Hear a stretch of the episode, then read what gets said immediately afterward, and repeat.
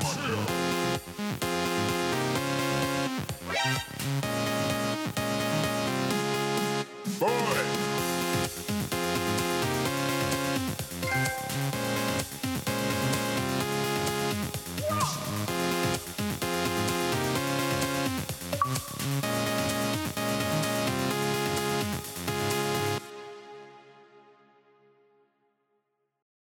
Χαίρετε κυρίες και κύριοι, καλώς ήλθατε σε ακόμα ένα επεισόδιο του VG24 Podcast. Είμαι ο Βαγγέλης Λερός με Παύλο Κρούστη όπως πάντα δίπλα μου και για ακόμα μια φορά καλεσμένο τον Στέλιο τον Μουστάκη από τον Bite Me. Γεια σου Στέλιο. Γεια σας, γεια σας, γεια σας. Ε, σε μελετήσαμε σε προηγούμενο επεισόδιο και ε, θεωρήσαμε ε, καλό να σε φέρουμε για να τοποθετηθείς ε, πάνω σε θέματα Nintendo μιας και η επικαιρότητα έχει μείνει λίγο πίσω ε, σε κακολόγησα βέβαια, είπα ότι είσαι εγκαντεμόσαυρος και ε, μας χάλασε το προηγούμενο το ε, podcast που είχες έρθει εδώ πέρα, γιατί έκανε κάποιες διακοπές. Σήμερα έχουμε φτάσει πολύ κοντά σε αυτό, γιατί σου έλεγα πριν να ανοίξουμε ότι ε, αυτή τη στιγμή στο, στην οροφή του σπιτιού μου, το οποίο είναι και μονοκατοικία και από πάνω με έχω σαν κεραμιδοσκεπή, σκάνε κάτι μπάλες από χαλάζι σε μέγεθος λεμονιού. Ε, η σύνδεση ε, ολονών μας ε, κάνει νούμερα, ε, η βροχή ίσως μας πνίξει, σε μια post-αποκαλύπτει Καθήνα που θυμίζει το Seattle στο Last of Us Part 2. Ε, και μετά από αυτήν την πολύ ε, κουραστική εισαγωγή θα σου δώσω το λόγο, καλωσορίζοντά σε, ε, για να μας πεις ε, πρώτον αν παρεξηγήθηκες με όλα αυτά που σου έχω πει μέχρι τώρα και δεύτερον πώς είσαι, είσαι καλά; Κοίτα, εγώ, εγώ θέλω να με σκέφτεστε και να με μελετάτε όσο πιο συχνά γίνεται. Οπότε εγώ το κάνω. Εγώ το κάνω, Στέλιο μου, Και σε πολύ προσωπικές στιγμές το κάνει ο Παύλος. Αυτό, αυτό θέλω, ναι. Τώρα, τώρα τα υπόλοιπα θα τα βρούμε, δεν έχω πρόβλημα και με τα κακά, κακολογήματα. Απλά να με σκέφτεστε. Αυτό, Ελπίζω να είστε όλοι καλά εκεί με τη βροχή έξω. Ε, ειδικά αν μας ακούτε από κάτι, ε, από κάποιο κτίριο ή κάποιο σπίτι που είναι από ισόγειο και κάτω. Ε, γιατί έχουμε δει πολλά σε φωτογραφίες στο ίντερνετ. Ε, δεν, δεν ξέρω αν υπάρχει και λόγος τώρα να σταθούμε σε αυτό. Είμαι, είμαι λίγο ε, σε απόγνωση με όλα αυτά που βλέπω. Δεν μπορώ να το πιστέψω δηλαδή ότι μετά τις φωτιές, μετά τους σεισμούς έχουμε και πλημμύρες. Δεν ξέρω ποια άλλη πληγή του Φαραώ θα μας πει. Δηλαδή, περιμένω τις ακρίδες αυτό. Το, το περίμενα μετά τις φωτιές, μετά από όλα αυτά. Περιμένω απλά τις ακρίδες, την πανούκλα. Έχουμε COVID βέβαια, έχουμε μια πανδημία. Ε, δεν πάνε όλα πολύ. βέβαια, είναι, είναι επειδή είμαστε πολύ καλά προετοιμασμένοι, όπως καταλαβαίνεις γι' αυτό. Ναι, δεν ξέρω. Δεν θέλω να αποφύγω το πολιτικό σχολείο. Ε, όχι γιατί δεν τα κάνω αυτά συνήθως. Απλά είναι, ρε φίλε, είναι τόσο μεγάλο το πρόβλημα και είναι τόσο αλλεπάλληλες καταστροφές που πλέον αρχίζω και. Δεν ξέρω. νιώθω, νιώθω παράξενα. νιώθω παράξενα, ναι. Ε, Κοίτα, το λοιπόν. καλό είναι τουλάχιστον ότι επειδή ακριβώς βρέχει έξω, πετύχαμε το στέλιο επιτέλους να βάλει λίγο κόλλο κάτω να έρθει στο podcast. Αλλιώς πάλι έξω θα ήταν. Οπότε κάτι θα, θα, μπορούσε να πηγαίνει, θα μπορούσε να πηγαίνει μορθοπεταλιές, ξέρω εγώ, και να μην βάζει κάτω ούτε στο ποδήλατο. Αλλά... Όχι ότι είμαι στην αλλά ναι, έχεις δίκιο. Όντως, δεν ήταν πού, σε, πού σε πετυχαίνουμε αυτή τη στιγμή; Είμαι στο Ναύπλιο. Τέλεια. Για σένα είναι Ένα μέρος που δεν, που, δεν βρέ, που δεν βρέχει αυτή τη στιγμή εδώ. Αλήθεια. Να πούμε ότι το, το, το footage από πίσω σου δεν είναι actual gameplay, δεν είναι από εκεί που είσαι όντως. δεν είναι το μπούρτζι, δεν είναι το μπούρτζι από πίσω δεν σου είναι δηλαδή. Και πάρα... δεν είναι και πάρα πολύ μακριά το σκηνικό, αλλά είναι... Όχι, δεν είναι έτσι. Δεν, δεν, δεν είναι οι σκιές τόσο καλές στο περιβάλλον που είναι. Λοιπόν. Ε, αλλά έφυγα ακριβώς την ώρα που ξεκινούσε η βροχή, οπότε το ζήσα λίγο κι εγώ το, το horror των ε, πρώτων ωρών. Δεν έζησα το μετά. Μάλιστα. Ελπίζω μέχρι τη Δευτέρα που θα βγει αυτό το επεισόδιο, γιατί τώρα που μιλάμε είναι Παρασκευή, ε, να μην έχει γίνει κάτι χειρότερο και να έχει γίνει... να έχουμε λιακάδα ρε παιδί μου, να μην έχουμε πια αυτό το πράγμα, γιατί κατάντησε λίγο αηδία. Όπως όλα. Τα πάντα πολύ που λένε μερικές και μερικοί. Ε, λοιπόν, ε, η εβδομάδα που μας πέρασε είχε πολύ Nintendo και ίσως είναι και ο λόγος που βρίσκεσαι εδώ. Πέραν του ότι ο Παύλος απλά μπήκε σήμερα το πρωί και είπε Θα φέρω το στέλιο το μουστάκι. Απλά το αποφάσισε και μπήκε και μου το ανακοίνωσε. Και όλο μια χαρά, εντάξει, δεν έχουμε πρόβλημα. Γιατί όχι. Αφού εσύ το ζητούσες, μιλές ψέματα. Τώρα. Το ζητούσα, εντάξει, τώρα υποσυνείδητα. Δεν σου είπα θέλω το μουστάκι. Λοιπόν, τέλος πάντων, Τέλος πάντων τώρα, ε, είχε πολύ Nintendo γιατί πολλοί κόσμος ασχολείται με το Dread, αυτό είναι το βασικό θέμα, ε, για το οποίο θα μιλήσουμε και μαζί. Πολλοί κόσμοι ασχολείται με την κυκλοφορία του καινούριου Switch του LED, με το, για το οποίο έχουμε ξαναμιλήσει μαζί, αλλά στην ανακοίνωσή του, αλλά τώρα έχουμε και ένα λανσάρισμα και να πάρουμε και από σένα μια εντύπωση πρώτη. Ε, κατά τα λοιπά, ε, εκτός gaming, ε, βλέπουμε μια φρενίτιδα με το Squid Game που έχει μετουσιωθεί σε πάρα πολλά memes. Ε, αλλά και νέα που αφορούν κυκλοφορίες επικείμενες παιχνιδιών βασισμένα στο franchise και άλλα διάφορα νέα τέλος πάντων της βιομηχανίας, σχετικά μικρά βέβαια. Δεν, είναι, δεν έχουμε τι βαρύγδουπε ακόμα... ειδήσεις, αλλά θα το παλέψουμε. Για πες, Παύλο. Το Squid Game ακόμα δεν το έχω δει. Λένε ότι είναι το νούμερο 1 αυτή τη στιγμή. Όχι αυτή τη στιγμή, γενικότερα ότι πέρασε στο νούμερο 1 του Netflix. Έχει φτάσει στα 100 ε, πόσα εκατομμύρια. Ε, ακόμα δεν το έχω δει, το έχει δει όλος ο κόσμος. Έχουν ξεσκιστεί στα memes και δεν καταλαβαίνω τα memes γιατί δεν έχω δει τη, τη σειρά. Το έχετε δει εσύ. Θυμάστε προηγούμενο πριν να είναι αυτό νούμερο ένα; Το Bridgerton. Ένα ε, love story κάτι με σεξουαλικού περιεχομένου αλλά σε παλιότερη Αγγλία, ξέρω εγώ, δεκάτου okay. κάτω, κάτι αιώνα. Αυτό ήταν το δημοφιλέστερο μέχρι να γίνει τώρα το Squid Game. Δηλαδή όταν βγήκε η τελευταία τώρα η πιο πρόσφατη σεζόν του La Casa de Papel δεν πήγε πρώτο. Όχι. Το La Casa de Papel είναι στα top, αλλά δεν είναι πρώτο νομίζω. Επίσης, ενώ και εκείνο έκανε αντίστοιχη επιτυχία, δεν είχαμε κυκλοφορία παιχνιδιού La Casa de Papel για παράδειγμα. Έχουμε όμως Squid Game, ε, που νομίζω ότι αυτό σχετίζεται πιο πολύ με την επιτυχία που, έχει κάνει, που έχουν κάνει παιχνίδια τύπου Fall Guys, Gang Beast, ε, πώς λέγονται τα υπόλοιπα; Battle Royale τύπου. Human Fall Flat, όλα αυτά που, ε, και τα Battle Royale που ουσιαστικά ε, έχουν κάνει επιτυχία παιχνίδια όπου πολλοί παίχτες μαζεύονται μαζί και μάχονται να επιβιώσουν. Βέβαια αυτό είναι λίγο PEGI 18, είναι λίγο για μεγαλύτερα παιδιά. Ε, σαν για, για ναι. πολύ μεγαλύτερα παιδιά τέλος πάντων. Οπότε δεν μου κάνει εντύπωση που κάποιος επιχειρεί ε, να το κάνει παιχνίδι. Έχουμε ήδη δει μέσα στη βδομάδα αρκετά mod που τρέχουν, ας πούμε, κάποιοι το κάνανε σε Fortnite. Ε, άλλοι κάνανε στην Unreal κάποια fan-based παιχνίδια. Σοπα, ρε, δεν ε, Είμαι σίγουρος ότι αν ανοίξουμε το Dreams κάτι θα υπάρχει εκεί μέσα, αλλά δεν θα είναι online, ας πούμε. Ε, γενικά ο κόσμος ασχολείται. Ε, να σου πω ότι εγώ την είδα τη σειρά, ενώ μου ψιλοάρεσε κατά τη διάρκεια της. Το τέλος της είναι απαράδεκτο. Γιατί προοικονομεί έτσι ένα milking και δεύτερες και τρίτες και τέταρτη σεζόν χωρίς ιδιαίτερο νόημα για μένα. Δηλαδή έχει φτάσει σε πολύ ακραίο σημείο με το τέλος του. Ο δημιουργός πάντως ε, λέει ότι δεν έχει σκεφτεί ακόμα εκτενώς το, το Squid Game λέει 2, αλλά αν το έκανα λέει θα το έκανα σε συνεργασία με άλλους. Ακόμα λίγο όμως δεν το έχει. Δεν είχε κάτι υπόψη του βαρύ. Όταν λες σε συνεργασία με άλλους.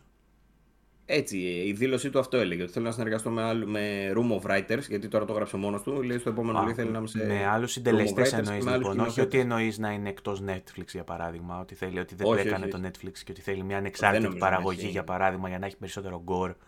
Φαντάζομαι ε... θα του δώσουν λεφτά για να κάνει ό,τι θέλει ούτως ή άλλως. Τα εφέντο μεταξύ δεν ήταν πάρα πολύ καλά. Δεν το έχεις δει βέβαια τώρα, οπότε μιλάμε λίγο στον αέρα. Γιατί. Ε, Στέλιος, το έχεις δει το, το Squid Game; Όχι. Ε, έχω δει τον τώρα που γίνεται, δεν έχω προλάβει να ασχοληθώ μαζί του. Τέλεια, και τέλεια. Επίσης δεν, δεν ξέρω αν έχει νόημα να αφιερώσει τόσες ώρες για αυτή τη σειρά. Α, δεν είσαι από τους binge watchers εσύ που κάθονται και βλέπουν μία σειρά μέσα σε δύο απογεύματα, ας πούμε.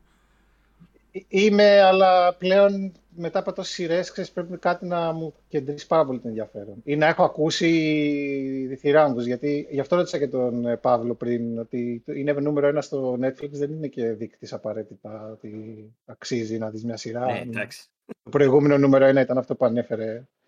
Ε, αλλά ε, θα δούμε, ξέρω εγώ. Εσένα πώς φάνηκε; Εσύ είπες ότι δεν σε απογοήτευσε το τέλος. Κοίτα, εγώ επειδή, επειδή βλέπω και ασιατικό κινηματογράφο, ιδιαίτερα κορεάτικο κινηματογράφο, μου αρέσει πάρα πολύ.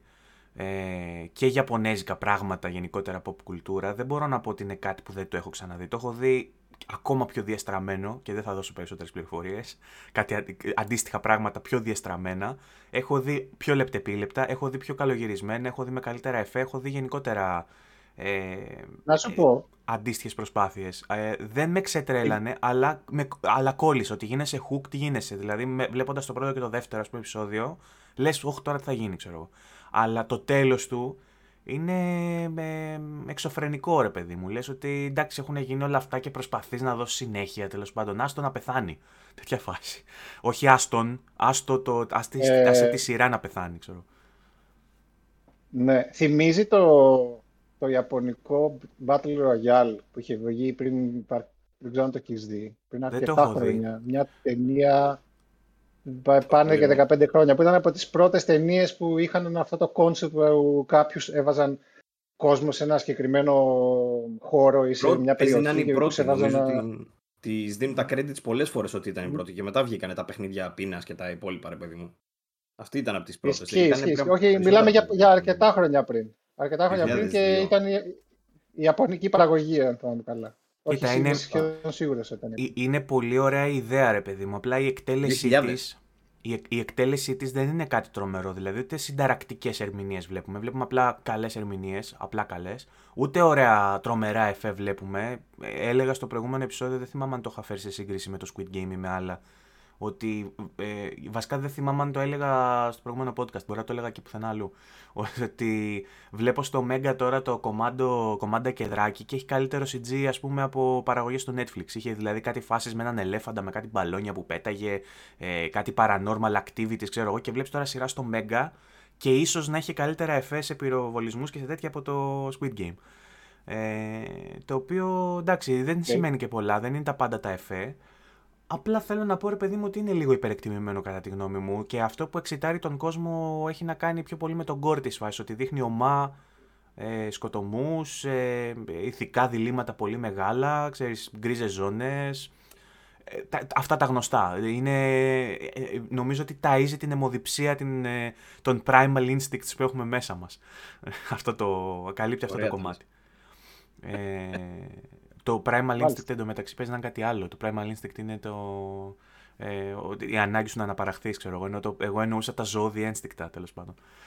Ε, του να κατατροπώσεις τον άλλον για να επιβληθείς σε, σε μια κοινωνία ζούγκλα.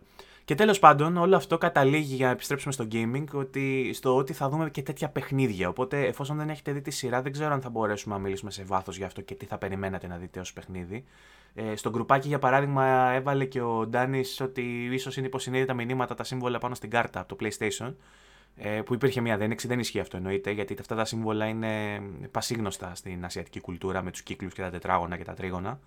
Συν ότι στα κορεάτικα είναι σαν να γράφουν, παραπέμπουν τα σχήματα σε γράμματα που φτιάχνουν το Squid Game. Το κομμάτι Squid από το Squid Game στα κορεάτικα. Οπότε δεν έχει να κάνει με τη Sony. Ε, ε, το συζητήσαμε όμως... γι' αυτό. Ούτως ή άλλως το τρίγωνο, τετράγωνο κύκλο είναι από τα βασικά γεωμετρικά σχήματα. Ξέρω. Δηλαδή έχεις αυτό και έχεις και. Δεν είναι ότι βάλανε και το χ. Αν βάζανε το χ, θα σου έλεγα εντάξει. Ναι, εντάξει. Αφενό και να το βάζανε το χ, αφενός σημαίνει κάτι στα κορεάτικα όλο αυτό. Αφετέρου, ε, έχω ξαναπεί ότι στην ασιατική κουλτούρα ε, αυτά τα σύμβολα σημαίνουν συγκεκριμένα πράγματα και το PlayStation υιοθέτησε αυτά τα σχήματα για να παραπέμπει σε αυτά που σημαίνουν στην ασιατική κουλτούρα. Α πούμε, ο κύκλος ο λόγος που στην Ιαπωνία στο PlayStation η κατάφαση, το accept είναι το, το, ο κύκλος και η άρνηση είναι το χ. Ενώ εδώ στην Ευρώπη και στην Αμερική είναι το αντίστροφο, επιλέγουμε κάτι με το χ και πάμε πίσω με το όμικρον, είναι γιατί το σύμβολο, σύμβολο, ο κύκλος σημαίνει κατάφαση στην Ιαπωνία, ενώ το χ σημαίνει άρνηση. Λοιπόν, οπότε τα σχήματα έχουν πιο σημαντικό ρόλο στη δική τους κοινωνία και στον δικό τους τρόπο να συνεννοούνται και να επικοινωνούν. Ε, απλά υπάρχει μια φήμη που λέει ότι ίσως η Sony βρίσκεται σε συζητήσεις για να βγάλει κάτι στην πλατφόρμα της ε, για το Squid Game, αλλά δεν είναι οι μόνοι. Πολλοί προσπαθούν να κερδίσουν τα δικαιώματα για να βγάλουν κάτι licensed ή να βγάλουν και κάτι που δεν είναι licensed, απλά παραπέμπει σε αυτά τα παιχνίδια. Και είπαμε ότι έχουμε ήδη κάποια από αυτά, σαν το Human Fall Flat, σαν το ε, Fall Guys, σαν όλα αυτά, ε, που ήδη κάνουν μια αρκετά... Το Full Flat δεν έχει τέτοιο, το αναφέρεις και πριν, νομίζω δεν έχει, είναι single player εκτός αν έχει μπει με κανένα update. Νομίζω, ότι έχει, πάρει, νομίζω ότι έχει πάρει και Α, για multiplayer. Multi, κάτι είχα δει στο Steam, αν δεν κάνω Να πλακώνεσαι με τα υπόλοιπα τα ανθρωπάκια, γιατί ήταν platform κανονικά αυτό. Κάτι θυμάμαι ότι έχει πάρει. Επίσης είναι, και το, ε, ε, είναι και το στυλ του. Εντάξει, μπορεί να υπάρχει και σε single player κάτι αντίστοιχο. Θα μπορούσες να σου βγάλεις Squid Game σε single player και να παίζεις εσύ με, με AI και με robot. Εντάξει. Να ρωτήσω εγώ, επειδή είναι του Netflix και επειδή το Netflix έχει πει ότι επεκτείνεται στο gaming, είναι δυνατόν άμα βγει παιχνίδι να μην βγει από το Netflix; Θα μπορούσε να πουλήσει, να δώσει ναι, τα δικαιώματα επιπληρωμή το Netflix. Μπορεί να τα έχει δεσμεύσει ή μπορεί η συμφωνία που έχει με το στούντιο παραγωγής να μην συμπεριλαμβάνει και τη χρήση για παιχνίδια. Μπορεί όμως να έχει αυτή την αποκλειστικότητα και να μην το γνωρίζουμε. Είτε είμαστε okay. αδιάβαστοι είτε δεν υπάρχει πληροφορία. Τώρα τι, τι από τα δύο παίζει δεν ξέρω. Okay. Πάντως στα κινητά έχω δει ήδη ένα mini game που υπάρχει που είναι σε φάση ότι πατάς στην οθόνη, κρατάς touch στην οθόνη και προχωράει. Και όταν γυρίσει η κούκλα, για παράδειγμα, πρέπει να αφήσεις το δάχτυλο. Αν αργήσεις, σε βλέπει η κούκλα και σε σκοτώνει. Υπάρχει ήδη κάτι τέτοιο, οπότε θα μπορούσαμε να δούμε πιο εύκολα mobile games τύπου Temple Run, ρε παιδί μου, με καλύτερη παραγωγή και licensed από το παιχνίδι. Ε, από, το, από, το, από τη σειρά, συγγνώμη, με Squid Game.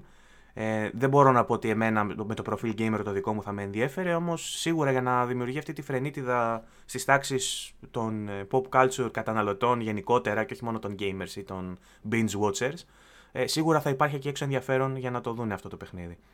Ε, πλατείασα μάλλον πολύ για το συγκεκριμένο θέμα, δεν χρειαζόταν. Ε. Ε, όχι, είναι που δεν σε μπορούμε να σε βοηθήσουμε κι εμείς γιατί δεν το έχουμε δει, καταλαβαίνετε. Είναι και αυτό, είναι και αυτό. Απλά ε, ε, επειδή έχει κάνει πολύ ορθοπεταλιά ο Στέλιος, φοβάμαι μου κοιμηθεί άμα συνεχίσω να μονολογώ. οπότε, ε, οπότε να περάσουμε σε κάνα θέμα έτσι πιο ε, συζητήσιμο από όλους. Ε, μου είπες Παύλο ότι είχαμε θεματάκια με τον Dread μέσα στη βδομάδα, ότι κάτι έγινε. Θες να μας πεις τι έγινε με τον Dread για να μιλήσουμε πιο νιντεντιάτικα; Βεβαίως. Ε, θα ήθελα γενικότερα για να συζητήσουμε για Metroid αυτή τη στιγμή. Ε, έχουν δοκιμάσει περισσότεροι το, το Metroid Dread. Στέλιος το έπαιξες, το έπαιξες νομίζω. Ναι, ναι, έχω ξεκινήσει. Είναι κάποιες ώρες, ε, όχι πολύ μακριά, ε, αλλά έχω προχωρήσει το παιχνίδι. Και εγώ είμαι κάπου στη μέση βασικά, ακόμα δεν το έχω τελειώσει. Ε, ο Τατσιόπουλος μου έλεγε ότι το τελείωσε. Ε, παραδόξως δεν τρελάθηκε. Εγώ περίμενα να μου πει ότι είναι, ξέρεις, ε, τα είδε όλα. Με αυτό το Τατσιόπουλο έχουμε αρχίσει είδε. και ευθυγραμμιζόμαστε πολύ επικίνδυνα. Ναι, ευθυγραμμίστε και νομίζω θα πάρετε πόδι και δει γιατί έχετε αρχίσει και μου σπάτε τα νεύρα ότι το παίζετε αυστηρή και δεν ξέρω κι εγώ τι είναι. Αυτά που Όχι, ε, Εγώ έχω παίξει περίπου δύο ώρες Metroid και δεν θεωρώ ότι είναι παιχνίδι για πάνω από 8. Ναι, εντάξει, τι να πω. Δεν παίζετε, μάλλον έχετε πήξει στα πολλά τα παιχνίδια και πλέον τα βλέπετε λίγο πιο επιφανειακά. Ίσως έχουμε αρχίσει να συγχαινόμαστε το gaming. Θες να πεις αυτό, μπορεί, ότι έχουμε το gaming; Περνάμε από τέτοιες φάσεις. Όλοι μας περνάμε από τέτοιες φάσεις. Εγώ, μάλλον επειδή μου είχε λείψει ρε παιδί μου και έπαιξα το παιχνίδι, τα ξεζούμισα λιγάκι και το κένα που παλεύω για την πλατίνα. Ε, αλλά και το Metroid και. Ε, τι να σου πω τώρα, θαυμάζω ας πούμε σχεδιασμό. Στο Metroid, θαυμάζω σχεδιασμό χάρτη. Λέει, το βλέπεις και λες. Οι τύποι το έχουν μελετήσει. Φαίνεται ότι είναι μελετημένο, ρε παιδί μου. Είναι πολύ, ε, πολύ σωστά δομημένο. Anyway, δεν ήθελα να πω ξανά τη γνώμη για το Metroid γιατί την είπα στο προηγούμενο όσο είχα δει τότε. Τώρα έχω δει περισσότερο, ενισχύεται η άποψή μου. Ε, αυτό που θέλω να πω, δύο λογάκια βασικά είναι για τη σειρά ότι ε, βγήκανε οι, οι πρώτες πωλήσεις ας πούμε και το Metroid Dread πάει πάρα πολύ καλά. Γενικότερα ρε παιδί μου και σε συνδυασμό και με το Nintendo Switch το OLED το οποίο ε, όλοι λένε ακόμα και στην ελληνική αγορά και σε εμάς δηλαδή που μιλήσαμε με την αντιπροσωπεία μας είπαν ότι είναι πολύ ικανοποιημένοι. Πάει πάει, πάει τρένο, με λίγα λόγια. Ε, σίγουρα λέει που λέει πολύ καλύτερα από το Lite. Ε, γενικότερα δηλαδή το, το OLED παρόλο που είναι πιο ακριβό, παρόλο που είναι, ξέρω εγώ, δεν έχει διαφορά ρε παιδί μου σε επιδόσεις και τα λοιπά ή κάτι άλλο ξέρω εγώ να έχει κάποιο, κάποια άλλη χρήση. Η μόνη διαφορά είναι το, το OLED ας πούμε ε, που λέει πολύ καλύτερα. Θα το πιάσουμε και λίγο γιατί το έχω εδώ πέρα δίπλα θέλω να σας το δείξω λιγάκι. Ε, αλλά μιλώντας για το Metroid ε, κάνανε και κάποιες αναδρομές ρε παιδί μου στη σειρά διάφοροι και βγάζουν για πωλήσεις ότι ποτέ η σειρά πούμε, δεν πουλούσε ξέρεις, τα άπειρα ε, και ξεκίνησε να πουλάει αρκετά και να θεωρείται mainstream ας πούμε, με το Metroid Prime το πρώτο και μετά τα, υπόλοιπα, τα επόμενα δύο ας πούμε, που το ξεπέρασαν. Ε, επειδή είχαν πάρα πολύ καιρό να βγουν άλλα Metroid ήταν δύσκολη το, το να υπολογίσει κάποιος τι μπορεί να πουλήσει ένας τίτλος Metroid και από ό,τι φαίνεται ε, ε, ε, οι ανησυχίες ας πούμε δεν χρειάζονταν γιατί πάει πάρα πολύ καλά.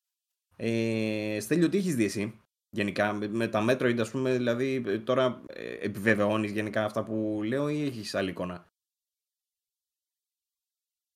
Ε, για τις πωλήσεις δεν έχω εικόνα, να σου πω την αλήθεια. Ε, ό,τι έχεις διαβάσει και εσύ, οι πρώτες ενδείξεις είναι ότι πάει καλά νομίζω. Σχετικά με τη σειρά γενικά, ε, ε, ε, σε ό,τι αφορά τον τίτλο τουλάχιστον και είμαι κάπου... Ε,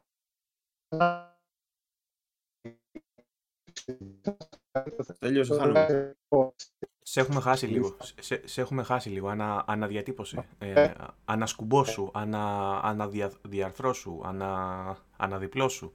Και ξαναπες γιατί τα χάσαμε. Φυσικά θα γίνει αυτό. Τώρα με ακούτε καλύτερα κάπως. Ναι, ναι. Ναι. Όχι. Σε ακούμε. Ε, λοιπόν, τι λέγαμε για το Metroid, ναι. Ε, σχετικά με το τι κάνει με, το, με τον τίτλο, η, η άποψή μου βρίσκεται νομίζω ανάμεσα στις δικές σας απόψεις. Δηλαδή, ε, τις πρώτες ώρες που έχω παίξει, συμφωνώ, Παύλο, ότι βρίσκω το σχεδιασμό εξαιρετικό. Το σχεδιασμό των επιπέδων ειδικά. Είναι αυτό που λέμε τέτοια τάξη, τέτοια αλφαδιά δεν έχω ξαναδεί στο, στο πόσο, πόσο ωραίο είναι το flow του παιχνιδιού, πόσο ακόμη και αν κολλήσεις, ε, το να ξεκολλήσεις θέμα χρόνου, αν εξερευνήσεις και αν επιμείνεις λίγο παραπάνω, η δυσκολία τη θεωρώ ιδανική, δηλαδή θα χάσεις αρκετές φορές, αλλά ε, δεν χάνεις πρόοδο. Σε βγάζει δηλαδή, δίπλα εντωμεταξύ και να χάσεις. Δεν είναι ότι χάνεις κάποια πρόοδο όπως σε άλλα παιχνίδια που ναι, ναι, είναι, νομίζω είναι σχεδιασμένο πάρα πολύ προσεκτικά, με πολύ προσοχή στη λεπτομέρεια. Έχουν αφιερώσει πάρα πολύ χρόνο στο, στο να μπορείς να προχωρήσεις μέσα στο παιχνίδι ε, και να δεις αρκετά πράγματα ε, χωρίς να ε, πάθεις αυτό που παθαίνεις πολλές φορές στα παιχνίδια με το Idrania που κολλάς στο backtracking ή προσπαθείς να βρεις την άκρη σε ένα χάρτη δεδαλώδη και χάνεις ε, μια-δυο ώρες απλά ε, προσπαθώντας να ξεκολλήσεις από ένα σημείο. Ε, από την άλλη, ωστόσο, δεν έχω πιστεί ακόμη ότι είναι αυτό που λέμε το παιχνίδι του 9 ή του 9 Plus ή κάτι που πλησιάζει στο must Το παιχνίδι της χρονιάς, ας πούμε, που λένε ε, α, Ακριβώς. Ε, το θεωρώ πάρα πολύ καλό. Ε, δεν έχω φτάσει στο σημείο να, ξέρεις, να, να παίζω και μετά να σκέφτομαι το παιχνίδι, που είναι συνήθως το, το σημάδι για μένα ότι κάποιο παιχνίδι κάνει κάτι εξαιρετικά καλά. Ε, είναι πάρα πολύ διασκεδαστικό, ε, αλλά μέχρι εκεί. Θα, θα, θα φανεί, θα, θα, δω όταν περάσουν μερικές ώρες και φτάσουν στο Εμένα νομίζω, μου αρέσει ε, πολύ το flow. Τα, τα δύο, ναι, το, το flow, είπε, όπως είπα, είναι, ο ρυθμός του παιχνιδιού είναι πραγματικά εξαιρετικός. Δηλαδή, δεν θα μάθουμε ποτέ τι εννοούσε, δηλαδή. Για λόγους λοιπόν. Δεν σε χάνουμε ρε. Ε, δυστυχώς. Πάλι, ε. δυστυχώς τον χάσαμε. Χάσαμε τους λόγους δηλαδή. ε... Δεν μείναμε εκεί. Τέλος πάντων, ας προχωρήσουμε. Ε... Κοίτα, Αυτά για το Metroid. Εμένα, Τι άλλο θέλεις να σχολιάσουμε. Εμένα μου αρέσει πολύ το flow ε, του παιχνιδιού. Απλά επειδή με χάιπαρε πολύ άσχημο ο Παύλος και ήταν και ο λόγος που κάθισα μετά να ασχοληθώ και κάθισα και το βρήκα το παιχνίδι. Ε, το είδα και σε Yuzu εντωμεταξύ. Καταπληκτικό emulation το, ε, που έπεσε στην πειρά το Kotaku λόγω μιας δημοσίευσης που έκανε σε σχέση με αυτό. Ότι δηλαδή τρέχει πολύ καλά στους emulators και κατηγορήθηκε από πολλούς ότι ε, προβάλλει την πειρατεία και την ενισχύει και ε, σπρώχνει τον κόσμο προς την πειρατεία. Καμία σχέση.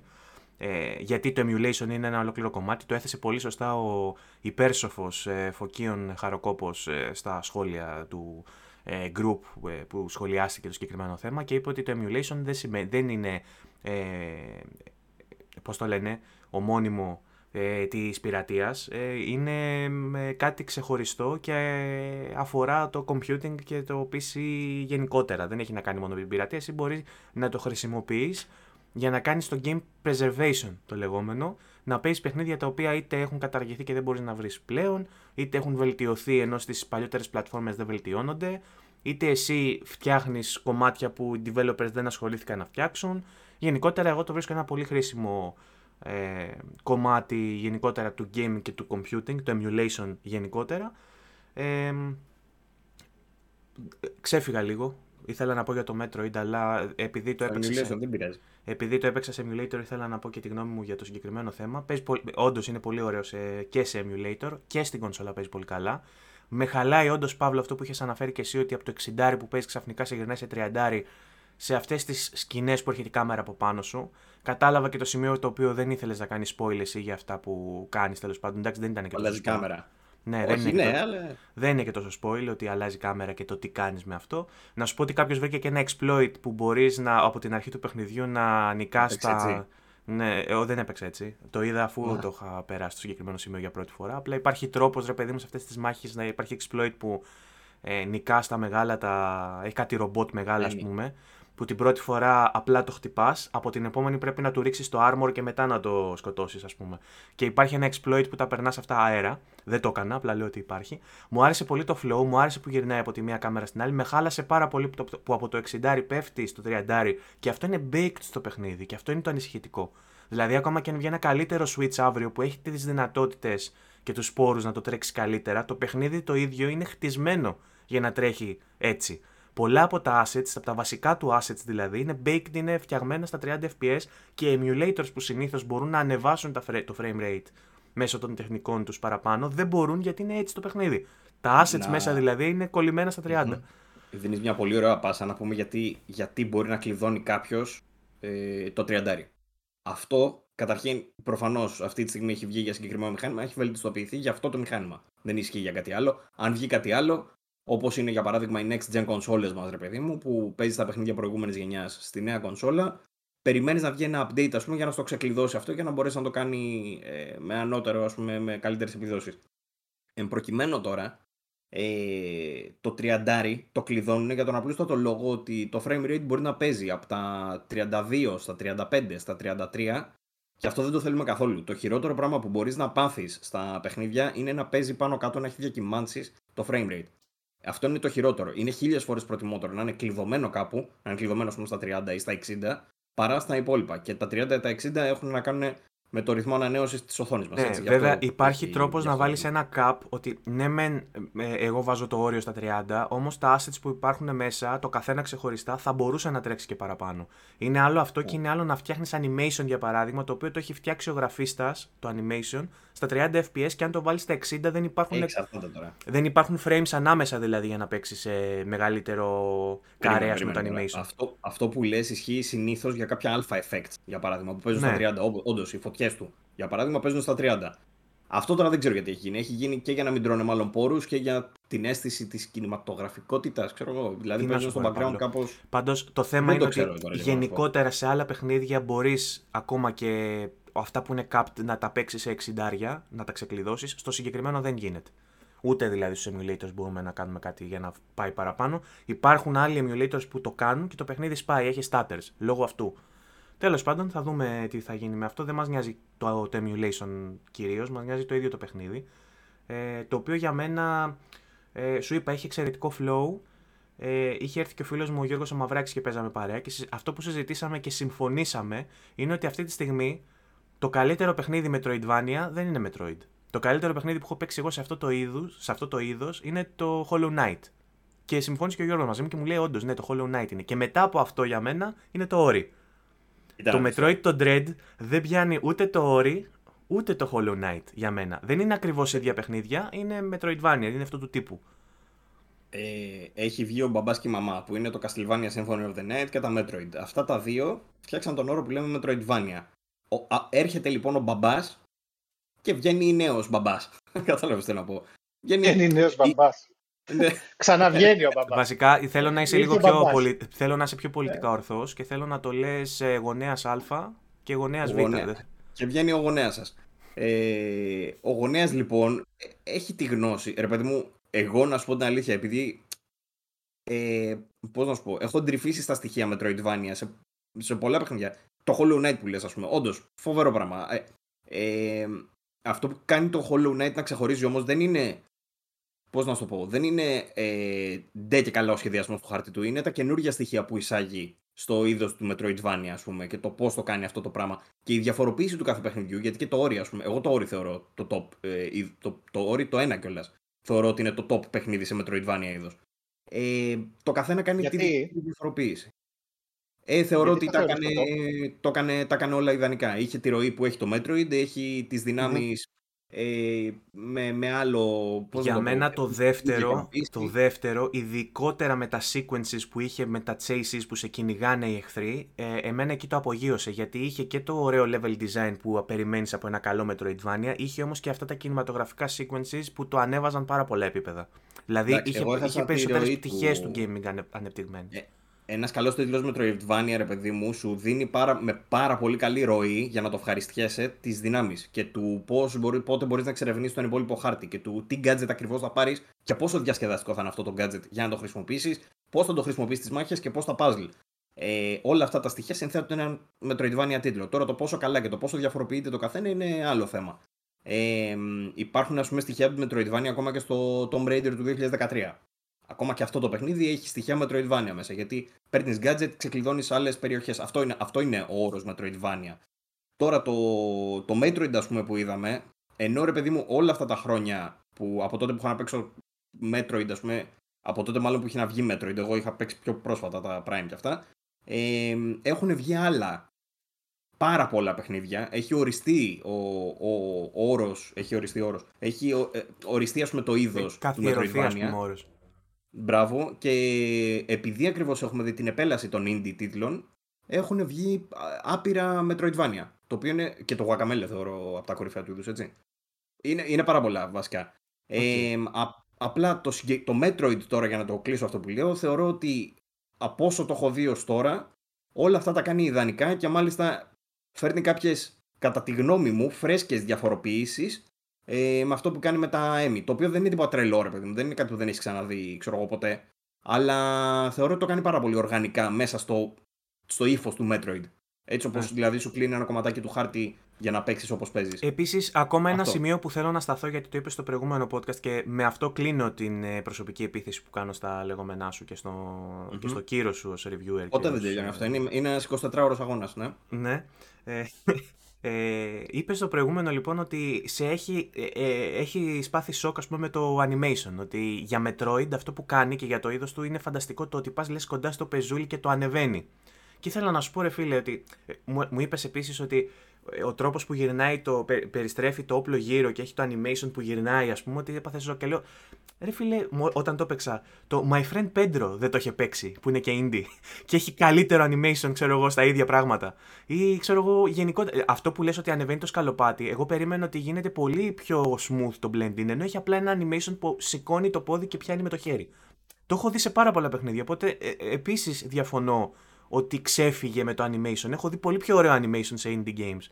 Και σε shooter, πολύ... σε shooter, συγκεκριμένα το My Friend Pedro θεωρώ ότι έχει πολλά περισσότερα γιατί κάνεις και τσαλίμια στον αέρα. Παίζεις τροφές, κάνεις τέτοια. Δηλαδή, Έλα, δηλαδή, το My Friend Pedro είναι φάση mobile τεχνικός τομέας. Δεν είναι αυτό που βλέπεις στο Metro. Είναι σαφώς κατώτερο. Το θέλω να σου πω. Έχει, έχει πολύ συγκεκριμένες κινήσεις και τον τρόπο που κινούνται τα άκρα του σε σχέση με το Metroid που βλέπεις κάθε κίνηση να είναι σκηνοθετημένη, ρε παιδί μου. Πώς να το πω, δεν μπορώ να το θέσω καλύτερα. Αυτό που μπορώ να σου πω για να, για να απαντήσω είναι ότι τα animations του είναι πολύ προσεγμένα στο. στο δεν βλέπεις λαθάκια. Δεν βλέπεις δηλαδή να σκου, σκουντουφλάει κάπου ή να πέφτει ή να, να μην μπορείς να κάνεις κάποια κίνηση, ξέρω εγώ, να πηγαίνει και να κολλάει πάνω σε κάποιο τοίχο. Αυτό που βλέπεις είναι ότι βοηθάει πάρα πολύ το animation στη ροή, στο flow που λέμε ότι είναι top. Αυτό μπορώ να σου απαντήσω. Τέλος πάντων, διαφωνούμε. Γενικά, Στέλιο, Γενικά μπορούμε να συμφωνήσουμε όλοι ότι είναι ένας άρτια σχεδιασμένος τίτλος. Το αν είναι πολύ καλύτερο ή πολύ λιγότερο ε, καλό από το Ori ή το Hollow Knight ή οτιδήποτε, νομίζω μετά υπάγεται περισσότερο σε προσωπική άποψη. Εμένα με το Hollow Knight ποτέ δεν κατάφερε να με κρατήσει. Ειδικά ο χάρτης του άρχισε να γίνεται πολύ κουραστικός μετά από τρει-τέσσερι ώρες παιχνιδιού και επειδή δεν είχε ακριβώς αυτό το ρυθμό που έχει το Metroid, και το όριο σε έναν βαθμό στο πρώτο που είχα παίξει τουλάχιστον. Και ε, πολύ μεγάλη δυσκολία το Hollow Knight. Δεν είναι για λιγόψυχους. Και πολύ μεγάλη δυσκολία. Ναι, αλλά εντάξει, αυτό αν έχει τον τρόπο. Ένα παιχνίδι μπορεί να είναι πολύ δύσκολο και να καταφέρει να σε κρατήσει παρόλα αυτά. Εντάξει, και το όριο ε, έχει δυσκολία, αλλά σε κρατάει θεωρώ.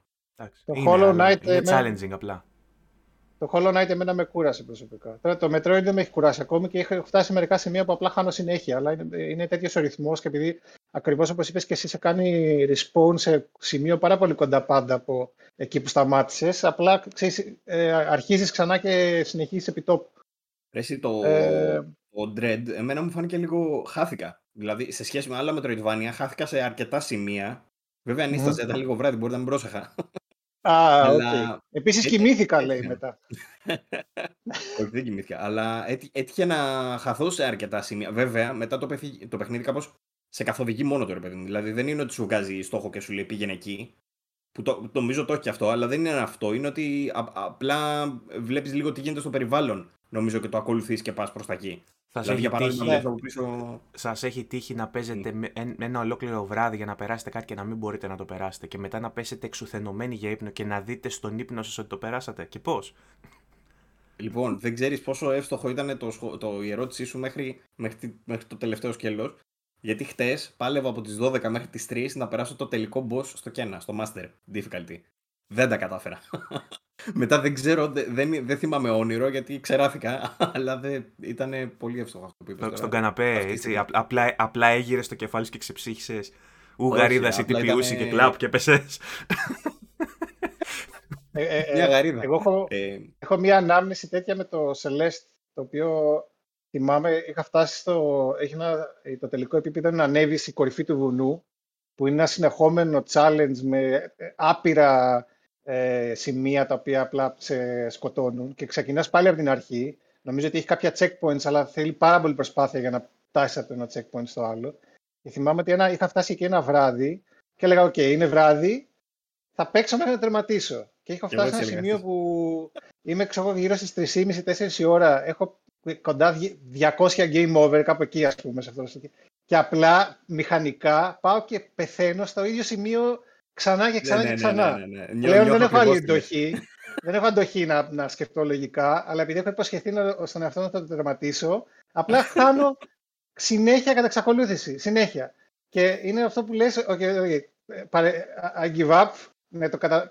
παρετούμε, δεν, δεν, δεν θα το κάνω αυτό. Δεν θα συμβεί, ναι. δεν θα συμβεί σήμερα αυτό που ήθελα να κάνω. Okay, πήγαν, πήγαν χαμένες τρεις ώρες και την επόμενη δεν μέρα... Δεν πήγαν χαμένες. Φίλε, επειδή μιλάς στην ψυχούλα μου αυτή τη στιγμή, έχω να σου πω ότι δεν πήγανε χαμένες γιατί έχει και εκτιμένη γνώση τώρα. Ήξερες μετά. Ή, ήξερες μετά και, όμως, ο, ο λόγος που δεν. Βασικά, για να το τερματίσω, ο μόνος τρόπος για να το τερματίσω εκείνο το βράδυ ήταν να σταματήσω να παίζω και να συνεχίσω την επόμενη μέρα. Το ήξερα. Απλά από ένα σημείο και μετά δεν μπορούσα να σταματήσω να παίζω. Και το επόμενο μεσημέρι, αυτό που είχα, ο χρόνος, οι δύο ώρες που είχα στις οποίες έχανα ξανά και ξανά, έγιναν 20 λεπτά. Το ξεκίνησα και το τερμάτισα σχεδόν εν μία.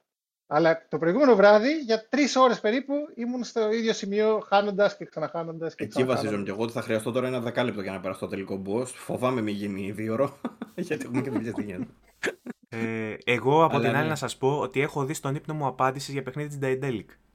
Daedalic, πώς λέγεται. Έπαιζα ένα point and click και δεν μπορούσα να βρω τη λύση των γρήφου. Έπεσα για ύπνο, το είδα στον ύπνο μου να το περνάω και σηκώθηκα και το έκανα και το λύσα. Ε, έχει συμβεί αυτό. Και ήταν αυτό. Και ήταν, ήταν, ήταν όχι, όχι ακριβώς, ήταν ο χαρακτήρας που είδα στον ύπνο μου ότι έπρεπε να πάω να μιλήσω για να λύσω τον γρίφο. Ήταν ο ίδιος χαρακτήρας που μου είπε κάτι άλλο βέβαια από ό,τι είχα δει στον ύπνο μου. Αλλά το λύσα με αυτόν τον χαρακτήρα που τον είχα ξεχάσει. Ένα αυτό και δεύτερον, ε, τώρα αυτές τις μέρες παίζω Lost Judgment και έχει κάτι mini games που σου είχα πει ότι ε, πας σε ένα σχολείο σαν σύμβουλος και μπαίνεις στα clubs των παιδιών, ας πούμε, και έχει ένα club ρομποτικής που έχει ένα ολόκληρο mini game ε, στο οποίο είναι σαν σκάκι με ρομπότ που φτιάχνουν αυτοματισμούς οι μαθητές και εξοπλίζει τα ρομπότ με διάφορα όπλα. Αυτό είναι legit στην Ιαπωνία γίνεται. Δηλαδή φτιάχνουν ρομπότ και τα βάζουν και παλεύουν μεταξύ τους. Σίγουρα θα έχεις δει μήνυμα αυτό.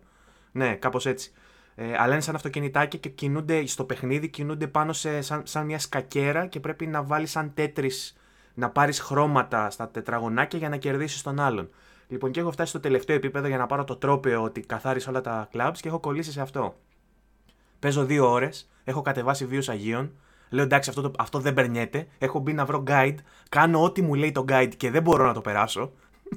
λοιπόν, και με βλέπει που κοπανιέ με κοπέλα μια παράδειγμα, μου λέει τι έγινε, ξέρω, βρίζεις, τι κάνεις, ξέρω. Και κοίτα να δεις τη μαλακία τώρα. Θα κάνω αυτό, ξέρω εγώ, και δεν θα το περάσω. Λοιπόν, και αφού έχω κάνει 500 προσπάθειες και έχω ρίξει όλου του βίου και είμαι σε αυτό το στάδιο το μηχανικό που λέει ο Στέλιος, που απλά ξαναχάνω και ξανακάνω και ξαναχάνω. Έχω, έχω πάρει αυτό το πρόσωπο, έχω πάρει τη μούρη της απάθειας και λέω εντάξει, δεν περνιέται αυτό τι κάθομαι και παίζω. Και ε, εκεί που το λέω αυτό, τον νικάω. Και αντί να ουρλιάξω από τη χαρά μου, είμαι σε φάση, κοίτα να δεις τη μαλακία. ε, ενώ απλά έχανα στο ίδιο σημείο και το επαναλάμβανα, κάποια στιγμή απλά κέρδισα. Τυχαία. Λοιπόν, συμβαίνουν αυτά. Ναι, συμβαίνουν. Τώρα, ιστορία, ιστορίες gaming τρέλας είναι αυτά. Ε, Τέλος πάντων. Εγώ χτες ήρθα, ήρθα, πολύ κοντά στην τρέλα. Πολύ κοντά. Δηλαδή, με το, με το Κένα, έτσι. Πολύ κοντά, πολύ κοντά. Γιατί τον αρχηγό, ας πούμε, τον τελευταίο τον έφτασα. Έχω, πλέον περνάω ρε παιδί μου τα δύο από τα τρία στάδια, ξέρω εγώ στα οποία είναι. Τα περνάω αέρα, χωρίς να χάσω, χωρίς no hit και τέτοια. Αλλά στο τελευταίο ε, έχω φτάσει σε σημείο να τον έχω με ελάχιστη ε, πώς το λένε, ενέργεια και πρέπει να κάνεις τέλος πάντων να γεμίσεις τα κυκλάκια κάτω το courage, το, το κουράγιο και καλά, πώς το λέει, το θάρρος, για να μπορείς να έχεις τη δύναμη να σπάσεις το κοντάρι, δεν ξέρω να το θυμάστε, τέλος πάντων. Ε, και τελευταία στιγμή πριν το γεμίσω, με το που το γεμίζω μάλλον, ε, με κοπανάει ένα μικρούλι, ένα σκατουλάκι τόσο και έχασα. Και μετά δεν το ξανάφτασα ποτέ σε αυτό το επίπεδο. Έπαιζε αυτό το μηχανικό που λέγατε κι εσείς.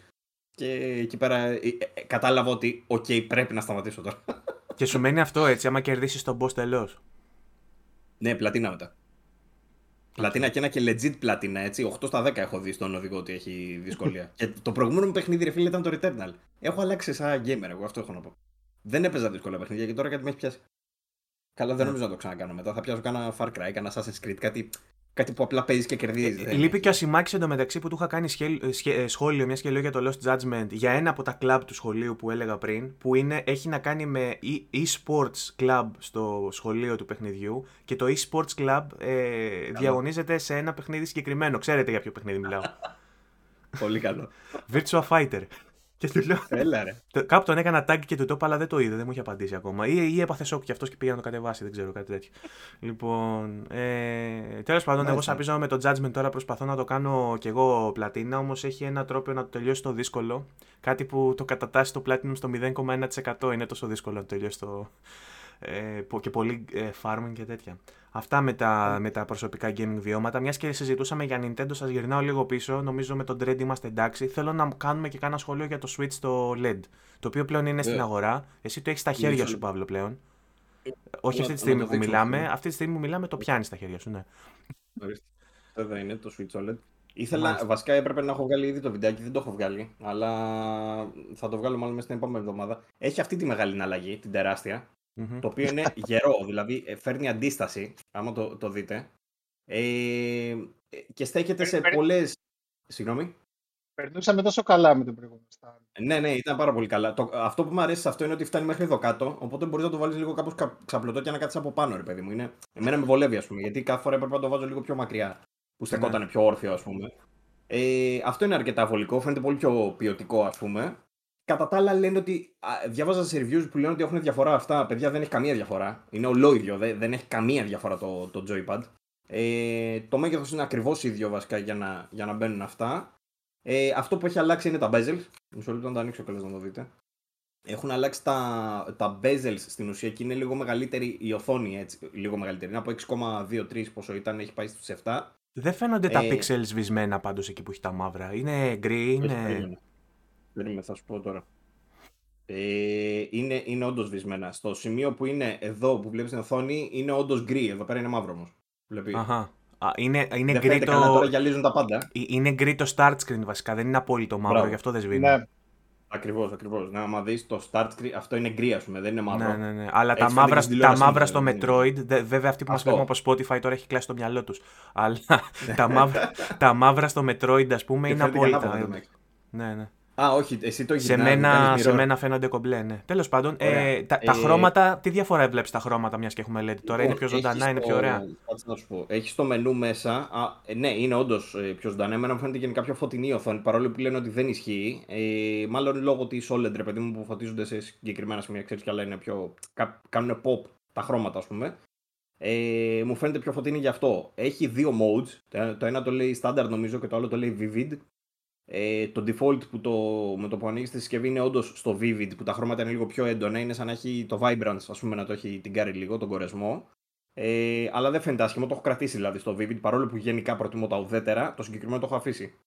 Ε, και στο, στο, στο normal, πώς το λέει, φαίνονται λίγο πιο απλά με χαμηλωμένο το vibrance. Το, το iPhone και το καινούργιο το Pixel έχω ακούσει ότι έχουν μια τεχνολογία που ανάλογα με τον φωτισμό που έχεις στο δωμάτιο που βρίσκεσαι ή έξω, σου φτιάχνει το white balance, σου αλλάζει τα λευκά κιόλας και σου αλλάζει και τα χρώματα κατ' επέκταση. Ε, δεν θα, αυτό, δεν θα ήταν χρήσιμο να το κάνει και σαν φορητή κονσόλα και το Switch εφόσον ενσωματώνει πλέον διαφορετικό color profile. Τώρα Nintendo με OLED πρώτη φορά δεν το έχουμε ξαναδεί, οπότε δεν ξέρω κατά πόσο. Είναι, είναι καλά ρυθμισμένη βέβαια, παρόλο που δεν σου δίνει επιλογές για να τη φτιάξεις γενικά όπως θες. Έχει δηλαδή μόνο τη φωτεινότητα και αυτό που είπα για τα χρώματα. Ε, είναι πολύ καλά ρυθμισμένη. Δηλαδή τη δοκιμάσα σε διάφορα παιχνίδια, είδα διάφορα σε κάποια, αλλά δεν είδα. Στο Metroid, ας πούμε, που λένε ότι είναι το ιδανικό παιχνίδι για να το δεις, πέρα από τα μαύρα που έχει σε κάποια σημεία, δεν είδα καμιά τρελή διαφορά σε σχέση με το παλιό το Switch. Οπότε, αν παίζετε Metroid στο παλιό το Switch, μην τρελαίνεστε, είστε OK.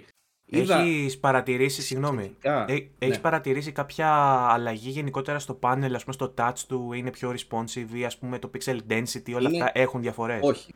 Σε αυτά θα έλεγα όχι, λίγο η ανάλυση που αλλάζει και λίγο το ότι φαίνονται πιο καθαρά ρε παιδί μου τα εικονίδια, επειδή πλέον δεν έχεις το φως που είχες στο backlit από πίσω. Πλέον είναι, φαίνονται πιο καθαρά γιατί απλά είναι OLED. Αυτό είναι το, το concept. Είναι τεχνολογία τέτοια δηλαδή.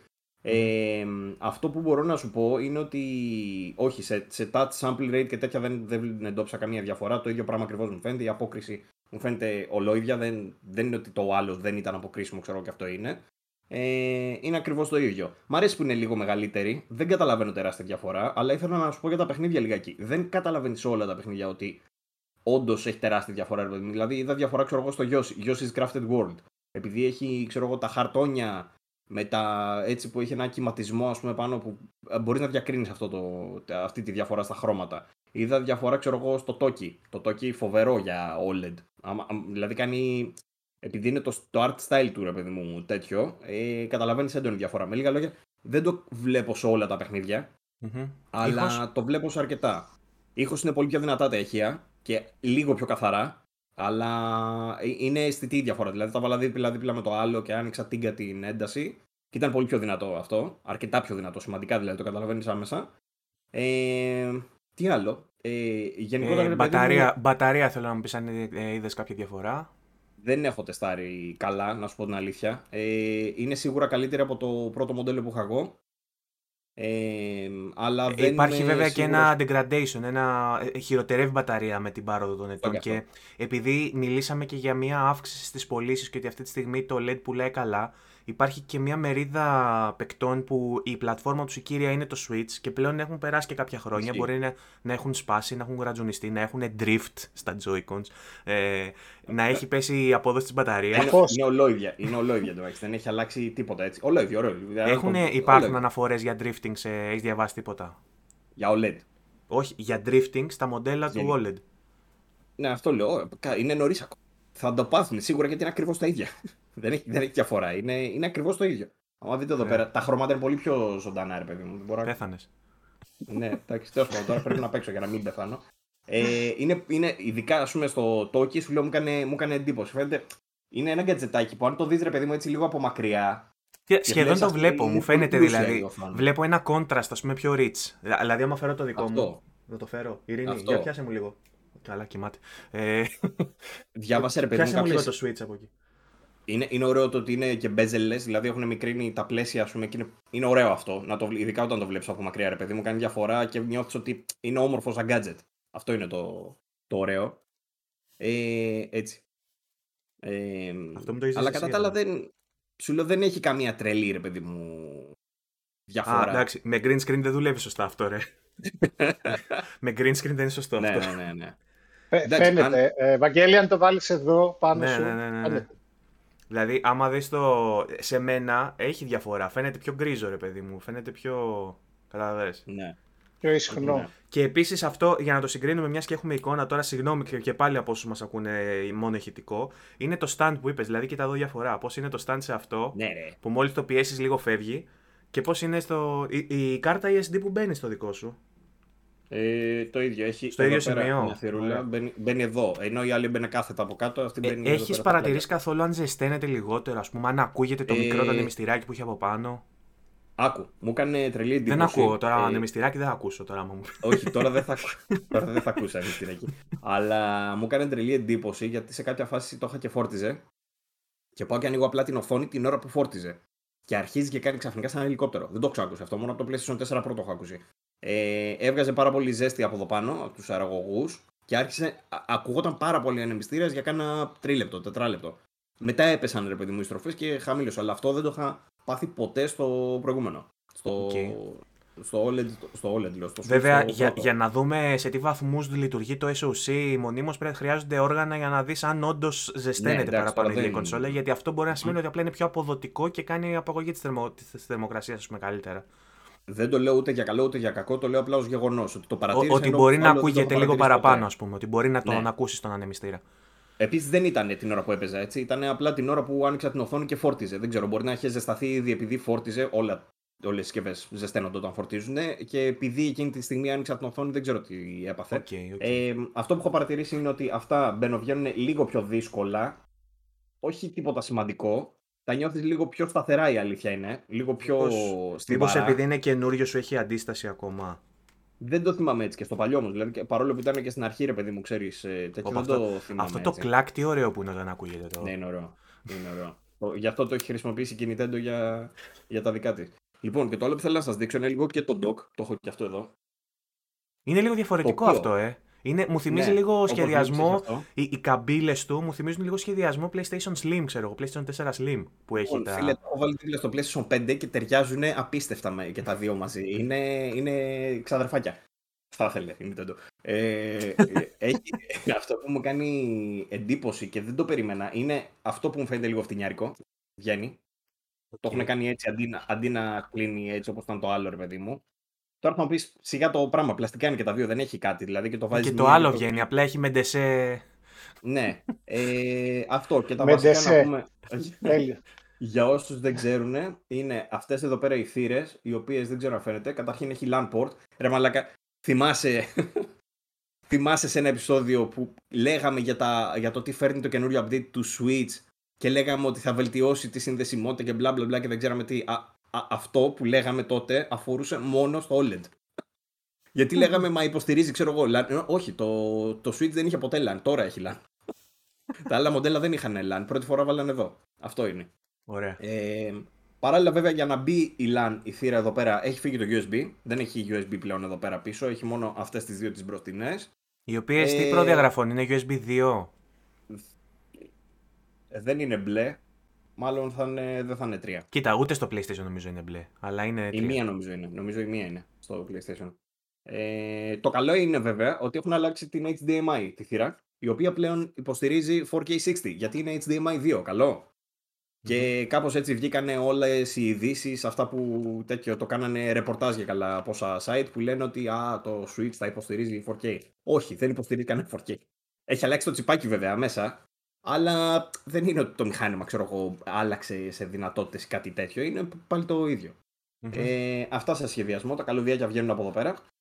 Από εδώ πέρα πίσω. Συγγνώμη για όσους είναι στο podcast. Πηγαίνετε, δείτε ένα YouTube για να καταλάβετε γιατί πράγμα μιλάμε. Ε, είναι λίγο πιο καλή ποιότητα, νομίζω.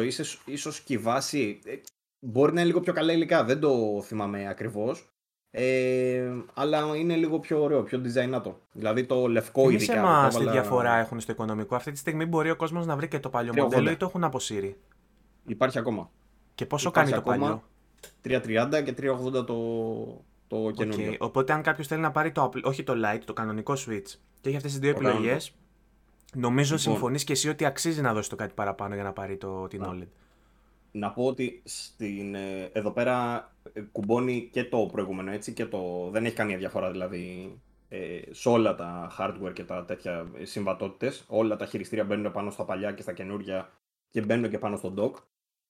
Ε, τώρα να σου πω το εξής. Ε, αν κάποιος, για να το κλείσω λιγάκι αυτό, θα τα πω και αναλυτικά και στο βίντεο. Για να, ε, αν κάποιος έχει το παλιό το Switch, είτε έχει το πρώτο είτε το δεύτερο, δεν προτείνω σε καμία περίπτωση να προβεί σε αλλαγή για το OLED. Αυτό είναι το, το βασικό που θέλω να πω, γιατί δεν έχει καμία διαφορά σαν μηχάνημα. Δηλαδή, δεν είναι ότι. Καταρχήν, αν παίζεις σε τηλεόραση, δεν βλέπεις καμία διαφορά, εννοείται γιατί είναι το ίδιο ακριβώς. Αν παίζεις φορητά, θα δεις διαφορά, αλλά δεν είναι ότι θα σου αλλάξει ρε παιδί μου τελείως την εμπειρία. Δηλαδή, ας πούμε, το Metroid που το έπαιξα και στο ένα και στο άλλο είναι ολόιδια. ολόιδια. Δεν έχει καμία διαφορά. Αλλά αυτό που θα πρότεινα είναι ότι αν κάποιος σκοπεύει να πάρει Switch, δεν υπάρχει κανένας λόγος να πάει στο προηγούμενο. Δηλαδή το 50 παραπάνω για την OLED την οθόνη αξίζει ε, με τα χίλια. Αυτό είναι το concept. Και κατά τα άλλα, ρε μετά υπάρχουν και διαφοροποιήσεις του τύπου αν κάποιος ξέρω εγώ έχει πρόβλημα με το WiFi του και θέλει ενσύρματα, ναι, προφανώς γι' αυτό θα πάει στο OLED. Ε, αν κάποιος θέλει το καινούριο το design, ξέρω εγώ, δεν, δεν μπορώ να φανταστώ κάτι άλλο. Αυτά, αυτό είναι το βασικό το, ε, το καινούριο. Ή το stand τώρα, ας πούμε, δεν νομίζω να αποτελέσει για κάποιον κριτήριο για την αγορά κονσόλας. Δηλαδή, ποιος θα παίζει σε tabletop μονίμως, κάπως έτσι. Αλλά και πάλι, ξέρεις, είναι, είναι πραγματάκια ρε παιδί μου που έχουν βελτιωθεί, αλλά δεν είναι και τίποτα κοσμοϊστορικό. Απλά αυτό. Αν κάποιος σκοπεύει να αγοράσει Switch, ναι, θεωρώ ότι είναι καλύτερη επιλογή. Αν έχει ήδη Switch, δεν θεωρώ ότι αξίζει να προβεί σε γιατί δεν είναι, ξέρεις, το Switch 2 ας πούμε. Μάλιστα. Εντάξει, δεν σκόπευα να κάνω τέτοια επένδυση, απλά ε, όχι, δεν, δεν είναι ότι δεν το ζηλεύω το συγκεκριμένο πάνελ, απλά δεν ξέρω αν θα δίνα 380 ευρώ. Στέλιος, εσύ θα τα δίνες. Κοίταξε να δεις, ε, το δικό μου το Switch παραπέει τη συγκεκριμένη χρονική περίοδο. Έχει γιατί; υποστεί πολλές κακουχίες. Τι του έχεις κάνει, ε, Γιατί έχει, ε, έχουμε κάνει πολλά και διάφορα μαζί. Το έχει βάλει σε ένα. Ε, ορθοπεταλιά. Αλλά πολύ δύσκολα δικαιολογώ μια τέτοια αγορά. Είναι αυτό ακριβώς που είπες. Δηλαδή είναι το ίδιο σύστημα ακριβώς, αν και αυτή την περίοδο, τον τελευταίο χρόνο παίζω περισσότερο φορητό παρά dock. Ε, μόνο αν ήθελα πάρα πολύ να αγοράσω κάτι και είχα λεφτά και ήθελα κάπου να ξοδέψω τα χρήματά μου, μπορεί να πήγαινα σε μια τέτοια αγορά. Ε, νομίζω ότι αν συνεχίσει με τον ίδιο ρυθμό το, το, το παλιό μου μοντέλο να καταραίει, ίσως και να, ε, να το πάρω. Ε, απ' την άλλη, είναι και αυτό που έχουμε λίγο στο πίσω μέρος του μυαλού μας, ότι όπου, κάποια στιγμή, μέσα στο επόμενο χρονικό διάστημα, είτε είναι 6 μήνες είτε είναι ένας χρόνος, θα ανακοινωθεί το επόμενο μοντέλο. Ε, οπότε υπάρχει και αυτό το θέμα να δώσεις ε, σχεδόν 400 ευρώ για να... Εντάξει, έχει, θα έχει βέβαια σημασία να δεις τι θα είναι το επόμενο μοντέλο και αν θα υπάρχει cross-platform και για πόσο καιρό και αν θα είναι backwards compatible το επόμενο, γιατί αν δεν είναι, το θες και για legacy purposes. Κοίτα, το... να, ναι, το να μην είναι backwards compatible το επόμενο Switch είναι λίγο περίεργο. Ε, είναι, το θεωρώ κίνηση με τεράστιο ρίσκο. Ε, θα μπορούσε, για παράδειγμα, να μην είναι ε, τύπου. Πώς λέγεται ο επεξεργαστής της, ε, της Nvidia. Tegra. Να μην είναι τύπου Tegra, να γυρίσει σε επί 86 επί 64. Και να, να, να μην είναι και συμβατά τα παιχνίδια. Να πρέπει να γίνει emulation δηλαδή, αλλά να μην τους συμφέρει να εφαρμόσουν κάτι. Κοίτα να δεις. Ε, της πήρε καιρό της Nintendo να, να, να βγάλει στην αγορά μια πλατφόρμα που να κάνει κλικ πάλι με το κοινό. Ε, οπότε, και επειδή πλέον το κοινό έχει εκπαιδευτεί στο backwards compatibility, ακριβώς, το πιάσεις. Ε, και επειδή το κοινό έχει εκπαιδευτεί πλέον από όλα τα συστήματα στο backwards compatibility ε, σε πολύ μεγάλο βαθμό, νομίζω ότι θα φανεί, δηλαδή ακόμη και για την Nintendo που πολλές φορές κάνει φοβερά οπισθοδρομικές κινήσεις, νομίζω ότι δεν είναι άνευ λογικής. Αλλά τέλος πάντων θα δούμε, δεν ξέρω. Συγκεκριμένα για το LED ε, είμαι στο παρόν όχι, ε, ίσως μια μικρή, ένα μικρό παραθυράκι. Ένα ποτέ δεν ξέρεις. Κάποια στιγμή, ναι, κάπως έτσι. Η, η ζωή Πάντως, είναι γεμάτη εκπλήξεις.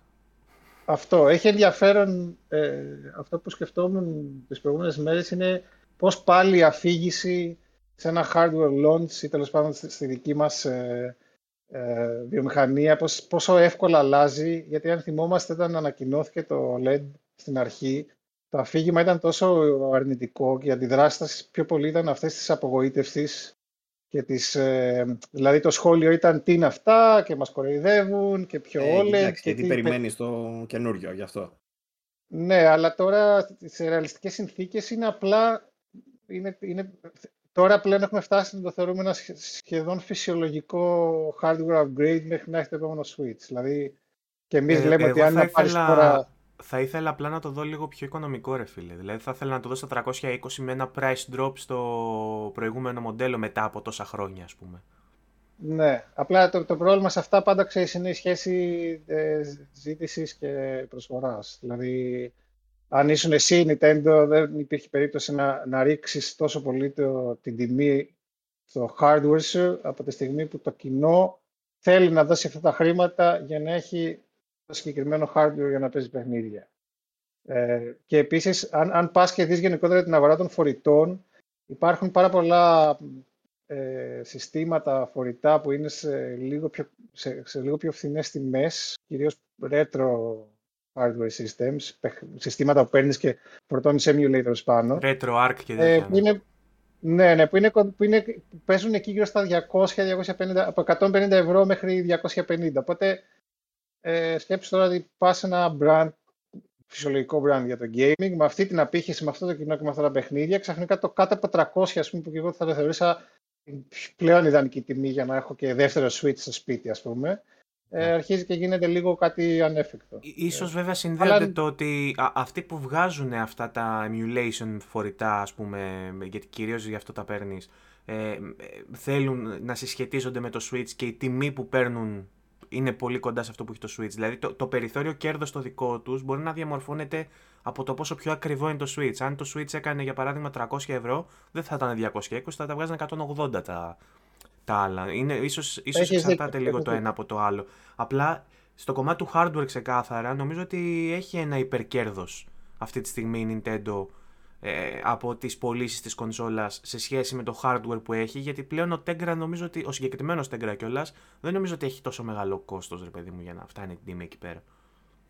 Δεν έχει και επίσης είναι ε, νομίζω το, το πιο αρνητικό χαρακτηριστικό αυτή τη στιγμή για ένα τέτοιο μοντέλο είναι ότι ε, βλέπεις ότι τα, οι τίτλοι του, οι καινούργιοι τίτλοι, όσοι είναι λίγο απαιτητικοί τεχνικά, αρχίζει και πλέον βλέπεις την κούραση του hardware. Βλέπεις παιχνίδια που δεν τρέχουν καλά, ακόμη και για την ίδια την Nintendo. Εδώ είχαμε, εδώ είχαμε παιχνίδι, θυμάμαι το Xenoblade Chronicles το 2, το οποίο λάνσαρε με τραγική ποιότητα εικόνα στη φορητή έκδοση.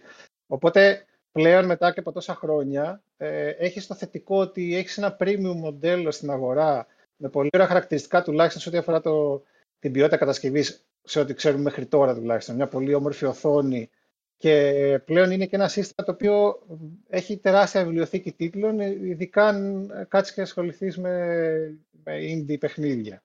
Ε, και αυτό είναι πάρα πολύ θετικό. Από την άλλη, έχεις το, το, αρνητικό στοιχείο ότι παίρνεις ένα καινούριο hardware που είναι ήδη κουρασμένο. Δηλαδή, δεν θα δεις πολλά παιχνίδια με, ε, που, που είναι απαιτητικά στον τεχνικό τομέα να τρέχουν ναι. καλά σε αυτό το μοντέλο. Είναι κάτι το οποίο πλέον έχουμε φτάσει στο, στο το έχουμε τερματίσει. Είχε ταβάνει πολύ χαμηλό από την αρχή. Νομίζω και βέβαια και η, η, συλλογιστική της Nintendo πίσω από την κυκλοφορία του ήταν διαφορετική. Εγώ νομίζω ότι περισσότερο στόχευε σε όσους πήραν day one ας πούμε, το Switch και πλέον θέλουν ένα revision που έρχεται να το κλείσει όλο αυτό και να είναι η απόλυτη κονσόλα.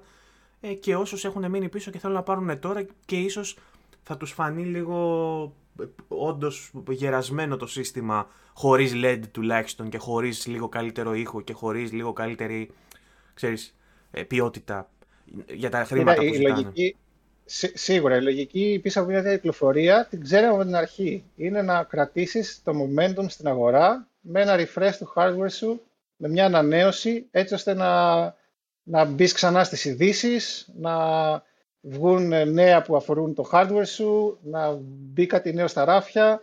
Ε, αυτό περιμέναμε. Περιμέναμε απλά περισσότερα πράγματα από μια τέτοια κυκλοφορία. Και ναι, απευθύνεται, απευθύνεται σε δύο κοινά. Σε ένα κοινό που θα ξανακούσει Switch που δεν είχε ακούσει για ένα διάστημα και θα πει τι είναι αυτό το καινούριο που κυκλοφόρησε. Α, μήπως πάω να δω τι είναι. Α, μήπως πάρω αυτό γιατί φαίνεται premium ε, και παρόμοιοι συσχετισμοί και όπως είπες σε ένα κοινό που είναι το κοινό του, τον, του πρώτου εξαμήνου, του πρώτου χρόνου, των σκληροπυρηνικών που θα πούν, να, ok, μας δώσω πάλι χρήματα στην Nintendo γιατί παίζω Nintendo και θέλω ε, το καινούριο hardware και το παλιό μου Switch πλέον ε, βασανίζεται και ε, βγάζει καπνούς. Το οποίο βέβαια να πούμε ότι σαν, σαν τακτική φαίνεται να τη δουλεύει της Nintendo. Αυτό το πράγμα δηλαδή το έχει πετύχει. Ε, για τις πωλήσεις ήθελα να σας πω, επειδή έχω τα νούμερα τώρα μπροστά μου, λέει συγκεκριμένα επειδή βγήκαν από την GFK για την ε, Βρετανική την αγορά, το 70% λέει των κονσολών που πουλήθηκαν στο UK την τελευταία εβδομάδα ανήκει στο OLED, είναι η OLED. Ε, το 70% το οποίο είναι ε, από όλες τις πωλήσεις δηλαδή των Switch, από όλες τις πωλήσεις, το 70% ήταν για τα OLED. Είναι σημαντικό αυτό το πράγμα λέει το launch, ε, στο launch μάλλον για τις πωλήσεις στο launch ήταν περισσότερες και ε, νίκησε λέει comfortably το Switch Lite. Και ήδη λέει είναι το 7% τα OLED ε, για, για όλη τη χρονιά. Ήδη έχει φτάσει στο 7%. Ακούγονται σημαντικά όλα αυτά, δεν ξέρω τώρα πώς θα το ε, πώς θα κυλήσει και πώς θα συνεχίσει τις πωλήσεις, αλλά ακούγεται σαν πολύ καλό ξεκίνημα. Το Animal Crossing συνεχίζεις ε... να τα πηγαίνει έτσι εξαιρετικά; Έφτασε 35-40 εκατομμύρια. Υπάρχουν πάνω από 40 εκατομμύρια κόσμος που παίζει, θέλει να παίξει Animal Δεν Crossing. Δεν σας κάλασε καθόλου. Έχει και direct το μεταξύ σήμερα, τώρα σε μια-δυο ώρες. ναι, ναι. Κρίμα που δεν προλάβαμε να τη δούμε για να συμπεριλάβουμε στη συζήτηση και τα νέα του. Εν τω μεταξύ, Πάντως, με, ε... με, αυτό είχα κάνει πλάκα στο προηγούμενο. Εν τω μεταξύ, είχα πει ότι περιμένει ο Μουστάκης να δει την Direct και είναι η Nintendo η μόνη που έκανε Direct για να σου πει ότι θα κάνουμε Direct. Έτσι. Έτσι, ναι. Τι περιμένεις ε, να δεις ε, από αυτή την Direct, ε, αν, μπο, αν έπρεπε να κάνεις μια σπέκουλα να προ, προβλέψεις, ας πούμε, τι περιμένεις να δεις; Δεν έχω ιδέα. Έχω σταματήσει να παίζω. Γιατί έτσι; Καιρό. Απλά θυμάμαι ότι στην προηγούμενη.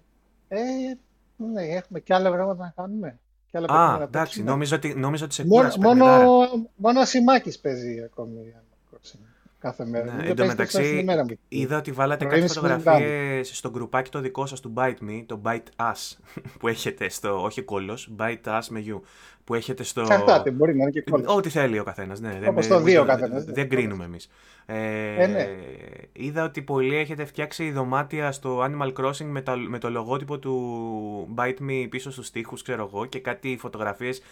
Γιατί δεν υπάρχει φωτογραφία του Ναγκώση στο, στο δωμάτιο του Ασημάκη, μπορεί να μου απαντήσεις εσύ; Είσαι σίγουρος ότι δεν υπάρχει φωτογραφία του Ναγκώση; Είδα Bite Me μόνο. Μπορεί νομίζω ότι υπάρχει. Καταρχάς, έχεις δει ένα δωμάτιο από το σπίτι του Α, σωστά. Δεν ναι. δει όλα τα δωμάτια. Είμαι ναι. σίγουρος ότι έχει φτιάξει ένα ναό Ναγκώση μέσα. Είμαι σίγουρος ότι, είμαι σίγουρος ότι έχει ένα playroom με φωτογραφίες του Ναγκώση, αλλά όχι το playroom με τα games που φαντάζεσαι. Το άλλο που είχε στο 50 Shades of Grey. Αυτό, ναι. Και με κεριά μόβ μέσα. Ναι. Ε, πάντως, για να κλείσω εγώ για το OLED, νομίζω το σημαντικό θα είναι να δούμε, δεν, δεν ξέρω αν είναι από τα, τα, τα, launch, τα hardware launch που είναι αυτό που λέμε front-loaded, δηλαδή που θα πάει ο κόσμος να αγοράσει στους ένα-δύο μήνες και μετά θα πέσει πίσω τα νούμερα του, που είχε πριν το σύστημα. Ε, η δική μου εικασία είναι ότι σιγά σιγά το, το, αυτό το μοντέλο θα πάρει τη θέση του standard switch, δηλαδή ο κόσμος που αγοράζει πλέον θα αγοράζει αυτό, ή το light ή αυτό, και απλά θα, θα είναι αρκετό αυτό για να κρατήσει κάποιο trajectory στις πωλήσεις για τον επόμενο χρόνο, γιατί μιλάμε για ένα σύστημα που πλησιάζει νομίζω τα 100 εκατομμύρια τώρα στην αγορά, οπότε αν μπορέσει να το κρατήσει το momentum για 6 μήνες μέχρι 12 του χρόνου τέτοια Δεν πιστεύετε ότι θα ήταν αρκετά χρήσιμο να δούμε και ένα revision του Lite με LED οθόνη, καθότι πιο χρή... είναι πιο χρήσιμο το να έχεις μια LED οθόνη μαζί σου φορητά με το Lite που προορίζεται περισσότερο για φορητή κονσόλα. Τη στιγμή που το Switch το συμβατικό, αν το βάλεις στο dock, μπορεί να έχεις μια OLED εσύ στο σπίτι σου και να έχεις ήδη τη χρωματική απεικόνηση ε, την καλύτερη. Επειδή βγήκε μάλλον πιο πρόσφατα, εγώ θα έλεγα ότι γι' αυτό δεν το κάνανε. Επειδή είναι το αμέσως προηγούμενο revision, δηλαδή το οποίο. Θα το δούμε μέχρι, την, το, μέχρι το επόμενο Switch όμως και ένα revision του Lite. Δεν ξέρω. αυτό το meme που έκανα τώρα ήταν του Phil Spencer. Το που κάνετε έτσι. δεν ξέρω. Αλήθεια δεν ξέρω. Δεν, και δεν ξέρω κατά πόσο έχει νόημα. Προφανώς το σκεφτήκανε και είπαν ότι αντί να το βγάλουμε, ρε παιδί μου, ξέρεις, στο mobile μόνο, Α το βγάλουμε στο κανονικό, γιατί έχουμε να κάνουμε και κάτι διορθωσούλες, ξέρω εγώ, στον dock. Κάπως έτσι πρέπει να το σκέφτηκαν. Ε, του τύπου να βάλουμε Ethernet, να το βάλουμε HDMI 2. Ξέρεις ποια είναι η βασική διαφορά που, ε, για την οποία δεν έχουμε Switch Lite. Το Switch Lite είναι το φθηνό Switch. Και αυτή τη στιγμή αυτοί έχουν προωθήσει ένα ακριβό Switch. Και ε, το, Lite, το Lite εξυπηρετεί όχι μόνο αυτό. Εγώ δεν νομίζω ότι βγήκε γιατί η Nintendo είπε «Α, υπάρχουν κάποιοι που παίζουν μόνο φορητό να εξυπηρετήσουν αυτόν τον κόσμο που δεν θέλει το, το άλλο μοντέλο. Ήταν η πιο budget, να έχουν... budget λύση. Ακριβώς, entry level switch ήταν. Ε, οπότε θα παραμείνει entry level με, το, με τη LED οθόνη. Ε, εγώ να σας πω πάντως ότι αν ήμουν Nintendo, εγώ, επειδή με, μου έκανες μια θεωρητική ερώτηση πριν ή ρητορική όπως θες ε, για το αν θα ήμουν η Nintendo, τι θα έκανα. Ε, ωραία, ακούγονται και οι ειδοποιήσεις μου και περνάνε στο τέλειο. Ε, λοιπόν, ε, εγώ αυτό που θα έκανα θα ήταν να βγάλω ένα revision του Switch Lite το οποίο θα είχε μεγαλύτερη μπαταρία καθότι δεν υπάρχουν τα Joy-Cons άρα υπάρχει ο έξτρα χώρος για να βάλεις μια πολύ μεγαλύτερη μπαταρία και μια LED οθόνη για να είναι καλύτερο έξω που το παίρνεις ε, μαζί σου και κυκλοφορείς περισσότερο το Lite. Νομίζω ότι θα το τοποθετούσα χρηματικά σίγουρα πιο πάνω από το απλό το Lite αλλά πολύ κοντά στην τιμή του κανονικού Switch ας πούμε Ε, όχι όμως κοντά στο μεγάλου του LED που είναι το ακριβό. Ε, και πιστεύω ότι θα έκανε και αυτό πωλήσει γιατί χρειάζεται βελτιώσεις στο light για να έρθει ρε παιδί μου πιο κοντά στο LED. Δεν ξέρω αν OLED. έχει. OLED, εντάξει, ναι, το ίδιο είναι, συγγνώμη, ναι, είναι LCD. Άλλο η LED, άλλο η OLED. Εντάξει, LED είναι ο τύπος φωτισμού. Μπορεί να έχει backlight LED δηλαδή και να είναι LCD, ενώ το OLED είναι ο τύπο, τύπος pixel. Τα ξέρω, Παύλο μου. Δεν, θα μας, δεν μας διορθώνεις. Το OLED δεν είναι το LED, αυτό σου λέω. Το OLED δεν είναι. Το LED είναι άλλο πράγμα. Αχ, ρε φίλε, αυτό το παιδί, άμα δεν διορθώσει, δεν μπορεί. Ναι. Το προηγούμενο είναι LCD LED, είναι το προηγούμενο. Αυτό είναι OLED. Αυτό σου λέω. Ναι. Αυτό σου λέω. Το είπαμε. Ωραία. Λοιπόν, θεωρώ ότι θα, θεωρώ ότι θα έπρεπε να έχουμε και ένα ε, OLED ε, light version ε, κάποια στιγμή. μπορεί να μην βγάζει νόημα επιχειρηματικά αυτή τη στιγμή, να βγει τώρα, αλλά μέχρι το επόμενο το Switch εγώ θα ήθελα να το δω και αυτό. Ξέρετε τι, δεν έχουμε πιάσει καθόλου το, τη φήμη, στην ουσία γιατί δεν υπάρχει τίποτα, ότι το ενδεχομένως να κυκλοφορήσει κάτι άλλο που θα μπαίνει στο dock του καινούριου. Γιατί και καλά έχουν κάνει το dock μάλλον σαν forward compatible, λένε. Ότι στην ουσία θα μπορείς να βάλεις κάποιο άλλο μηχάνημα πάνω που, θα το, μπορεί να παίξει. Πού το είδες αυτό ότι είναι forward compatible; Το λένε έτσι επειδή στην ουσία μπορεί να βγάλει 4K, ρε παιδί μου. Δηλαδή 4K. Έχει το τσιπάκι και έχει τα φόντα να, να το κάνει αν θέλει. Δεν είναι ότι. Οπότε πιστεύεις ότι μπορεί να δούμε Switch 2. Θα μπορούσαμε να δούμε Switch 2 με 4K δυνατότητες που θα πωλείται και standalone χωρίς τη βάση μαζί σε μια πιθανότατα οικονομικότερη τιμή. Αυτό ρωτάω εσάς. σω το κάνανε για να είναι σίγουροι; Μήπως αποφασίσουν κάτι τέτοιο σου λέει δεν πειράζει κάτω και έτσι για να μπορεί κάποιος να το αγοράσει να το βάλει στην παλιά τη βάση. Το σκέφτεστε σαν Εγώ πιστεύω ότι απλά είναι, είναι future proofing γιατί μπορεί κάποια στιγμή στο μέλλον να βγει κάποιο codec που θα επιτρέπει στον Tegra να κάνει κωδικοποίηση 4K και χρειάζεται το HDMI protocol για να το βγάλει στην τηλεόραση. Οπότε θεωρώ ότι είναι future proofing.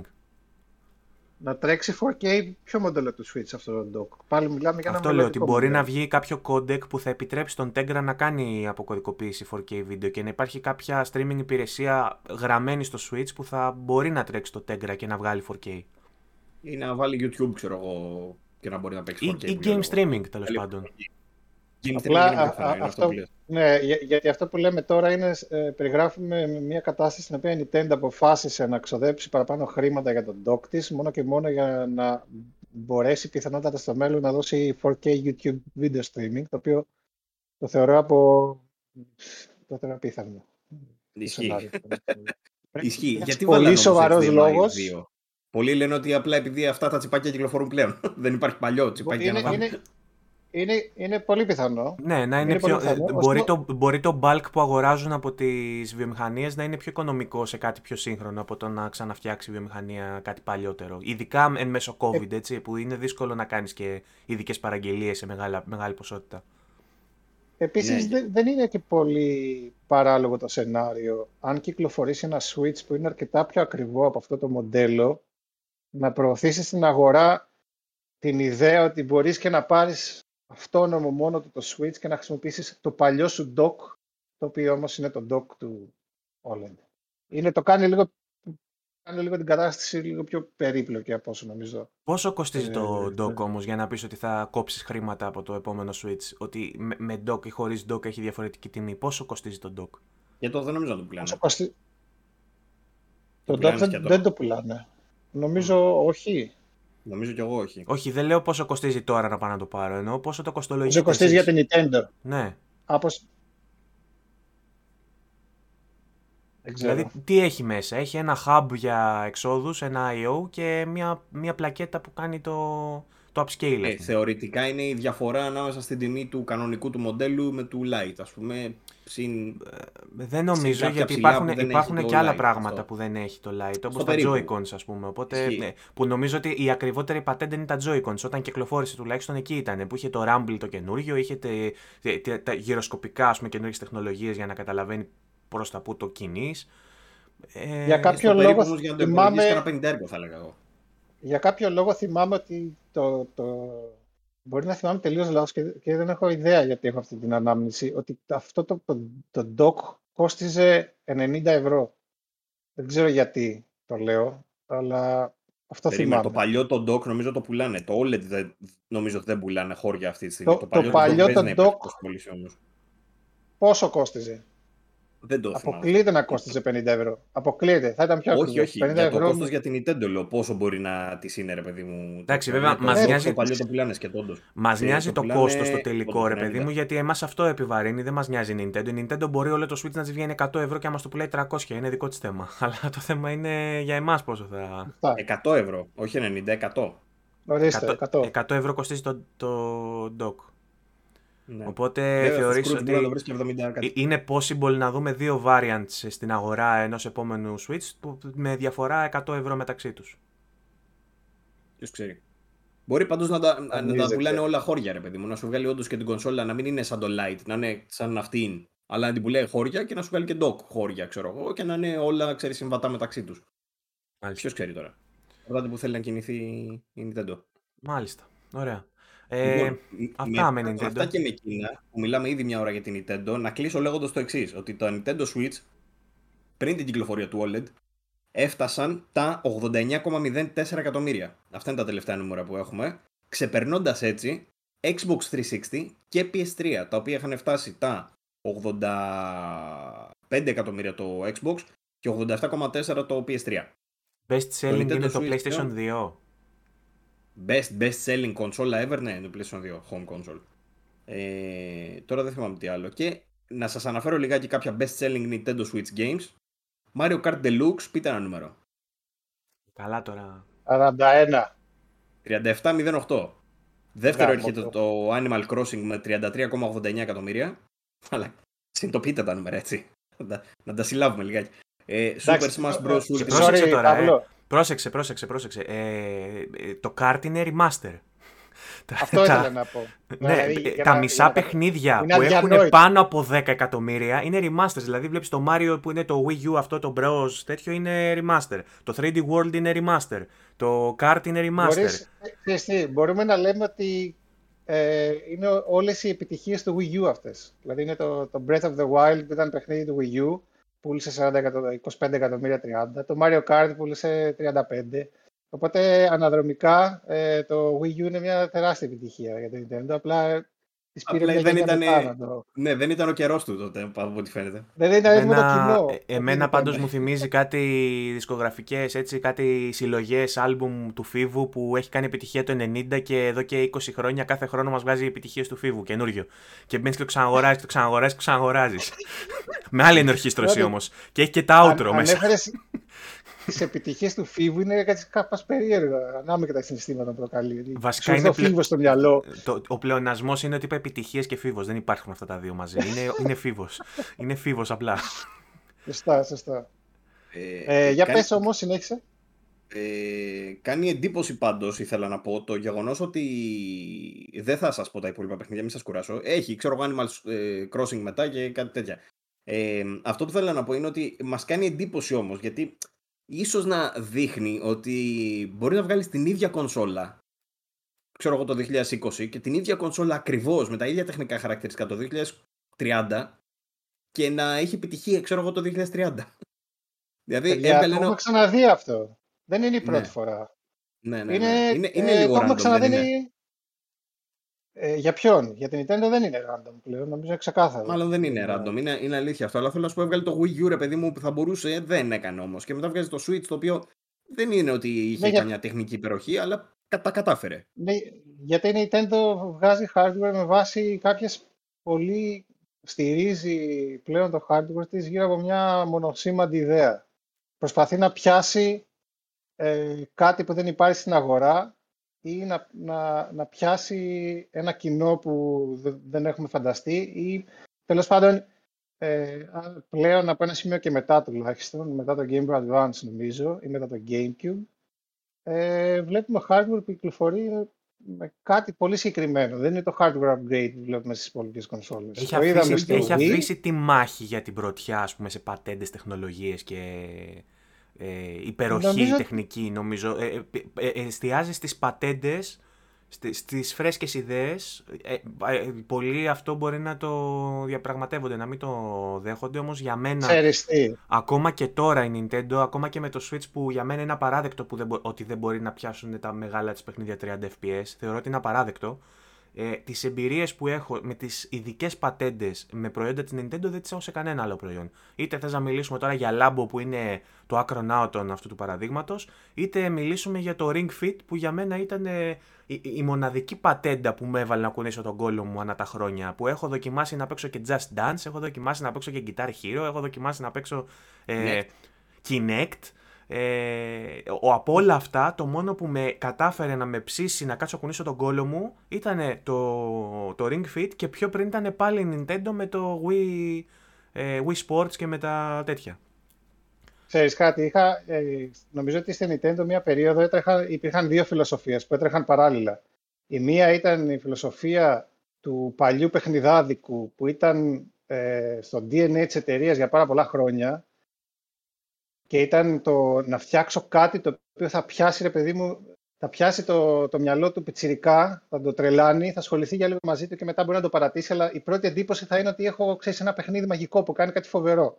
Αυτό ίσχυε από την εποχή του Gunpei Yokoi και, και όλη και αυτή στον ενήλικα, Και στον ενήλικα θα δώσει την νοσταλγία που ποθεί, ας πούμε δεν, δεν, τότε όταν, υπήρχε, όταν έτρεχε αυτό το ρεύμα δεν, δεν είχαμε φτάσει ακόμα στην εποχή της νοσταλγίας. Δηλαδή το πρώτο Game Boy δεν, δεν στηριζόταν στην νοσταλγία, αλλά στηριζόταν σε, σε αυτή τη λογική. Το να παρουσιάσει ένα καινούριο παιχνίδι.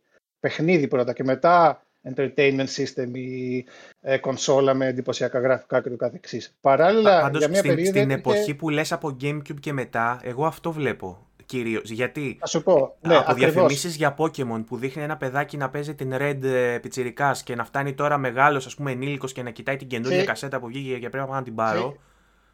Ναι, βρε, γιατί έχουμε φτάσει πλέον σε μια εποχή που υπάρχει ένα legacy. Δεν υπάρχει αυτή τη στιγμή ε, ε, προ, ε, κατασκευαστής συστημάτων βιντεοπαιχνιδιών στην αγορά που να έχει τόσο μεγάλη ιστορία όσο η Nintendo. Δηλαδή έχεις όντως πολύ μικρά παιδιά που μεγάλωσαν και είναι πατεράδες και μπορείς να χτυπήσεις το, το στοιχείο της νοσταλγίας εκεί και να τους βάλεις να εκπαιδεύσουν και τους γιους, κόρες και το καθεξής. Αλλά αυτό που θέλω να πω είναι ότι η δεύτερη φιλοσοφία που έτρεχε για μια χρονική περίοδο παράλληλα στην Nintendo ήταν της τεχνολογικής υπεροχής. Αυτό κράτησε μέχρι το GameCube, ξεκάθαρα. Δηλαδή, μέχρι και στο Nintendo 64 υπήρχε λίγο η, η εικόνα, ήθελαν να περάσουν ότι εμείς εμείς έχουμε το πιο δυνατό hardware, γιατί εμείς είμαστε ο, ο leader της αγοράς, οπότε θα έχουμε και την ισχυρότερη τεχνολογία, αλλά αυτό κράτησε μέχρι να έρθουν οι πιο μεγάλοι παίκτες, προφανώς η Sony, όπου συνειδητοποίησαν ότι δεν τους παίρνει, δεν μπορείς να ανταγωνιστείς στη Sony και να φτιάξεις τόσο δυνατό hardware όσο η Sony, ούτε, ούτε έχεις την τεχνογνωσία κάνει να το κάνεις. Οπότε μετά το ρεύμα της ιδέας, του βγάζω την ιδέα προς τα έξω πρώτα και όλα υπηρετούν την ιδέα μου για το πώς θέλω να είναι τα παιχνίδια μου, βγήκε από πάνω και το, το, η φιλοσοφία της τεχνικής υπεροχής υποβαθμίστηκε εντελώς. Ε, αλλά αυτό που είπε ο, ο Παύλος πριν, στο ότι μας κάνει να καταλαβαίνουμε ότι μπορούμε να δούμε σε 10 χρόνια ένα hardware ε, τωρινής ισχύως ή ε, τωρινών spec και να κάνει επιτυχία, το είδαμε πρώτα-πρώτα με το Wii, έτσι. Ήταν το, το Wii ήταν ένα GameCube. Ήταν ένα GameCube, ένα turbocharged GameCube. Ήταν η αρχιτεκτονική Δοκίμασε η Nintendo και... πάντως να ξαναμπεί στη φάση με το Wii U, απλά δεν της βγήκε. Το Wii U ήταν μια κονσόλα που συνδύαζε και τεχνολογικά μια ετεροχρονισ... ετεροχρονισμένη πολύ βέβαια η κυκλοφορία του. Δηλαδή, εκεί το έχασε με το timing η Nintendo. Αποφάσισε να βγάλει κονσόλα η οποία θα ήταν πιο fitting στην προηγούμενη γενιά και την έβγαλε ε, με, κοντά στο launch της επόμενης. Εκεί έχασε λίγο το timing. Και ε, για κάποιους βέβαια ε, έχασε το timing, για κάποιους άλλους απλά διαχώρισε τη θέση της από τους υπόλοιπους και είπε εγώ θα κάνω αυτό που θέλω στο δικό μου timeline. Είναι σαν να είχαμε μετά Marvel και DC.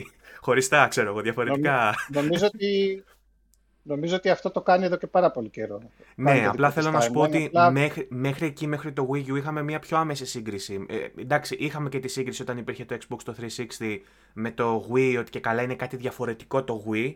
Και όντως εκεί είχε, είχε διαφοροποιηθεί ότι. και, και όντως μετά το Gamecube που λες και εσύ, η τεχνική υπεροχή πάει, πήγε σκουπίδια, μας νοιάζουν οι φρέσκες ιδέες. Ε, άρχισε να έχει αυτό που λέει, ιδέα. Θέλω ναι. ιδέα πλέον. Ε, Όμως με το Wii U. Ε, Απλά ετεροχρονίστηκε λίγο γιατί τα specs του Wii U ήταν για να ανταγωνιστούν Xbox 360 και PlayStation 3. Νομίζω ότι αν κυκλοφορούσε ταυτόχρονα με Xbox και PlayStation 3 θα ήταν πολύ πιο κοντά τεχνικά.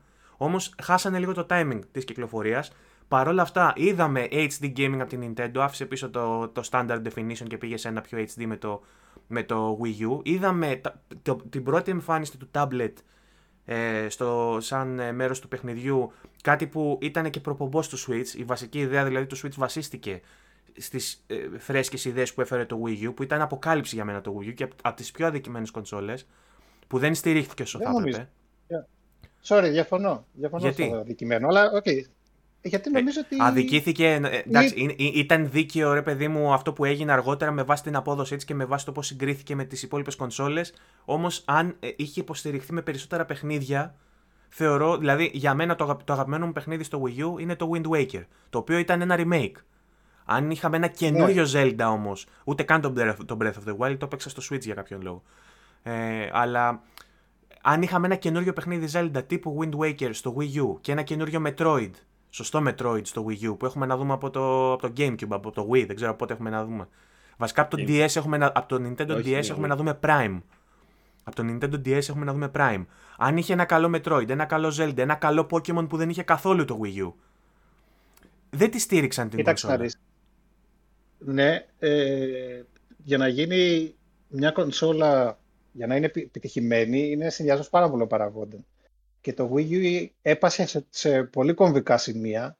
Ένα από τα πιο βασικά, ένα από τα οποία ήταν το marketing. Έτσι. Δηλαδή ήταν τόσο μπερδεμένο επικοινωνιακά αυτό το σύστημα που ε, ε, δεν έχω, έχω να δω τόσο κακή το επικοινωνία. Το όνομα και ε, από όλες, από, από όπου και να το πιάσεις. Από όπου και να το πιάσεις. Από όπου και να το πιάσεις. Έχω να δω από την εποχή των 32 bit τόσο κακή επικοινωνία. Και ήταν αυτό που είπες, ε, νομίζω ότι προσπάθησαν να κάνουν πάρα πολλά πράγματα. Η ιδέα με την ταμπλέτα για μένα ήταν εξαιρετική, δηλαδή ήταν, ήταν φανταστική σαν ιδέα και ε, σκέψω ότι ήταν και λίγο, ίσως να ήταν και λίγο μπροστά από την εποχή της. Η ιδέα δηλαδή ότι πλέον θα θες μια κονσόλα, θες η κονσόλα σου ε, να είναι όσο το Όσο το η κονσόλα σου θέλεις να είναι ο χαμάλης, να σου κάνει τη βαριά δουλειά και το τάμπλετ στα χέρια σου θέλεις να είναι η προέκταση και η οπτική ανάδρασή σου. Η οπτική, όχι η απτική. Ε... Το, το, το, βασικό concept ήταν ότι πλέον οι φορητές συσκευές είναι κυρίαρχες σε αυτή την αγορά. Από ποια πλευρά και αν το πιάσεις. Δηλαδή το mobile gaming είναι πολύ μεγαλύτερο από το console gaming στα νούμερα. Ναι. Οπότε η ιδέα ήταν να προσπαθήσω με κάποιο τρόπο να συνδυάσω αυτούς τους δύο κόσμους που σαν αρχή είναι εξαιρετική. Απλά η υλοποίηση ήταν λάθος, ήταν τελείως ανεμική, λόγω πολλών παραγόντων. Μα, η προσπάθεια κάπως να φτιάξουμε... ότι ένα, συγγνώμη που σε διακόπτω συνέχεια, απλά είμαι παθιασμένος με το ναι, ναι. συγκεκριμένο θέμα. το, το, γεγον, το γεγονός ότι. Παθιασμένος ε, με το Wii U, ε, μπράβο. Είμαι παθιασμένος με το Wii U, ναι. 15. Ναι, ναι, όλοι μας. Αλλά μπράβο, πρόσεξε τώρα. Όλο, όλο το σύγχρονο gaming και όλη η κινηματογραφικότητα αυτή που πλέον είναι το νέο ρεύμα στο gaming, κινηματογραφικότητα, βασίζεται ε, στην βασική ιδέα του πώς θα κάνουμε πιο minimal το HUD. Πώς θα βάλουμε όσο το δυνατόν λιγότερα πράγματα στην, στην οθόνη σου. Το, το, το, η δυνατότητα που μας έδινε το Wii U να έχουμε το, το mini map και το inventory στα χέρια μας, που είναι και ρεαλιστικό. Θυμάμαι έπαιζα το Zombie U δηλαδή και είχα το inventory στα χέρια μου, ενώ μπροστά μου ο πρωταγωνιστής απλά είχε σκύψει και βλέπε. Λοιπόν, νομίζω, το γεγονό. Sorry, σε διακόπτω και εγώ. Το, νομίζω το Zombie U ήταν τελικά η πιο ωραία υλοποίηση ε, τη διπλή του gaming διπλής οθόνης που είδαμε στο αυτό σύστημα. Ισχύει. Είναι, ε, ε, υποφελείται, είναι σαν να λέμε τώρα το Astro που, είχαμε, το Astro που έχουμε στο PlayStation 5, το αντίστοιχο Astro για το Wii U. Εκεί έβλεπες τα πάντα. Ήταν σαν. Στηρίζω, ρε φίλε, γιατί και για το PSV είχαν τέτοιες λειτουργίες και τα, τα, τα κόψανε. Δηλαδή το είχαν δοκιμάσει κάνα δύο παιχνίδια και δεν το προσπάθησαν μετά καν. Και ήταν ναι. άδικο πολύ. Γιατί όντως έχει ζουμί αυτό το πράγμα, όντως έχει ψωμί. Σου λέω, εγώ ε, ε, επικεντρώνομαι εκεί ότι μου λείπει πάρα πολύ αυτό που υπήρχε στο Wii U, το να μπορώ να μην έχω καθόλου μενού και καθόλου HUD στην οθόνη μου, να έχω όλες τις πληροφορίες που χρειάζομαι στα χέρια μου και στην οθόνη μου να βλέπω ό,τι, όσο πιο immersive ε, μπορώ να δω το παιχνίδι που παίζω. Για μένα ήταν εξαιρετική ιδέα το Wii U, δεν έπιασε και δεν στηρίχθηκε. Επιμένω ότι δεν στηρίχθηκε γιατί ένας από τους παράγοντες που λες που ε, συνδράμουν στο, στην εικόνα που θα φτιάξει η κονσόλα και το αν θα πουλήσει είναι και το library. Ε, σίγουρα παίζει ρόλο το ότι προσπάθησε να κάνει πολλά πράγματα, να βάλει πολλά καρπούζα κάτω από τις μασχάλες ε, και ίσως τα μπλεξε λίγο και δεν έκανε τέλεια τίποτα από όλα αυτά, έκανε μέτρια πολλά πράγματα. Όμως από την άλλη δεν είχε και τα console sellers παιχνίδια που θα πουλούσαν κονσόλες με κλειστά μάτια είτε ήταν καλή κονσόλα είτε δεν ήταν. Αν δηλαδή είχαμε καινούργια κυκλοφορία Metroid, καινούργια κυκλοφορία Zelda και καινούργια κυκλοφορία Pokemon, Εγώ, ας πούμε, μόνο για το Pokémon θα πήγαινα να αγοράσω κονσόλα, ακόμα και αν η κονσόλα ήταν ένα γαϊδούρι με μία LED οθόνη στον κόλλο, ξέρω εγώ και πήγαινε. Θα πήγαινα και θα τα αγόραζα. Απλά. Ξε... Καταλαβαίνω αυτό που λες. Απλά ε, είναι λίγο το, αυτό που λέμε το φαινόμενο αυγού και κότας. Αν το hardware είχε support από καλύτερο software και το ανάποδο. Ωστόσο, έχω την εντύπωση ότι όλα αυτά θα ερχόντουσαν αν η Nintendo έβλεπε ότι υπήρχε momentum με την κονσόλα. Νομίζω ότι φάνηκε από πάρα πολύ νωρίς ότι αυτό το πράγμα δεν θα πιάσει την αγορά, ότι τα λάθη θα πληρωθούν.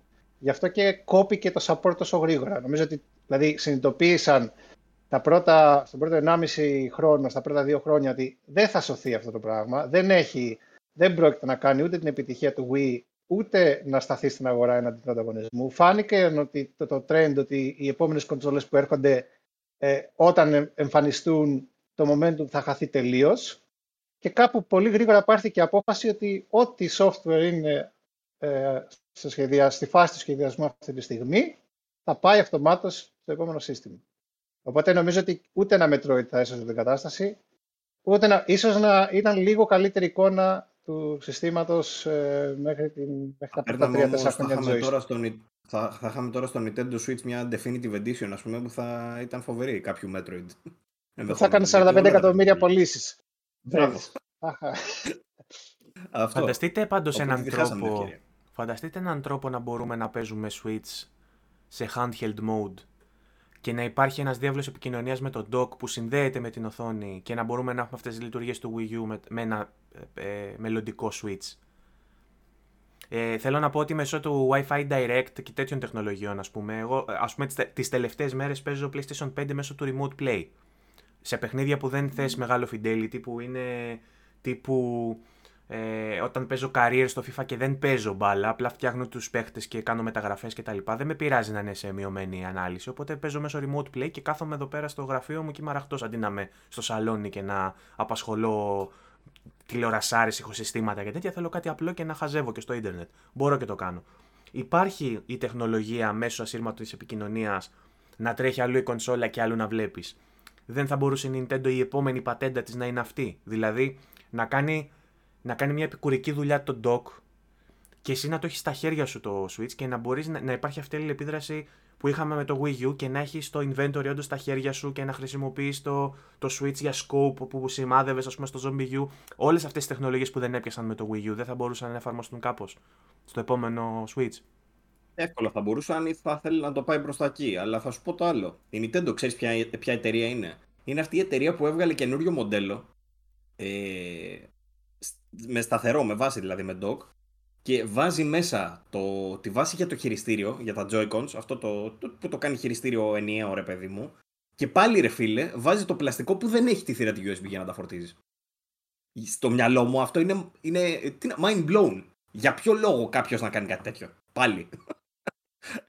Οπότε μιλάμε για αυτή την εταιρεία. Αυτή η εταιρεία λοιπόν, ε, για να κάνει αυτό που λες, θεωρώ ότι θα έπρεπε να έχει κάποιο ισχυρό κίνητρο, ρε παιδί μου, για να το. Τι να σου πω, αν αν είχε δουλέψει η καταστασούλα με το Wii U, μπορεί όντως τώρα να ήμασταν σε μια τέτοια φάση. Τώρα ίσως δεν την ενδιαφέρει και να την ενδιαφέρει περισσότερο ε, για το σκέτο φορητό, ας πούμε. Πάντως, στην, στην τελευταία Direct, εγώ αυτό που κατάλαβα είναι ότι η Nintendo πλέον εστιάζει στο κομμάτι του Legacy που συζητούσαμε πριν και φαίνεται από το είδος των ε, υπηρεσιών που παρέχει. Δηλαδή, πρόσθεσε εκτός από το NES και το SNES πλέον και Nintendo 64 και νομίζω ότι ένα μεγάλο κομμάτι μερίδας του κόσμου θα προσπαθήσει να το τραβήξει μέσω αυτού. Δηλαδή, γιατί γελάς Παύλο, είδα ένα σαρδόνιο χαμόγελο. Και Mega Drive.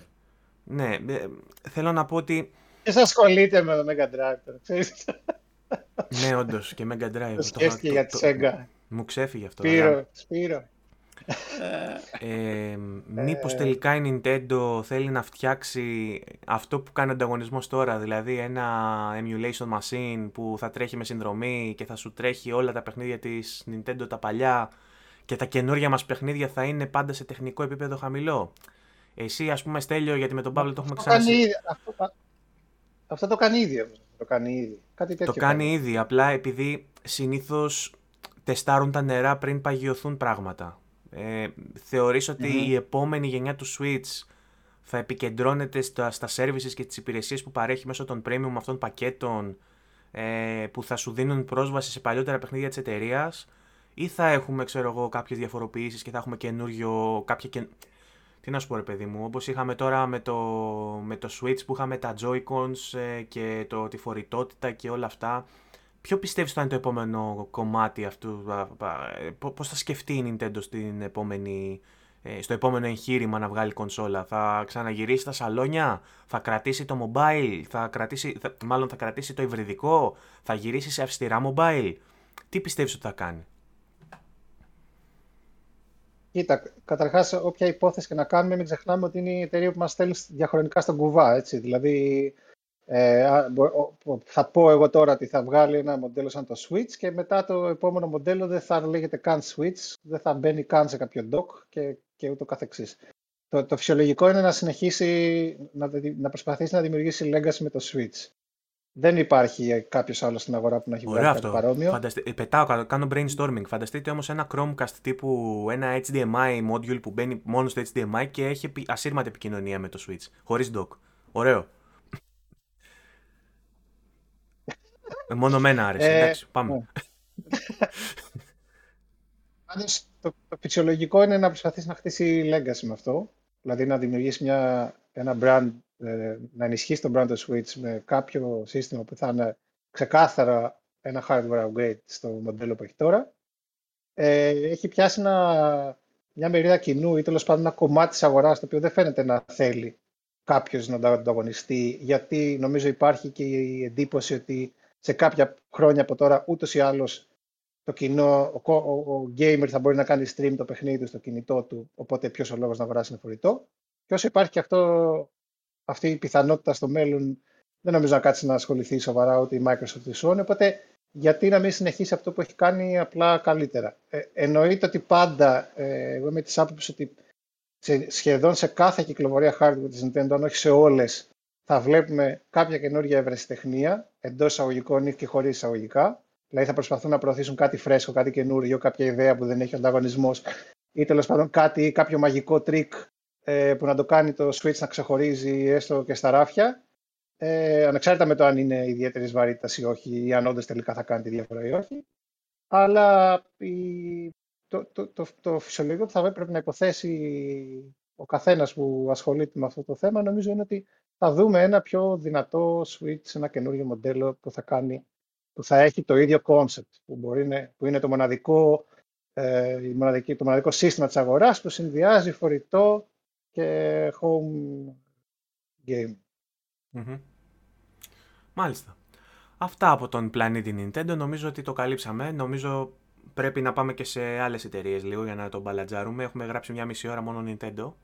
Ε, νομίζω πριν, πριν φύγουμε, sorry, νομίζω πριν φύγουμε, αξίζει να πούμε ε, σχετικά με την είδηση που νομίζω ήταν η σημερινή, η χθεσινή. Ακριβώς, ναι. Το πήγα να πω κι εγώ. Ε, Δε, δε, ίσως είναι λίγο πρόημο, γιατί ξέρεις πολλές φορές αυτές οι ειδήσεις ε, πετάγονται και τελικά υπάρχει κάποια εξήγηση. Είναι λίγο διαφορετικές ε, οι τελικές εντυπώσεις. Η Steam απάντησε. Α, απάντησαν κιόλας. Okay. Ναι. Να αναφέρουμε λίγο τι έχει γίνει. Οι... Βγήκανε στο Twitter μερικοί από τους προγραμματιστές του ε, Metroid Dread και ανέφεραν ότι έχω δουλέψει λίγο στο παιχνίδι, ξέρω εγώ, 6 μήνες. Βλέπω μέσα στο παιχνίδι το τελικό που παίζω δικά μου assets που τα έχω σχεδιάσει εγώ ε, και για κάποιο λόγο λέει δεν υπάρχουν στα credits, λέει ένας. Μετά λέει, ξέρω εγώ, ε, μια άλλη γυναίκα, ξέρω εγώ, που ήταν cinematic animator, ε, στο LinkedIn, ότι μπράβο, λέει, χαίρομαι για τη δουλειά τέλος πάντων που βγήκε κτλ. Ε, δούλευα για 9 μήνες, πόσο λέει η συγκεκριμένη, βλέπω μέσα, λέει, πάλι δική μου δουλειά και δεν έχει γίνει. Ε, το μοντίβο αυτό συνεχίστηκε, ρε παιδί μου, γιατί βγήκανε κι άλλοι και το ανέφεραν ε, ότι η Mercury Steam αποφάσισε στα credits του Metroid Dread να μην συμπεριλάβει κάποιους από τους ανθρώπους που δούλεψαν στο παιχνίδι. Κάτι το οποίο δεν είναι η πρώτη φορά βέβαια που το βλέπουμε. Το έχουμε ξαναδεί παλιότερα. Το έκανε η Rockstar. Λέει στο Red Dead Redemption 2 δεν είχε αναφέρει περίπου χίλια άτομα που είχαν δουλέψει. Φανταστείτε πώς δούλευαν. Ε, ήταν ήταν 40, 40 λεπτά credits εντωμεταξύ. Δεν, δηλαδή, δεν πιστεύω ότι είναι χρονικό το περιθώριο. 20.000 developers για μια δεκαετία έφτιαξαν, φτιάξαν ένα χωριό κάπου εκεί στην ε, Σκοτία ή στην Αμερική και δούλευαν το, το, το Red Dead Redemption για 15 χρόνια. Ναι, κάπως έτσι. Άρα ε, συγκεκριμένα, ε, και ο, δεν μιλάς για την Naughty Dog. ε, Μιλάει για τον Νότι Σπακιανάκη. Ξεκάθαρα. Τα έλεγε. ε... κάποιο τραγούδι του σίγουρα. Αυτό που έγινε τέλος πάντων είναι ότι η Mercury Steam ε, αποφάσισε να απαντήσει σε αυτό λέγοντας ότι έχουμε ως πολιτική lead στην εταιρεία μας τα παιχνίδια που βγάζουμε ε, στα credits να μπαίνουν μόνο όσοι έχουν δουλέψει σε πάνω από το 25% ε, του project. Δηλαδή οι συγκεκριμένοι ρε παιδί μου δουλέψαν σε λιγότερο από το 25%. Συγγνώμη, στα περισσότερα παιχνίδια που βλέπω, στο τέλος βάζουν, στο τέλος βάζουν special thanks στο σκυλί μου και τη γάτα μου. Βάζουν τους τριχωτούς μας φίλους του γραφείου. Ε, βάζουν τον janitor που καθάριζε. Βάζουν τον Έχει... τύπο απέναντι που τους κέρναγε τους καφέδες στα Starbucks. Και δεν βάζουν κάποιον που έχει δουλέψει κάτω από 20% στο παιχνίδι. Ακριβώς. Άλλοι λέει, για παράδειγμα, η, η Arcane και η Bethesda, ε, κάποιους λέει τους βάζουν στα special things. Παρόλο που έχουν δουλέψει, ρε παιδί μου, σε legit τομείς, απλά τους πετάνε στα special things. Ε, συγκεκριμένα η Rockstar δεν είχε βάλει 100 άτομα λέει, που ήταν στο LA Noir και δεν είχε αναφέρει και 55 άτομα στο Manhunt. Ε, η Rockstar από την άλλη λέει ότι έχει ως πολιτική, για να καταλάβουμε λίγο και τη διαφορά ρε παιδί μου του πώς δουλεύει κάθε εταιρεία, έχει την πολιτική λέει να αναφέρεται στα, στα credits μόνο όσοι είναι στο project τη στιγμή του τερματισμού. Τη στιγμή λέει, που κυκλοφορεί το παιχνίδι, όσοι δουλεύουν τότε στην εταιρεία τους βάζουμε εκεί. Δεν βγάζει πολύ νόημα η αλήθεια. Ε, δηλαδή, αλλά... δηλαδή αυτός που κάνει το concept art στην αρχή και μετά πιστόλιασε ε, δεν μπαίνει. Λέει γενικά, ναι, ναι. αν είναι ακόμα στην εταιρεία, φαντάζομαι κάτι τέτοιο ρε παιδί, αν δουλεύει ακόμα μαζί τους. Δεν, δεν μπορώ να καταλάβω. Αν, δεν έχει, αν είναι. Τι να σου πω τώρα, δεν, δεν ξέρω κι εγώ τι, με ποια λογική το κάνουν. Ε, Παρ' όλα αυτά, όλα αυτά συμβαίνουν επειδή δεν υπάρχουν συγκεκριμένα ξέρεις, ε, πλαίσιο ας πούμε, για τα δικαιώματα των εργαζομένων στη βιομηχανία αυτή. Οπότε από εκεί ξεκινάνε όλα. Αυτό είναι το, το πρόβλημα. Ε, γιατί κανείς δεν μπορεί να αναγκάσει καμία εταιρεία να, να φέρει κάποιον. Ναι, προφανώς είναι απέσιο και απαράδεκτο. Αλλά νομικά δεν υπάρχει κάτι που μπορεί να κάνει κάποιος. Ηθικά όμως. Επίσης, εξακολουθώ να. Ε, ηθικά πρέπει να, πρέπει να ακουστεί λίγο το. Πρέπει αυτό. να γίνει κάποιος τόνο. Και να μην αγοράσεις, ξέρω εγώ, το Metroid. Εντάξει, το να μην αγοράσει είναι λίγο βαρύ. Μην είμαστε τόσο cancel, τόσο cancel culture. Ε. Νομίζω ότι μια τόσο επιδραστικά τα social media που δεν χρειάζεται να. Ε, μόνο και μόνο που γίνεται εντόρο, δηλαδή δεν χρειάζεται να γίνει και cancel movement, ας πούμε. Ισχύει. Τέλος πάντων. Μάλιστα. Προ γνώση και συμμόρφωση περισσότερο η φάση. Ε, Μιας και αναφέραμε το cancel και τα λοιπά, μήπως θέλετε να πάμε τώρα σε ένα άλλο θέμα, γιατί τώρα νομίζω ότι όντως κλείνουμε με Nintendo. Ε, κλείνουμε, ναι. Και εγώ, εγώ θα σε πήγαινα σε Sony, αλλά δεν ξέρω αν είναι πολύ σημαντικό αυτό που θες να με πας. Επειδή ταιριάζει λίγο με το cancel culture που ανέφερες και επειδή έγινε μια ανοίξη στο γκρουπάκι μας στο VG24 Gaming Community, ε, πόσταρε ο φίλος της ομάδας, μισό λεπτό να το βρω να σας πω. Ε, δεν μου τα βγάζει με τη σειρά, γι' αυτό έχω πρόβλημα. Λοιπόν, ο Λουκάς Ιωαννίδης ε, μας ανέφερε στο γκρουπάκι ότι θα πέστε να με φάτε τώρα, δεν τρώμε κανένα, μην ανησυχείτε. Ε, αλλά προσωπικά δεν είμαι και τόσο κατά του paid XP boost. Ειδικά για όσους λέει δεν έχουμε το χρόνο να λιώνουμε για να ανεβαίνουμε level. Τα boost που πήρα σε AC Odyssey και Valhalla με βόλεψαν πάρα πολύ. Ε, έχουμε δώσει μια εικόνα ότι θα, όντως θα πέσουμε να φάμε κόσμο γιατί όλη την ώρα λέμε μην αγοράζετε. Εντάξει, ε, είναι Παρασκευή και νηστεύουμε όμως. Αυτό. Ε, Παρ' όλα αυτά νιώθω ότι πρέπει να το κάνουμε λίγο αντρές το συγκεκριμένο το ζήτημα. Ε, ο λόγος που λέμε να μην, ε, να μην αγοράζει ο κόσμος και το προτείνουμε να μην αγοράσει ο κόσμος ε, τα boost και να το προσπαθούμε να τους αποτρέψουμε είναι ότι αν πουλάνε αυτά η εταιρεία συνεχίζει και τα βάζει. Το πρόβλημα ποιο είναι με αυτό; Είναι ότι χαλάει τις ισορροπίες του παιχνιδιού συνήθως. Όχι συνήθως βασικά, είναι, είναι ο μόνος τρόπος ε, για να καταφέρουν να εισάγουν τέτοιους μηχανισμούς, το οποίο φυσικά οδηγεί σε περισσότερα έσοδα για αυτούς και δεν πρόκειται να σταματήσουν να το κάνουν εφόσον έχουν έσοδα. Παύλο, να ρωτήσω. Παρακαλώ. Μιλάμε για actual XP boost. Θέλω περισσότερα XP. Θέλω να ανέβω level γρήγορα. Ωραία. Πώς, από πού προκύπτει η συλλογιστική ότι πρέπει να πληρώσω για κάτι τέτοιο και να μην μου το δώσει το παιχνίδι δωρεάν υπό τη, υπό τη μορφή κάποιων... Δεν, μιλά, δεν μιλάμε για online multiplayer τώρα, έτσι. Μιλάμε για single player πράγματα. Σωστά. Σωστά. Ε, πολλά παιχνίδια, δηλαδή, πολλά είναι... παιχνίδια αυτό το εφαρμόζουν μέσω της δυσκολίας της διαβάθμισης και σου λένε ότι αν δηλαδή, παίξεις είναι, το είναι, easy είναι, σαν είναι επί δύο το XP. Είναι σαν να σου είναι, βάζουν μια τιμή. Είναι σαν να λέμε στο easy mode. Ναι. Πληρώνεις το ίδιο. Είναι εξωφρενικό. Η λογική του pay to win υπάρχει μόνο στα mobile games και είναι κατακριτέα από, τη, από day zero, από την πρώτη στιγμή που εμφανίστηκε.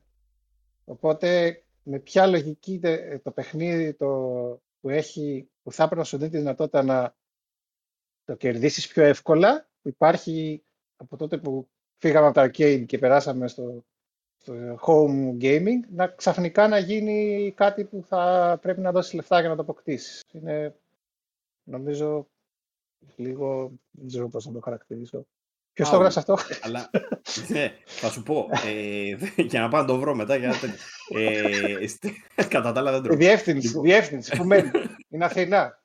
Ρε παιδί μου, είναι αυτό είναι κάπου να... εδώ κοντά στο, στο ναύπλιο, ίσως Έξαλλος. Να πάμε ε... το ποδήλατο ή να πάμε τα πόδια. ε, αυτό που, που μου κάνει, πώς να το πω, αρνητική ρε παιδί μου εντύπωση είναι το γεγονός ότι ναι, καταλαβαίνω το κάποιος να μην έχει χρόνο για να παίξει αυτό το παιχνίδι. Το κακό με αυτή την υπόθεση είναι ότι η Ubisoft μετά θα συνεχίσει να βγάζει bloated περιεχόμενο εξαιτίας αυτού. Δηλαδή, για, επειδή ξέρει ακριβώς ότι κανείς μας δεν έχει τόσο χρόνο στη ζωή του, κανείς δεν έχει να σπαταλήσει 200 ώρες στο Assassin's Creed. Παρ' όλα αυτά, θα το κάνουμε κάποιοι.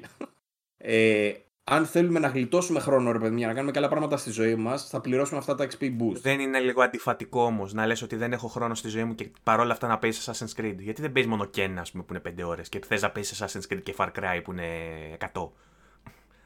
Πάντως, παιδιά, αυτή η λογική ξεκάθαρα έχει έρθει από το, από το mobile gaming. Έτσι. Δηλαδή είναι, είναι το σενάριο, που, αλλά στο mobile, η, η, μεγάλη διαφορά στο mobile gaming είναι ότι υπάρχουν συνήθως τεχνητά όρια στην πρόοδό σου, τα οποία είναι actual timers. Είναι, είναι διακριτά, τα βλέπεις. είναι, ένα, είναι ένας χρόνος που πρέπει να περιμένεις μέχρι να μπορέσεις να κάνεις κάτι για να συνεχίσεις. Και παίρνεις αυτό το μοντέλο που ούτως ή άλλως είναι προφανώς απευθύνεται σε άτομα που δεν ξέρουν ή ε, ε, μέσα από την παρόρμηση πάνε και κάνουν κάτι λάθος, δίνουν λεφτά για να προχωρήσουν. Ε, και πάμε και εφαρμόζουμε αυτό το μοντέλο σε ένα παιχνίδι 100 ώρων. Δηλαδή είναι εξωφρενικό, είναι φιαλτικό το σενάριο. Να σου λέει το αγαπημένο μου, η αγαπημένη μου σειρά που την παίζω για 50-60 ώρες, επειδή είμαι, έχω δουλειά και δύο παιδιά, θα δώσω και 10 ευρώ παραπάνω για να προχωρήσω λίγο πιο γρήγορα. Είναι για, για να το τελειώσω στις 60 ώρες και όχι στις 100 ώρες ας πούμε, ενώ θα μπορούσαν απλά να ε, βρουν μέσω ε, των ερευνών που κάνουν πριν φτιάξουν το παιχνίδι ότι ο κόσμος δεν θέλει πια να παίζει 100 ώρες παιχνίδια, θέλει να παίζει 20 ώρες παιχνίδια και να προσαρμόσουν τα παιχνίδια τους να είναι 20 ώρα αντί για 80 ώρα. Δεν το θέλω αυτό κόσμος... γιατί έχουν και το engagement. Εκτός και αν ο κόσμος θέλει να. Αν ο κόσμος θέλει να αγοράζει παιχνίδια 100 ώρων και να μην τα τερματίζει ποτέ. Μπορεί να υπάρχει και αυτό. Νομίζω ε, ε, ως στόχο ε, έχουν γενικά τον τερματισμό, δηλαδή φαντάζομαι θα θέλουν να βλέπει ο κόσμος το τέλος του παιχνιδιού τους και όλο το περιεχόμενο. Ε, αλλά γι' αυτό ακριβώς τους νοιάζει πάρα πολύ και το πόσες ώρες θα κάτσουν να παίξουν μέχρι να το κάνουν αυτό και στην τελική ρε παιδί μου ποιος θα τα παρατήσει, πώς θα τα παρατήσει, ποιο είναι το σημείο που κάνει κοιλιά, Πώς μπορούμε να τον τραβήξουμε πίσω στο σημείο που κάνει κοιλιά, φαντάζομαι αυτά ασχολούνται. Τέλος πάντων, είναι πολύ. Ε, εγώ το βρίσκω ανήθικο. Το να κοστολογείται η διευκόλυνση. Εντάξει, αυτό είναι το θέμα, ρε παιδί μου. Περί, περί ηθικής το συζητάμε τώρα και ε, νομίζω και εγώ Δηλαδή είναι... το, ότι, το ότι τον βόλεψε τον φίλο που το έγραψε αυτό, τον βόλεψαν τα boost packs ας πούμε που τα πλήρωσε. Ε, είναι εκμετάλλευση. φανερώ, ναι, προφανώς τον εκμεταλλεύονται, αλλά φανερώνει μια ε, αδικία και μια ανήθικη προσέγγιση από την ίδια την εταιρεία. Δεν δείχνει δηλαδή μια διευκόλυνση και μια ε, μια, ναι, μια, ένα, διευκο, μια, ένα εργαλείο διευκόλυνσης. Δεν δείχνει ένα εργαλείο διευκόλυνσης από την εταιρεία, δείχνει ένα paywall. Δείχνει απλά μια τακτική για να, για να βγάλει περισσότερο κέρδος η εταιρεία. Ναι, Δεν θεωρώ ότι είναι θετικό, θεωρώ ότι είναι παθογένεια του, της βιομηχανίας. Ε, παιδιά, εγώ δυστυχώς πρέπει να σας αφήσω. Ναι. Ε, sorry που φεύγω πιο νωρίς. Δεν ε, όλα καλά. Δεν υπάρχει πρόβλημα. Τώρα θα, τώρα θα πούμε για Sony έτσι κι αλλιώς, οπότε καλά κάνεις και φεύγεις. Δεν με αφορά καθόλου τώρα. Δεν και φεύγει χωρίς γεια. Τέλος πάντων, λοιπόν. δεν σε κρατάω άλλο. Σε ευχαριστούμε πάρα πολύ που μας ε, συντρόφευσες και ήσουν μαζί μας αυτή την πολύ μεγάλη κουβέντα για Nintendo. Να σε καλά. Σε περιμένουμε με μελλοντικά για έξτρα παρέμβαση να μας πεις για την direct του, του Animal Crossing. Ξέρω ότι φεύγεις γι' αυτό δηλαδή. Πας να ετοιμαστείς για, για την ναι, direct του Animal ξεκάθαρα, είναι σε μία ώρα. Πρέπει να ετοιμάσει φαγητό, ξέρεις, να ετοιμάσει το τραπέζι, και Μπράβο, μπράβο. μπράβο. Λοιπόν, αυτά. λοιπόν, να περνάτε καλά και να προσέχετε, θα τα πούμε. Να είσαι καλά, γεια. Γεια σου, Στέλιο, ευχαριστούμε. Συνεχίζουμε λοιπόν μόνοι μας. Ο Παύλος μπούκωσε και ένα κροασάν, γι' αυτό γλύφεται. Ε, και κάπου είχαμε μείνει πριν μας ανακοινώσει έτσι άγαρμπα την αποχώρησή του ο... ο... Πες τον. Ποιον είχαμε εδώ, ο Στέλιος; Πώς τον λέγανε αυτόν ρε, με τα μαλλιά που είχαμε εδώ πέρα που είχαμε ποδήλατο. ο Στέλιος λοιπόν. Ε, πριν αποχωρήσει είχαμε πει ότι τέλος κουβέντα για Nintendo, τέλος κουβέντα για microtransactions και πάμε παρακάτω. Νομίζω κάτι πήγες να ξεκινήσεις όμως, μία είδηση πήγες να πιάσεις. Ε, έχω δύο-τρεις, τώρα δεν θυμάμαι ποιο πήγα να πω πριν. Ωραία. Ε, αλλά, Θες, θες ναι, να πάμε σε Sony λοιπόν; Ναι, άμα. Για Sony έχουμε δύο πράγματα. Έχουμε ένα rumor και έχουμε και κάτι επίσημο. Το ένα θα έπρεπε να το πούμε μπαίνοντας, γιατί είναι προϊόν δουλειάς δικιά σου δημοσιογραφικού δαιμονίου Παύλου Κρούστη, ο οποίος απέσπασε τρομερές πληροφορίες διασταυρωμένες και από δύο πηγές. Αποκλειστικό θέμα για το VG24.gr. Ε, Πως έρχεται το The Last of Us Remake. Υπήρχαν οι φήμες, απλά επιβεβαιώνεται πλέον από τον καλύτερο της ελληνικής δημοσιογραφίας. Ε, Έτσι, ο μετά οποίος το Bloomberg, έδωσε, Δηλαδή. ο οποίος έδωσε και. Ε, ε, το Bloomberg έδωσε την αρχική είδηση. Την επιβεβαίωσε ο Παύλος Κρούστης. Ε, Έτσι. ο οποίος βέβαια έδωσε τον εξαιρετικό τίτλο «Ο ευλογητός και πάλι στον ρόλο του Τζόελ», το οποίο μας, μας Αυτό τσάκισε ήτανε- όλους.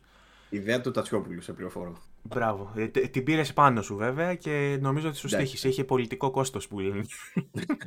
αυτή, αυτή η χρήση αυτή. Όχι, μ' μ' άρεσε και εμένα. Η αλήθεια είναι ότι μ' άρεσε και εμένα. Λοιπόν, ε, Ούτως ή άλλως βλέπω- ξεσκίστηκε η είδηση, οπότε είχε δίκιο ο Τατσιόπουλος. Οπότε ό,τι και να λες.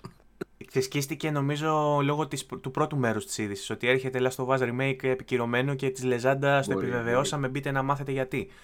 Ε, δεν νομίζω ότι είχε να κάνει τόσο δηλαδή με το ότι ο ευλογητός είναι στον ε, ρόλο του Τζόελ. Ο οποίος Δεν ευλογητός. βοήθησε, πιστεύεις; Ε, να πούμε ότι όταν μιλάμε για ευλογητό, μιλάμε για Κώστα Τερζάκη, ο οποίος είχε δανείσει τη φωνή του στο The Last of Us Part 2 και έγινε ευρύτερα γνωστός από την τηλεοπτική σειρά Λάμψη του Νίκου Φόσκολου, όπου είχε αναλάβει τον ρόλο του ευλογητού, ενώ έχει συμμετάσχει σε πολλές σειρές και ταινίες από τα τέλη της δεκαετίας του 80 και έπειτα.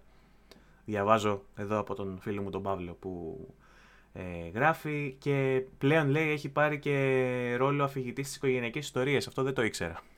Ε, Καλό. Βλέπεις οικογενειακέ ιστορίε, Παύλο; Ούτε εγώ το ήξερα, αλλά το διάβασα. Δεν Το το, Google, θα ρε, το δηλαδή. ακούσω τώρα. Ναι, δε- δεν τα ήξερα από πριν αυτά για τον Κώστα τον Τερζάκη. Ναι. Ε, η κυκλοφορία λοιπόν του remake αναμένεται μέσα στο 2022 γιατί έχει ξεκινήσει ήδη μεταγλώτηση. Από εκεί κρίνει. Υποθέτουμε, έτσι, Υποθέτουμε. αυτό. Βάσει, βάσει αυτής της πληροφορίας ότι έχει ξεκινήσει μεταγλώτηση, άρα μάλλον είναι στο στάδιο αυτό της μετάφρασης του τίτλου που συνήθως γίνεται προς τα τελευταία στάδια. Ας πούμε, έχει περάσει από τα στάδια του, Σίγουρα δεν είναι προπαραγωγή ή του, κάτι του τέτοιο, ρε βασικού παιδί μου, να το development περιμένεις και σε- του, της προπαραγωγής. Σε ναι. τρία χρόνια, ξέρω εγώ, ναι. Αυτό. Ε, λοιπόν, ε, υπάρχει η αρχική αναφορά του άρθρου που λέει ότι ε, μας μιλάει λίγο για το δράμα που υπήρξε με την ανάπτυξή του, που αρχικά η ανάπτυξη του παιχνιδιού είχε ανατεθεί στην Visual Art Service Group, μια ομάδα με βάση το San Diego, που ε, είχε παλιότερα υποστηρικτικό ρόλο εντός στη Sony και στη συνέχεια μπήκε η Sony μπροστά και λέει θα το πάρει η Naughty Dog τελικά, πρόεδρος Εδεσαϊκού εδώ πέρα, αυτοί είπαν μετά εμείς και τα λοιπά και έρχεται εν τέλει να δουλέψει πάλι συμπληρωματικά και ε, υποβοηθητικά για την Naughty Dog η Visual Arts για να φτιάξει το remake του ε, ε, Last of Us. Ε, η ερώτηση Το- λοιπόν, η βασική ερώτηση και το, σι- το σημείο που θέλω να συζητήσουμε τώρα με βάση αυτή την είδηση έχει να κάνει με το κατά πόσο χρειαζόμαστε ένα remake του The Last of Us τόσο σύντομα μετά την κυκλοφορία του και την κυκλοφορία ενός remaster για την προηγούμενη γενιά. Κοίτα, ε, αν ρωτάς τη δική μου προσωπική άποψη, η απάντηση είναι δ- όχι πολύ. Δεν χρειάζεται. το- Το θέλεις όμως; Όχι πολύ. Θα το έπαιζα σίγουρα. Ναι, εννοείται. Ε, Εγώ θα έλεγα το θέλω κιόλας. Λέω δεν χρειάζεται, αλλά το θέλω. Ναι. Ναι, ναι, ναι, ναι. Το, και, ναι, όχι, και εγώ θα έλεγα το θέλω, ναι, συμφωνώ. Ε, Ε, με μια ποιότητα, ας πούμε, και ένα οπτικό, έτσι, ένα visual επίπεδο σαν του Part 2, θα ήθελα σίγουρα να το δω το πρώτο. Γιατί μιλάμε για γιατί, το, αυ- ναι. αυτό που τα ξεκίνησε όλα, το, εμβλη- πιο εμ- το εμβληματικότερο, ας πούμε, ε, Last of Us, άσχετα που ε, οι υπόλοιποι παράγοντες ε, συνθέτουν ένα αποτέλεσμα στο Part 2 που το, το κατατάσσουν στην κορυφή όλων, κατά τη γνώμη και των δύο νομίζω. Το πρώτο, η ιστορία του και ο τρόπος που θέτει τις βάσεις για την ιστορία και μόνο μιλάμε, θα ήταν ωραίο να το δούμε με το visual επίπεδο, το τεχνικό επίπεδο του δεύτερου. Το πατώντας αυτό το σημείο λοιπόν και έχοντας υπόψη μας, ρε παιδί μου, με, με τη λογική πάντα ότι όλα τα παιχνίδια θα θέλαμε να τα δούμε με τωρινά τεχνικά στάνταρ. Δηλαδή, έχω κολλήσει, με βλέπεις, με ακούς; Σ' ακούω, ναι. Ε, με τα τωρινά τεχνικά στάνταρ θα θέλαμε να δούμε τα πάντα. Τα πάντα. Από το Mario και το Metroid μέχρι το Zelda και το, και το Last of Us. Μακάρι όλα να βγαίνανε με την ε, τεχνική ρε παιδί μου υπεροχή ξέρω εγώ του Ratchet Clank που λέει ο λόγος. Και της Naughty Dog και του The Last of Us Part 2. Ε, οπότε και, μόνο και μόνο στην ιδέα ότι θα δω το Last of Us το 1 με τα τεχνικά του 2 και όλες τις βελτιώσεις που έφερε το 2 σε τεχνικό επίπεδο, ε, ναι, εννοείται ότι είμαι χαρούμενος. Βασικός λόγος γι' αυτό, ε, βασικό ρόλο έπαιξε η εμπειρία που είχα όταν είχα παίξει ήδη νομίζω το 2 ή έπαιζα τέλος πάντων εκείνη την εποχή το 2 και έβαλα να δω ξανά το 1. Όχι στο PS3, στο PS4, τη remastered, στο PS5 μάλλον, τη remastered έκδοση. Ε, και η αλήθεια είναι ότι όντως μου φάνηκε, μου φάνηκε πλέον απαρχαιωμένο. Και θα λέγει κανείς ότι εκεί ακριβώς, ε, μάλλον φαντάζομαι και εσύ εκεί ακριβώς βασίζεις την ερώτησή σου, ότι πόσο χρειαζόμαστε, ρε παιδί μου, το remake ενός παιχνιδιού που έχει βγει από το 2013, ξέρω εγώ. Ε, δεν θα το περίμενα ότι θα φαινόταν τόσο παλιό, αλλά φαινόταν αρκετά παλιό. Αυτό μου έκανε εντύπωση. Κυρίως στην κίνηση, κυρίως στο γεγονός ότι είναι λίγο κάπως πιο κλειστά τα περιβάλλοντα, κυρίως το ότι δεν έχει όλες τις δυνατότητες που έχει στο 2. Ε, όλα αυτά μαζί μου συνθέτουν ένα πράγμα, ρε παιδί μου, που θα. Ναι, εννοείται ότι θα το ήθελα, ξέρω εγώ, τεχνικά να είναι σαν το 2. Οπότε ναι, γιατί όχι και το remake. Από την άποψη τώρα ότι ε, από τη μεριά της Sony τώρα, αν το δει κάποιος από εκεί πέρα, θα έλεγε ότι ενδεχομένως είδανε το backlash που είχε όντας αμφιλεγόμενος ενεργειακά, γιατί κάποιοι το λάτρεψαν, κάποιοι άλλοι όχι, ε, το ένα είναι πολύ πιο safe bet, πολύ πιο, πολύ πιο σιγουράκι ρε παιδί μου σε σχέση με το 2, Οπότε, ναι, φέρτε ξανά το ένα, ξέρω εγώ, που το ξέρουμε ότι είναι έπος και είναι αριστούργημα και είναι εκείνο και είναι τ' άλλο. Αν το συνδυάσουμε τώρα αυτό το γεγονός που λέω τώρα, ότι είναι σιγουράκι από άποψη επένδυσης και παραγωγής, ε, μαζί με το γεγονός ότι με το story του πώς βγήκε, και τι εννοώ τώρα, το story του πώς βγήκε είναι το εξής. Η Visual Arts ξεκίνησε να πειραματίζεται. Στην ουσία ήταν, είναι αυτό που είπε ο Βαγγέλης πριν, ότι είναι support σε πολλά άλλα project και λειτουργεί έτσι γενικότερα. Και καθώς φαίνεται άρχιζαν να πειραματίζονται μόνοι τους για να κάνουν remake στο The Last of Us 1. Γιατί το έκαναν αυτό, ξέρω εγώ, γιατί ξεκινάει κάποιος να γράφει μουσική, γιατί κάποιος ξεκινάει να ζωγραφίζει.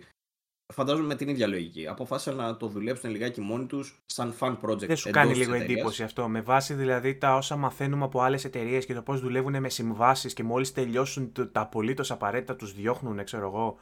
Ναι. Δεν σου κάνει εντύπωση που υπάρχει ένα στούντιο που έχει το ελεύθερο να ψολάρει και την ώρα που πίνει τον καφέ του να φτιάχνει ένα remake; Έτσι όπως το θέτεις, μου κάνει λίγο εντύπωση. Αλλά φαντάζομαι δεν είναι και έτσι ακριβώς. Δηλαδή. Ε, Μήπως υπήρχε κάποια οδηγία, ρε παιδί μου, ότι πιάστε κάνα παιχνίδι να δείτε αν μπορείτε να το κάνετε remake. Όποιο θέλετε. Ή μπορεί να είχαν οι ίδιοι βλέψεις, ρε παιδί μου, ότι κοιτάξτε να δείτε, είμαστε όλη την ώρα support, φροντίστε να κάνουμε κάτι καλύτερο. Και αυτό γιατί το λέω τώρα, γιατί το ρεπορτάζ του Bloomberg βγήκε όχι ως ότι έρχεται το Last of Us Remake, το έβγαλε ως ότι φεύγουν άνθρωποι από το Visual Arts ε, παρετούνται επειδή το πήρε από τα χέρια τους η Sony. Το, concept, το, το story πώς έχει, ρε παιδί μου, είναι ότι ξεκίνησαν τέλος πάντων, ας πούμε, ότι ξεκίνησαν να ψολάρουν όπως λες και εσύ, φτιάχνοντας το Last of Us Remake. Μετά έρχεται η Sony, βλέπει τη δουλειά που έχουν κάνει και αποφάσισαν να το κάνουν πιο σοβαρό αυτό το πράγμα και το πήραν από τα χέρια της Visual Arts και το έδωσαν στην Naughty Dog. Αυτό εμένα μου δείχνει, μου θυμίζει καταρχήν την εμπειρία που είχα από το γυμνάσιο που παίζαμε ε, βόλεϊ πρωτάθλημα και ήμουνα έτοιμος, έρχεται η σειρά μου, περίμενα πώς και πώς για να κάνω σερβίς. Ε, και μου λέει η προπονήτρια ότι η Κρούστη έφυγε, ξέρω εγώ, θα κάνει άλλος. Μα γιατί τόση ώρα περίμενα, ξέρω εγώ, για αυτό το πράγμα και μου παίρνετε. Και νιώθω αυτό ακριβώς. Έχεις τραύμα τώρα, ε. ναι, οπότε τη νιώθω τη Visual Arts. Ε, αυτό που έκανε ρε παιδί μου ήταν στην ουσία ρε παιδί μου να πάρει, να πάρει τη δουλειά είναι λίγο περίεργο γιατί δεν είναι ότι, δεν, ότι είναι καμιά άσχετη Naughty Dog, δικό του παιχνίδι είναι. Προφανώς πολλά από τα άτομα που δούλευαν στο αρχικό παιχνίδι θα δουλεύουν και πάνω στο remake. Ε, αλλά κάνει εντύπωση, ρε παιδί μου, ο χειρισμός ότι δεν τους εμπιστεύτηκαν τόσο.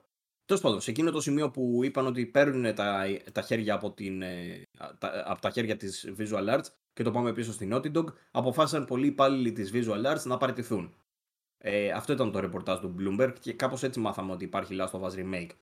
Ε, για να συνεχίσω το βέβαια το δικό μας το story θα πω ότι ενώ ξέραμε αυτό σαν πληροφορία που το Bloomberg εντάξει, λογικά μέσα έπεφτε, ερχόμαστε να επιβεβαιώσουμε εμείς γιατί μάθαμε για την ανάπτυξή του από άλλες δύο πηγές, ούτε καν μία, από δύο πηγές. Στην ουσία ήταν μία ε, και ρώτησα μετά άλλη πηγή και μου το επιβεβαίωσε, γιατί η δεύτερη πηγή δεν μπορούσε να μου πει από μόνη της ότι ξέρεις, έρχεται αυτό το παιχνίδι. Ε, απλά ρώτησα τη δεύτερη πηγή. Υπάρχει όντως ε, Last of Us Remake; Και πήρα θετική απάντηση και από τη δεύτερη πηγή, που σημαίνει ότι ε, από τη στιγμή που διασταυρώνεται αυτό το πράγμα, ρε παιδί μου, και από τη στιγμή που έχουμε και το ρεπορτάζ του Bloomberg, προφανώς και υπάρχει ε, αλήθεια από πίσω. Όχι ότι το Bloomberg από μόνο του δεν αρκεί. Αλλά θέλω να σου πω. Ε, είναι θετικό ρε παιδί μου το ότι το μαθαίνουμε κι εμείς. Και μάλιστα μας επιβεβαιώθηκε και η έξτρα πληροφορία ότι θα συμμετέχει και πάλι ο, ο ηθοποιός, ο, Τερζα, ο Τερζάκης, Κώστας Τερζάκης νομίζω.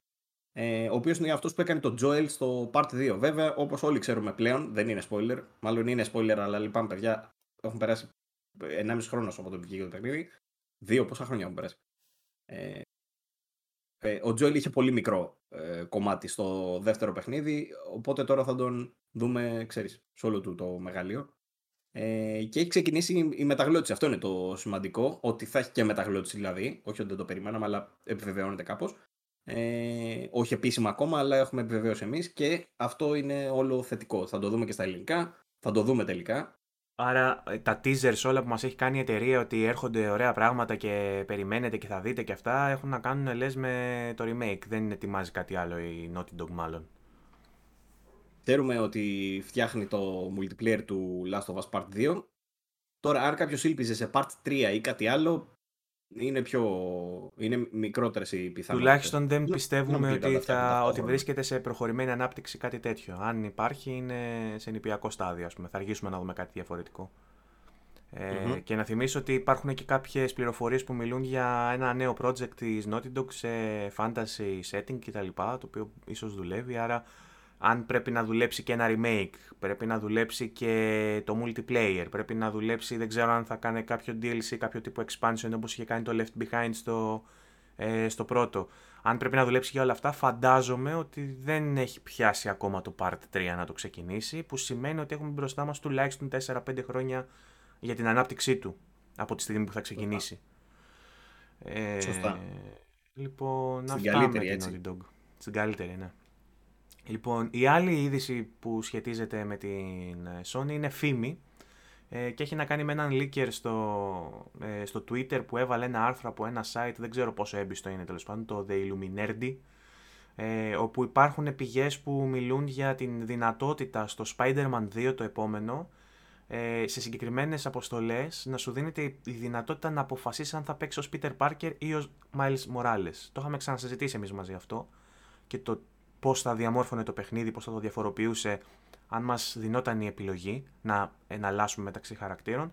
Τα ίδια ερωτήματα θέτει και το site στο οποίο διαβάζουμε την είδηση από το εξωτερικό και λέει ότι σε περίπτωση που εφαρμοστεί αυτό το feature θα είναι λίγο παράξενο το πώς θα καταφέρουν να κινηματογραφήσουν το παιχνίδι και το πώς θα γίνει γραμμικό και θα έχει μια συνέχεια ανάλογα με το πώς παίζει ο καθένας. Γιατί είναι άλλο να είναι on rails και να σου πει ότι θα κάνεις αυτό και αυτό και θα δεις αυτό το βιντεάκι, και άλλο εσύ να έχεις παίξει σαν Morales εκεί που περιμένουν να παίξεις σαν Πάρκερ. Θα πρέπει δηλαδή να έχει πολύ περισσότερη ιστορία γραμμένη για όλες, όλες, όλες τις πιθανές εκβάσεις.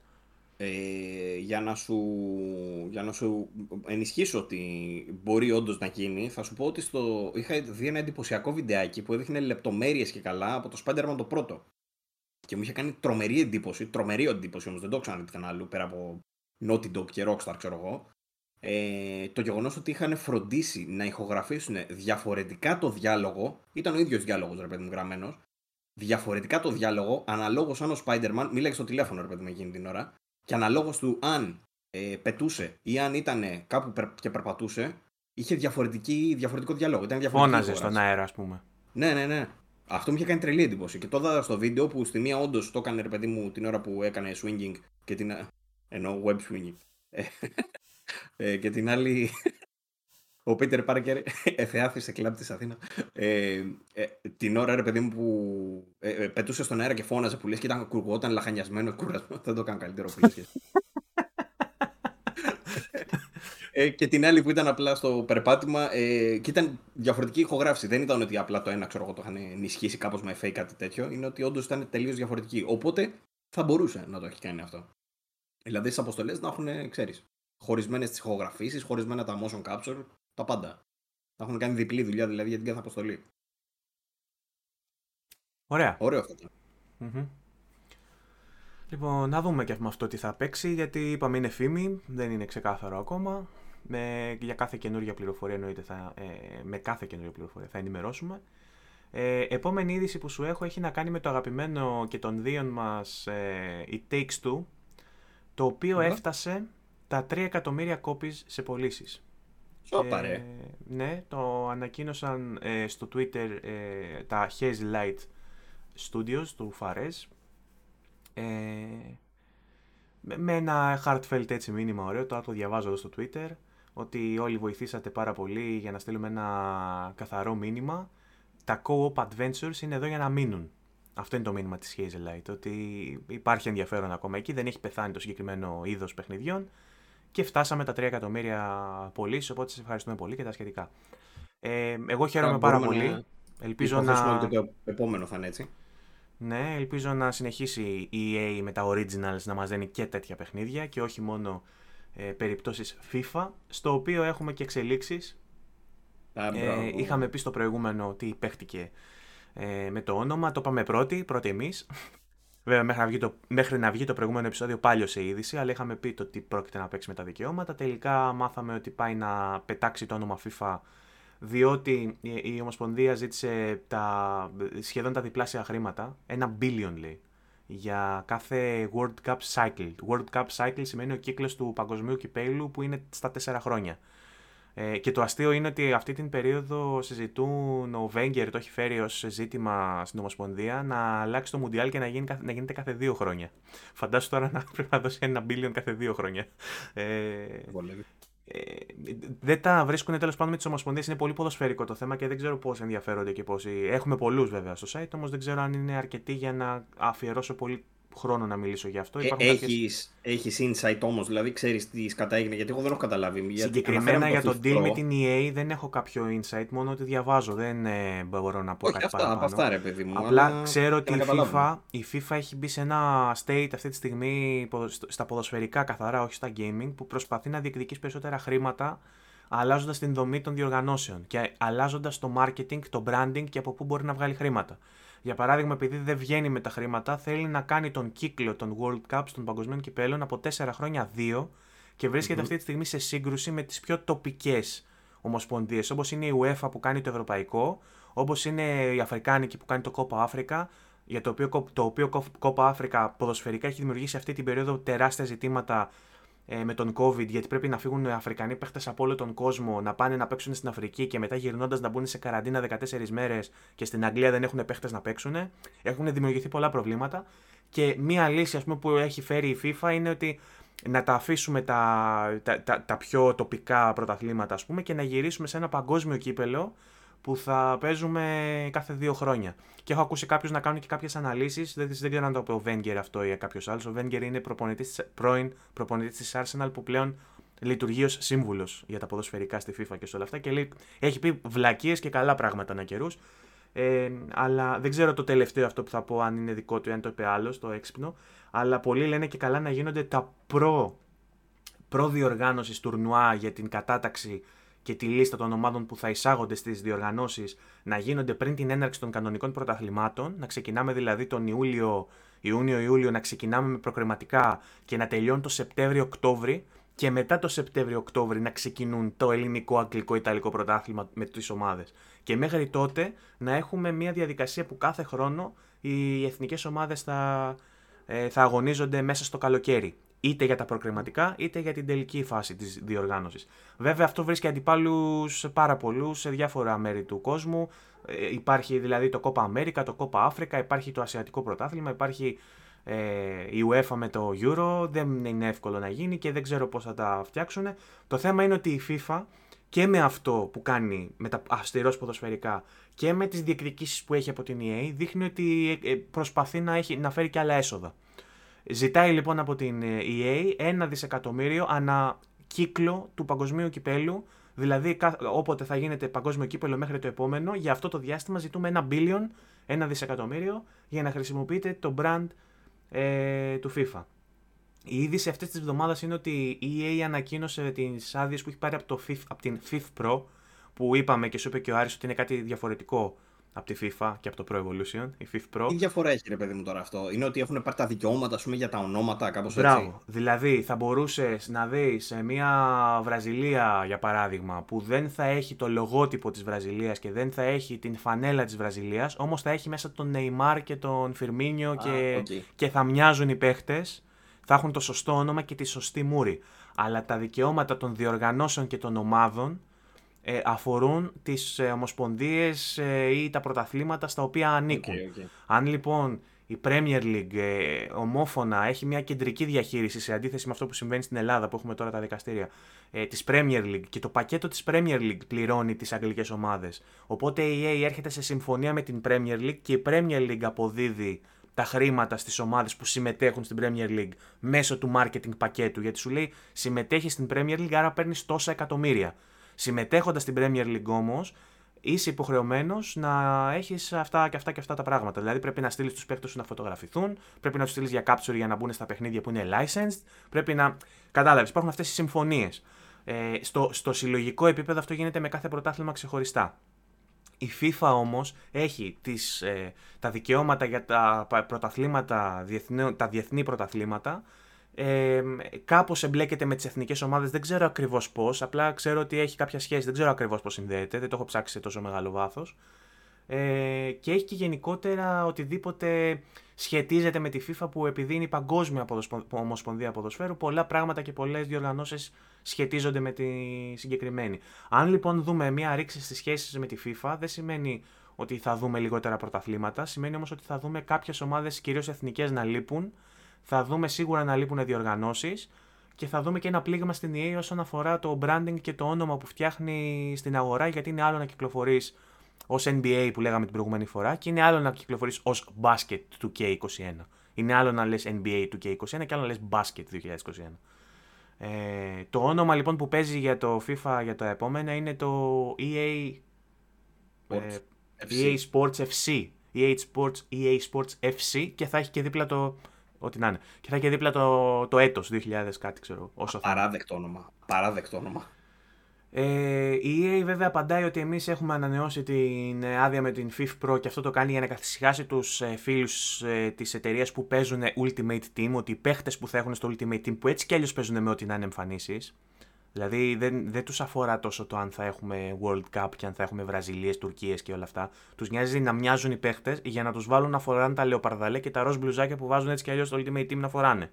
Αλλά θέλουν όταν θα παίρνει τον Neymar να είναι ο Neymar και ο Ρονάλντο Ρονάλντο και όχι ο Ρολάντο και ο Λάρκος που λέγαμε εμείς, ε, Ρομπέρτο Λάρκος και τέτοια που λέγαμε στο Pro. Αυτό λοιπόν το έχει κατοχυρώσει η FIFA μέσω της ανανέωσης της σύμβασής της με την FIFA Pro. Οπότε θα είμαστε OK σε αυτό. Όμως τα δικαιώματα ε, που σχετίζονται με το όνομα του FIFA πάνε και υπάρχουν βέβαια και θέματα για το. Υπάρχουν και συζητήσεις για το τι θα γίνει και με άδειες άλλων πρωταθλημάτων. Όμως με την FIFA δεν έχει λήξει ακόμα το θέμα. Δηλαδή μπορεί να τα βρούνε στην πορεία. Και ίσως τα βρούνε κιόλας γιατί πολλά από αυτά. Για παράδειγμα, στα ποδοσφαιρικά είχαμε και θέλανε να φτιάξουν και το Europe Super League, πώς το λέγανε, ξέρω εγώ, Κάπως το λέγανε, που θα φεύγανε από τις λίγε τους οι ομάδες. Θα έφευγε δηλαδή η Μπαρσελόνα από το Ισπανικό πρωτάθλημα, θα έφευγε η άλλη Γαλλική από το Γαλλικό, η άλλη Ιταλική από το Ιταλικό. Θα μαζευόντουσαν όλοι μαζί και θα κάνανε μια κλειστή λίγκα χωρίς υποβιβασμούς και προβιβασμούς, που οι ίδιοι θα παίζανε μεταξύ τους κάθε χρόνο για να αναβαθμίσουν το προϊόν και να έχεις μόνο ντέρμπι μεταξύ μεγάλων ομάδων. Το οποίο φυσικά το κατέκριναν οι φίλαθλοι, τον γκρεμίσανε και δεν έγινε ποτέ. Γιατί όπως καταλαβαίνεις, χτυπάς τους βασικούς πυλώνες του αθλητισμού, καταργώντας τον ανταγωνισμό και τον δίκαιο ανταγωνισμό και την, την ε, άμυλα, αυτή την ευγενή άμυλα και το, και το εφαγωνίζεστε. Γιατί δεν γίνεται οι ίδιοι να παίζουν κάθε χρόνο. Είναι βασικό κομμάτι του ποδοσφαίρου και των διοργανώσεων ότι ο χειρότερος υποβιβάζεται και ο καλύτερος της χειρότερης κατηγορίας προβιβάζεται και κάθε χρόνο βγαίνει άλλος πρώτος και έχει διαφορετικά κέρδη κάθε φορά. Αυτό είναι μέσα στον πρωταθλητισμό και μέσα στη, στην ε, έννοια του ποδοσφαίρου και του αθλήματος όπως το γνωρίζουμε. Λοιπόν, επειδή όμως γίνεται όλος αυτός ο χαμός για να επανέλθουμε στο gaming στα ποδοσφαιρικά έτσι κι αλλιώς και επειδή υπάρχουν αυτές οι ζυμώσεις και δεν ξέρουν από πού θα βγάλουν λεφτά, βρίσκονται σε μια αναμπουμπούλα, προφανώς έχει τις επεκτάσεις του και στο gaming και στο ποδοσφαιρικό simulation γιατί προσπαθούν οι εταιρείες να κάνουν cut deals, τα οποία θα είναι συμφέροντα για εκείνες, την ίδια στιγμή που το ποδόσφαιρο περνάει τη δική του κρίση και προσπαθεί να αναδιαμορφώσει τα έσοδα που έχει η κάθε ομοσπονδία. Άρα με τη FIFA Pro λες, δηλαδή τα ονόματα παιχτών, εμφανίσεις και τα λοιπά είναι ok. Δεν ξέρουμε τώρα τι θα γίνει με το όνομα του παιχνιδιού και με τα υπόλοιπα πρωταθλήματα που. Και με κάποια από τα πρωταθλήματα. Σίγουρα, σίγουρα με τις διεθνείς διοργανώσεις, τι θα γίνει με τις διεθνείς διοργανώσεις. Που είναι της FIFA, α πούμε, αυτά καθαρά. Που είναι ναι. της FIFA, το World Cup κυρίως και κάποια ακόμα. Νομίζω έχει να κάνει και με το γυναικείο ποδόσφαιρο που έχουν, γιατί έχουν κλείσει και κάποια δικαιώματα ε, για να χρησιμοποιούν τις γυναίκες, που οι γυναίκες παίζουν σε εθνικές, που οι εθνικές είναι από το World Cup το γυναικείο. Οπότε υπάρχει σύνδεση ε, γενικότερα για το content του παιχνιδιού, αλλά ο βασικός κορμός, αν δηλαδή παίζεις καριέρα στην Premier League, δεν θα χάσεις την Premier League με τους παίχτες της. Αν παίζεις Ultimate Team, δεν θα χάσεις το Ultimate Team κάτι. Απλά δεν θα το λένε FIFA Ultimate Team, θα το λένε EA Sports FC Ultimate Team. αυτά για FIFA. Λοιπόν... πώς το παίζει, θα λένε παίζεις FC, ναι παίζω FC. Ε, θα το λένε μωρέ, ε, αν παίζεις. Βασικά όλοι θα λέμε αν παίζεις FIFA. Μέχρι που θα πεθάνουμε και τα παιδιά των παιδιών μας θα λένε αν παίζει EA Sports. Αν υπάρχει ακόμα, γιατί η εταιρεία έτσι όπως πάει θα κλείσει. Λοιπόν. Ε, ωραία, ωραία. Άλλη ωραία. είδηση BAM, ε, μιας και μιλάμε για εξαγορές. Το Resetter απολύθηκε για 4,5 εκατομμύρια. Το διάβασα ε, μόλι και εγώ. Στο MOBA Network. Δεν ξέρω καν τι είναι αυτό. Το, το άκουσα πρώτη φορά τώρα που το διάβασα. Ε, το Resetter εντωμεταξύ δεν ήταν το πρώην NeoGAF δεν έχει σχέση νομίζω ότι είναι τα ίδια άτομα. Είναι ότι απλά όταν το νέο γκαφέ έγινε σκατά, γιατί κάτι είχε γίνει εκεί πέρα, δεν θυμάμαι τι είχε γίνει. Ε, ήταν ο, ο, ο δημιουργός είχε βγει και είχε πει κάτι edgy τύπου Incel. Α, ναι, ναι, ναι, ναι, μπράβο, έχεις δίκιο. Φύγανε όλοι μαζικά τότε και πήγαν στο Resetter. Οπότε, ναι. Ε, το οποίο ιδρύθηκε λέει το 2017 και έχει περίπου 60 εκατομμύρια προβολές σελίδας μηνιαίως. Το φόρουμ, έχει, το φόρουμ έχει 55.000 μέλη ε, και 45 εκατομμύρια post. Λογικά συνολικά εννοεί, όχι... Ε, οι πωλήσεις λέει στο site ε, στους 12 μήνες που οδήγησαν στην, ε, στο, στις 31 Αυγούστου τέλος πάντων που γίνανε τα παραπάνω ε, έχει, έχουν φέρει έσοδα 700.000 δολάρια. Μπράβο στο Ριζετέρα. Ε, και η MOBA Network τέλος πάντων ε, αυτή η εταιρεία που έχει έδρα... Που, ποια, τι έχει έδρα, Swedish είναι, τι είναι; δεν το βρίσκω. Anyway. Τέλος πάντων, ε, η συγκεκριμένη λέει έκανε αυτή την αγορά προκειμένου να ανεβάσει το market share της και να, να έχει growth λέει και να κάνει develop μέσω του brand αυτού, να, να ανεβάσει το traffic flow τα, να κάνει sales development και να κάνει synergies μέσω του Resetter. Ό,τι καταλάβατε, κατάλαβα. Απλά επειδή από το Resetter σηκώνουμε πάρα πολλές ειδήσεις, βρίσκονται μέσα πολύ influensive άτομα και insiders της βιομηχανίας και εμείς εκεί μπαίνουμε δηλαδή συνήθως. Και διαβάζουμε όχι όλα τα post βέβαια, γιατί πολλά από αυτά είναι για γέλια. Δεν είναι σοβαρά. Αλλά, αλλά βγαίνουν και πολλές ειδήσεις από Όταν για παράδειγμα ε, ε, ε επίκειται κάποιο event ε, Συνήθως μπαίνουν οι insiders και αναλύουν, κάνουν προβλέψεις, ας πούμε, που πολλές φορές πέφτουν μέσα. Οπότε είναι χρήσιμο εργαλείο το Resetera για εμάς τουλάχιστον τους πιο ε, καμένους με το industry. Ε, αλλάζει χέρια λοιπόν το Resetera. Ε, ήθελα να το αναφέρω, δεν ξέρω πόσο σημαντικό είναι και πόσο, πόσο ενδιαφέρει. Το επόμενο άρθρο λοιπόν ε, είναι από την Αγγελική Γοργορίνη, όπως κάθε εβδομάδα που κάνουμε την αναφορά σε ένα άρθρο. Ε, και έχει να κάνει με το Epic Game Store, το client, το οποίο παίρνει ένα update που προσθέτει Epic Achievements. Τα Achievements έχουμε πει πολλές φορές σε αυτήν την εκπομπή πόσο σημαντικά είναι, πόσο οργανικά έχουν συνδεθεί πλέον με την εμπειρία του gaming και χωρίς αυτά δεν μπορούμε να παίξουμε πλέον. Εγώ στο Switch υποφέρω. Αυτό. Μας ακούς Nintendo; Ναι. Πονάω ε, Nintendo. Δηλαδή το να τελειώσω το chapter στο μετρό και να μην, πάρω, να μην κάνει ένα link, κάτι λέω, κάτι, κάτι, κάτι, κάτι έκανα λάθος, δεν γίνεται. κάτι, κάτι ξέχασα. Ε, λοιπόν, οπότε η Epic ανακοίνωσε την προσθήκη αυτού του νέου συστήματος στο store που θα εντάξει τα achievements στα παιχνίδια της. Κάνει ντεπούτο ε, με συγκεκριμένα παιχνίδια, όχι σε όλα, στο Rocket League, Hades, Pillars of Eternity, Eternity και ένα ε, Zombie Army 4 και Alan Wake Remastered. Ε, και θα γίνει διαθέσιμο την προσεχή εβδομάδα. Ε, τα achievements σύμφωνα με τη δημοσίευση της Epic πρόκειται να μοιάζουν στα χαρακτηριστικά του με το αντίστοιχο σύστημα άλλων γνωστών ψηφιακών platforms, δηλαδή τον, του Steam πρακτικά, είναι κάτι μεταξύ Steam και Xbox Achievements όσο τα είδα. Ε, και ταξινομούνται σε τέσσερις βαθμίδες βάσει της XP αξίας τους. Bronze, Silver, Gold και Platinum. Οπ, τι, τι σου θυμίζει αυτό; Το Platinum Achievement αποκτάται όταν κερδίζονται 1000 XP σε ένα παιχνίδι. Οπότε παίρνει και τα δύο. Παίρνει και το Xbox το χιλιάρι, παίρνει και το Platinum και τα βάζει μαζί. Ε, άρα δεν θα έχεις πια να πεις ότι το έκανα πλατίνα ή το χιλιάρισα. Ό,τι και να πεις έχεις πέσει μέσα. Ε, τα παιχνίδια που θα διαθέτουν αυτό το σύστημα θα έχουν και μια λεπτομερή achievement σελίδα που ο κάθε παίκτης θα μπορεί να μοιράζεται και να παρακολουθεί την πρόοδό του. Θα περιγράφει όλα τα achievements εκεί που είναι διαθέσιμα για κάθε παιχνίδι και θα παρουσιάζει την πρόοδο του παίχτη και θα επισημαίνει τα achievements που βρίσκονται κοντά στο εξωκλείδωμά τους. Η πρόοδος ανά παιχνίδι λέει θα εμφανίζεται στη βιβλιοθήκη για εύκολη παρακολούθηση και τα σχετικά. Όλα αυτά δηλαδή που έχουμε συνηθίσει και στις υπόλοιπες πλατφόρμες. Ένα πολύ καλό βήμα από την Epic. Χρειαζόταν ε, νομίζω στο ναι. Epic Store αυτό το πράγμα. Ήταν ένα από τα βασικά νομίζω στοιχεία που λείπανε. Λοιπόν, αυτά έχω εγώ από νέα. Άμα θες, έχω να σου πω για παιχνίδια πράγματα, αλλά αν έχεις κάποιο άλλο νέο να προσθέσεις ή γενικότερα κάτι, το ρίχνεις. Ε... να σου πω ότι έχω ανοιχτό. Έχω ανοιχτό το ότι το Hitman 3 ξεσκίστηκε. Ε, πάρα πολύ επιτυχημένο, το οποίο μας οδηγεί να σκεφτούμε ότι την εποχή που η IO Interactive συνεργαζόταν με Square Enix, με Warner Bros. για να βγάλει Hitman 1 και Hitman 2 ε, και μετά αποφάσισε ότι εντάξει, okay, θα, αρκετά με αυτούς τους publishers το επόμενο θα το κάνουμε μόνοι μας φαίνεται ότι τις βγήκε σε πάρα πολύ καλό ήταν φοβερή ε, έμπνευση δηλαδή αυτή η business πορεία που είχαν και συγκεκριμένα λέει πλέον χτυπήσανε ρεκόρ καθώς το στούντιο έβγαλε κέρδη 78 εκατομμύρια. Για ένα σκέτο απλό development studio το οποίο δεν κάνει κάτι άλλο πέραν του να φτιάχνει ένα-δύο παιχνίδια ξέρω εγώ ε, είναι τρο, τρομερή η επιτυχία και συγκεκριμένα λέει είδανε αύξηση της τάξης του 136%.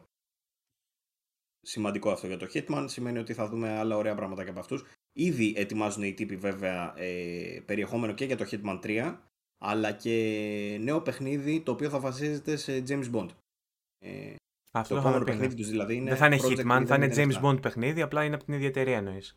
Και είχαμε ναι. πει κιόλας εμείς ότι θα είναι ωραίο να δούμε τους μηχανισμούς που έχουν στα Hitman, να, τα δούμε, να τους δούμε κάπως τροποποιημένους σε ένα παιχνίδι James Bond. Αυτό. Τώρα, έχω ένα ακόμα θέμα το οποίο θέλω να συζητήσουμε πρωτού περάσουμε ξέρω, στα παιχνίδια που είδαμε. Ε, και έχει να κάνει, καταρχήν να πετάξω εμβόλυμο το ότι η Paradox Interactive ε, ανέφερε ότι το Vampire The Masquerade Bloodlines 2 ένα εξαιρετικά πολύ αναμενόμενο παιχνίδι για πολύ κόσμο που το περιμένει χρόνια ε, και το είχαμε δει ότι φύγανε developers, άλλαξε εταιρεία, γίνανε διάφορα πράγματα ε, μέσα στην προηγούμενη χρονιά. Εδώ πέρα μας λέει Paradox ότι ήταν λέει στο τσακ να το ακυρώσει τελείως. Παρ' όλα αυτά δεν το ακυρώνει, το οποίο είναι θετικό ε, και ότι συνεχίζει η ανάπτυξή του λέει παρόλο που έχει φύγει ο original developer και πλέον sequel του developer Troika Games ε, Troika Games ήταν ο πρώτος ο developer το, ο δεύτερος ο developer λέγεται δεν το βρίσκω τώρα τέλος πάντων συνεχίζει η ανάπτυξή του αυτό είναι το θετικό αλλά αυτό που θέλω να συζητήσουμε Βαγγέλη μου είναι το Xbox στην Ιαπωνία Πρόκειται για ένα θέμα το οποίο έχει απασχολήσει την ε, Αμερικανική Microsoft εδώ και πάρα πολύ. Ωραία, δεν τα λέω Αμερικανική Εδώ και πάρα πολλά χρόνια. Γιατί προσπαθούν να μπουν σε αυτήν την αγορά από την αρχή, από το πρώτο Xbox. Δυστυχώς δεν τα είχαν καταφέρει. Κάνανε μια καλή πορεία με το Xbox 360 και πολλά JRPG και που ήταν μάλιστα και αποκλειστικά τότε. Ε, τα οποία ε, κάνανε κάπως τη δουλίτσα τους. Αλλά δυστυχώς στην προηγούμενη γενιά, ας πούμε, στο Xbox One, που πολλά πράγματα βέβαια πήγαν στραβά, δεν ε, κάνανε τίποτα, τρίχες. Αυτή τη φορά, το Xbox Series X και το S, για αυτή τη γενιά, έχει, έχουν ξεπεράσει τα 100 εκατομμύρια τεμάχια στην Ιαπωνία, κάτι το οποίο λέει πήρε στο Xbox One 4 χρόνια για να φτάσει. Τα 100 εκατομμύρια τεμάχια. Ε, που σημαίνει ότι είναι σε πολύ πολύ πολύ καλύτερη μοίρα και δείχνει ότι η τακτική ας πούμε του Spencer για, που ακολουθεί για την Ιαπωνία ε, δουλεύει. Εντάξει, υπάρχουν δουλεύει και άλλοι παράγοντες βέβαια. Ε. Υπάρχουν, υπάρχει και ο παράγοντας πρώτον ότι το Series X αυτή τη στιγμή είναι η ισχυρότερη κονσόλα. Μπορεί να το brand του PlayStation να είναι πολύ πιο γνωστό στο, στην Ιαπωνία, όμως με το launch του Xbox One η καλύτερη κονσόλα ήταν το PS4. Τα multiplatform παιχνίδια παίζαν καλύτερα στο PS4. Αυτή τη στιγμή, καθαρά όσον αφορά τα specs, το Series X είναι καλύτερο. Ε, το Series S είναι μια πιο οικονομική λύση για όποιον δεν έχει αρκετά χρήματα για να πάρει το PlayStation 5 ή δεν το βρίσκει σε stock. Υπάρχουν και αυτά. Και τρίτον υπάρχει το Game Pass που έχει αρχίσει και βάζει μέσα και Ιαπωνέζικα παιχνίδια. Βάζει Scarlet Nexus. Βάζει... Ακριβώς. Και θέλω λιγάκι να καταλήξουμε σε αυτό γιατί ήθελα να το πω στην προηγούμενη εκπομπή αλλά το ξέχασα. Ε, είχα δει μια συνέντευξη στο κανάλι YouTube Xbox ε, του Phil Spencer, ο ίδιος ο Phil Spencer δηλαδή, πήρε και καλά συνέντευξη ε, στον ε, Shinji, Shinji Mikami. Ε, δημιουργός Resident Evil, ε, δημιουργός The Evil Within, ο τύπος που είναι τώρα στην ε, Tango Gameworks της Bethesda ε, και μιας και ο Phil Spencer πλέον είναι αφεντικό της Bethesda. Είπε να φέρει τον υπάλληλο για να του κάνει μια συνέντευξούλα αλλά η αλήθεια είναι ότι δεν ήταν συνέντευξη η φάση έλα μίλα μου για το παιχνίδι σου ήταν συνέντευξη όντως ε, για να τον τιμήσει ρε παιδί μου. Δηλαδή φαινόταν ότι τον τιμά εκείνη την ώρα γιατί ότι είναι μεγάλος δημιουργός. Και ήθελε ο Spencer να του δώσει βήμα λιγάκι για να μας πει πώς νιώθει ξέρεις που μπήκανε πλέον στα Xbox Studios Προφανώς η συνέντευξη είναι προωθητική και δεν έχει κάποιο νέο, κάποια είδηση, αλλά ήταν ωραίο μόνο και μόνο που έδωσε, ξέρεις, ο Σπένσερ ε, χώρο στον Μικάμι για να αναπτύξει ρε παιδί μου αυτό που ήθελε να πει ο ίδιος ο Μικάμι. Μάλλον και δεν του τα είχαν, ξέρεις, δεν του τα χώσανε στο στόμα και του πάνε πέστα. Μάλλον όντως τα είπε και εκείνος ότι χαίρομαι, ξέρω εγώ που είμαι στο Xbox κτλ. Ε, και ο ίδιος είπε, μάλιστα, του κάνω και μια ερώτηση για τους νέους δημιουργούς ε, και πώς αισθάνεται ρε παιδί μου που μπαίνει φρέσκο αίμα και ε, ε, γενικά ρε παιδί μου που βλέπουμε κάποιους developers που είναι παλιοί σαν τον Μικάμι ε, αλλά είναι μεγάλα ονόματα. Και τον ρώτησε ρε παιδί μου πώς αισθάνεται για τους νέους developers και αυτά και ανέφερε συγκεκριμένα για τον ε, παραγωγό, για τον director νομίζω του ε, Tokyo Ghostwire που και μου έκανε εντύπωση που το άφησαν αυτό να παιχτεί στο κανάλι του Xbox γιατί είναι αποκλειστικότητα του PlayStation αλλά παρόλα αυτά ο Μικάμι το ανέφερε το παιχνίδι. Ενδεχομένως να το δούμε και στο Xbox αργότερα. Λογικά θα είναι timed exclusive. Ε, και ανέφερε ότι έχει έναν πολύ νέο ε, και γεμάτο όρεξη δημιουργό ρε παιδί μου, γιατί αυτός τώρα είναι σε φάση να επιβλέπει ας πούμε, την εταιρεία και τα project της εταιρείας. Ε, νομίζω και το Devil Within 2 δεν πρέπει να ήταν δικό του. Ενώ το ένα ήταν, το 2 νομίζω δεν ήταν δικό του, είχε απλά άλλο ρόλο, είχε ρόλο producer, κάτι τέτοιο. Ε, αυτά μου έκανε εντύπωση, όχι μου έκανε εντύπωση, ήταν, ήτανε, ε, καθαρά ένδειξη του ότι το Xbox ρε παιδί μου θέλει να δίνει πλέον ε, βάση στην αγορά της Ιαπωνίας και όλο το, ε, έχουν στην ουσία marketing πλάνο, φαίνεται αυτό το πραγμα Και από το Game Pass που ανέφερες εσύ και από τα υπόλοιπα. Θετικό είναι και αυτό να αυξηθούν λιγάκι και οι πωλήσεις στην Ιαπωνία γιατί αυτή τη στιγμή είναι Μάλλον ήταν πολύ χειρότερα, τώρα είναι 1 προς 10 σε σχέση με το PlayStation, δηλαδή είναι 100.000 Xbox που είπαμε έναντι των, ε, του ενός εκατομμυρίου που έχει πωληθεί PS5 στην Ιαπωνία. Οπότε είναι θετικό, ξέρω εγώ, έστω τουλάχιστον να ανεβαίνει κάπως. Αυτά. Ωραία. Έχεις κάτι άλλο, θες να περάσουμε λίγο Από στα... νέα τίποτα. Έχω να σου πω για κάνα δύο πραγματάκια που έπαιξα. Άμα θες Το ένα, σε περιμένω να έρθεις να παίξουμε ακόμα. Είπαμε, πνίγεσαι, αλλά πρέπει να έρθεις να παίξουμε. Back for Blood. Ε... το Back for Blood. Το βάλα και εγώ το έκανα τεταρτάκι. Λίγο το λένε, ότι έχει προβλήματα, λένε ότι έχει προβλήματα connectivity, σύνδεσης. Ότι δεν μπορεί να κάνει matchmake, σε άλλου δεν τους συνδέει. Κάποιοι λένε. Ε, υπάρχουν στα forums δηλαδή ε, post που μιλάνε για αυτό το πράγμα. Εγώ δεν είχα κανένα πρόβλημα, μπήκα, έπαιξα. Ε, έκανα, match... έκανα, έκανα matchmaking με έβγαλε, αλλά βγήκα. Ήθελα να δω αν δουλεύει μόνο. Δεν κάθισα να παίξω γιατί μπήκα να παίξω solo. Περιμένω να μπείτε εσείς να παίξει η ομάδα μαζί. Γιατί είπαμε ότι αν κάτσουμε να παίξουμε, θα το τραβήξουμε και βίντεο να το ανεβάσουμε στο κανάλι να μας δείτε να ξεφτυλιζόμαστε. Ε, όχι με μούρες και τέτοια, εννοείται απλά το playthrough που παίζουμε έτσι και που μιλάμε. Ε, αλλά όσο έπαιξα, ε, μου άρεσε πάρα πολύ γιατί ήταν σαν να με τηλεμετέφερε ε, σε παλιότερα χρόνια που έπαιζα Left 4 Dead. Με γύρισε πίσω, ρε παιδί μου. Ένιωσα αυτή την νοσταλγία. Είναι ίδιο. Είναι ίδιο. Αλλά τεχνικά καλύτερο. Δεν ξέρω αν το ναι. είδες βέβαια εσύ γιατί παίζει σε κονσόλα. Αλλά. Εγώ που παίζω σε PC ε, ναι. το, το έπαιξα πραγματικά αυτό που είδα ήταν. Δηλαδή τα alpha effects, φωτιές και τέτοια είναι απίστευτα. Πολύ όμορφα, πάρα πολύ όμορφα. Δηλαδή έχω καιρό να δω τόσο ωραία εφέ. Τις βλέπουμε ε, τις φωτιές από πίσω. Ναι, έχω βάλει μία. Εντάξει, αυτή, η συγκεκριμένη τώρα είναι στατική, δεν φαίνεται το ΑΕΦ. Αλλά γενικά από πολύ ωραία τα σύννεφα, άμα βλέπεις πάνω, όσοι βλέπετε τα φώτα, όλα είναι πάρα πολύ, τεχνικά πάρα πολύ ωραίο. Μου άρεσε πάρα πολύ. Πάρα πολύ fluid ε, gameplay, πολύ γρήγορο παιχνίδι. Το πρώτο παιχνίδι που παίξα με ποντίκι μετά από καιρό, έπαιζα με controller και τα shooters στο PC, σύνδεα το, συνέδεα, το DualShock και έπαιζα με DualShock. Ε, και έπαιξα με ποντίκι και μου άρεσε πραγματικά, δηλαδή γούσταρα πάρα πολύ. Έτσι, ε, είδα υπερενθουσιασμένο βασικά. Μου έκανε εντύπωση. Είμαι και παρόλο που λες ότι έπαιξες μόνος σου, δεν έπαιξες Δεν παίζω. Ε, έπαιξα solo ένα run έπαιξα. Μπορείς να κάνεις πολλά runs και μαζεύεις ε, currency και μετά ξεκλειδώνει πράγματα και τα ξανατρέχεις και έχει δυσκολίες. Οπότε παίζεις το ίδιο πράγμα ξανά και ξανά. Έχει μια διάρκεια α. Έχει 4 acts που κάθε act έχει από 4-5 πίστες, ας πούμε. Ε, διάρκειας τώρα το καθένα είναι, παίζει ανάλογα με στο, στον βαθμό δυσκολίας που το παίζεις και πόσο καλός είσαι. Το πόσο γρήγορα θα τελειώσει το καθένα. Στην ε, πρώτη δυσκολία, την πιο εύκολη, έκανα περίπατο. Η δεύτερη που είναι veteran έχει τρεις δυσκολίες. Ε, η δεύτερη μεσαία. Ε, σε κάποια φάση που παίζα μόνος μου, μου κόψε λίγο τον κόλλο. Είναι δύσκολο παιχνίδι. Μετά το, μετά το, στο δεύτερο act και μετά είναι δύσκολο παιχνίδι. Ε, το πρώτο είναι αρκετά εύκολο. Η πρώτη βαθμίδα δυσκολία είναι αρκετά πολύ εύκολη βασικά. Δεν θα την πρότεινα. Ε, Προφανώς έχει και microtransactions μέσα και παπαριές, νομίζω. Έχει να αγοράσεις δηλαδή currency άμα θες. Ε, αλλά. Το ε; Έχεις ιδέα, έχει, έχει να αγοράσεις για εμφάνιση, ξέρω εγώ, για κάτι άλλο. Ε, δεν έχω δει ακριβώς ρε γάμο και δεν θέλω να πω βλάκι. Θα το πούμε, θα το πούμε άμα, άμα το κάνουμε το βίντεο. άμα το κάνουμε το βίντεο θα τα τσεκάρουμε και θα τα πούμε στο βίντεο για το παιχνίδι. Απλά έχει, έχει... αναλάβει ο Άρης για review ούτως ή άλλως. Με τον οποίο θα παίζαμε, αλλά έχει σοβαρά προβλήματα στην Κρήτη. Δεν ξέρω αν αυτή η κακοκαιρία. Έχει σοβαρά προβλήματα λέει με τη σύνδεση του Ιντερνετ και δεν μπορεί να συνδεθεί να βρει μάτσο. Οπότε δεν έχει καταφέρει να παίξει ακόμα ο Άρης. Δεν, δεν τον αφήνει να κάνει το αρχικό sign. Αλλά μάλλον έχει να κάνει με, με τον πάροχο λόγω της κακοκαιρίας και με αυτά. Ε, Τέλος πάντων, όσο έπαιξα μου άρεσε πάρα πολύ. Θα το συνεχίσω σίγουρα και θα το παίξω και σας ψάχνω. Πού στείλε. Σας ψάχνω. Σας ψάχνω να παίξουμε ε, και ελπίζω να τα καταφέρουμε. Ε, τεχνικά σου είπα μου άρεσε, η ιστορία δεν έχω δει καθόλου γιατί παίζω μόνο το, το, παίζω το πρώτο act ξανά και ξανά έτσι για να τεστάρω πράγματα να δω πώς είναι, αλλά δεν προχωράω στην ιστορία για να το δω μαζί με κάποιον. Έχει κάτι ωραία βιντεάκια είδα. Αυτό και εγώ τα κόψα γιατί δεν είχα χρόνο, αλλά έχει κάτι ωραία βιντεάκια είδα. Έχει κανονική ιστορία. Έχει κανονική mm. ιστορία, ναι. Έχει κανονική ιστορία, co-op ε, και έχει και κάποια άλλα. Δεν ξέρω αν είναι PvP. Έχει κάποια swarms Swarm ε, mode λέγεται νομίζω, το οποίο μάλλον έχει, σου έρχονται σε κύματα και κάνει σαν τα zombie πρέπει να είναι που, στο Call of Duty που σου έρχονται. Υποθέτω από το όνομα, δεν το έχω παίξει.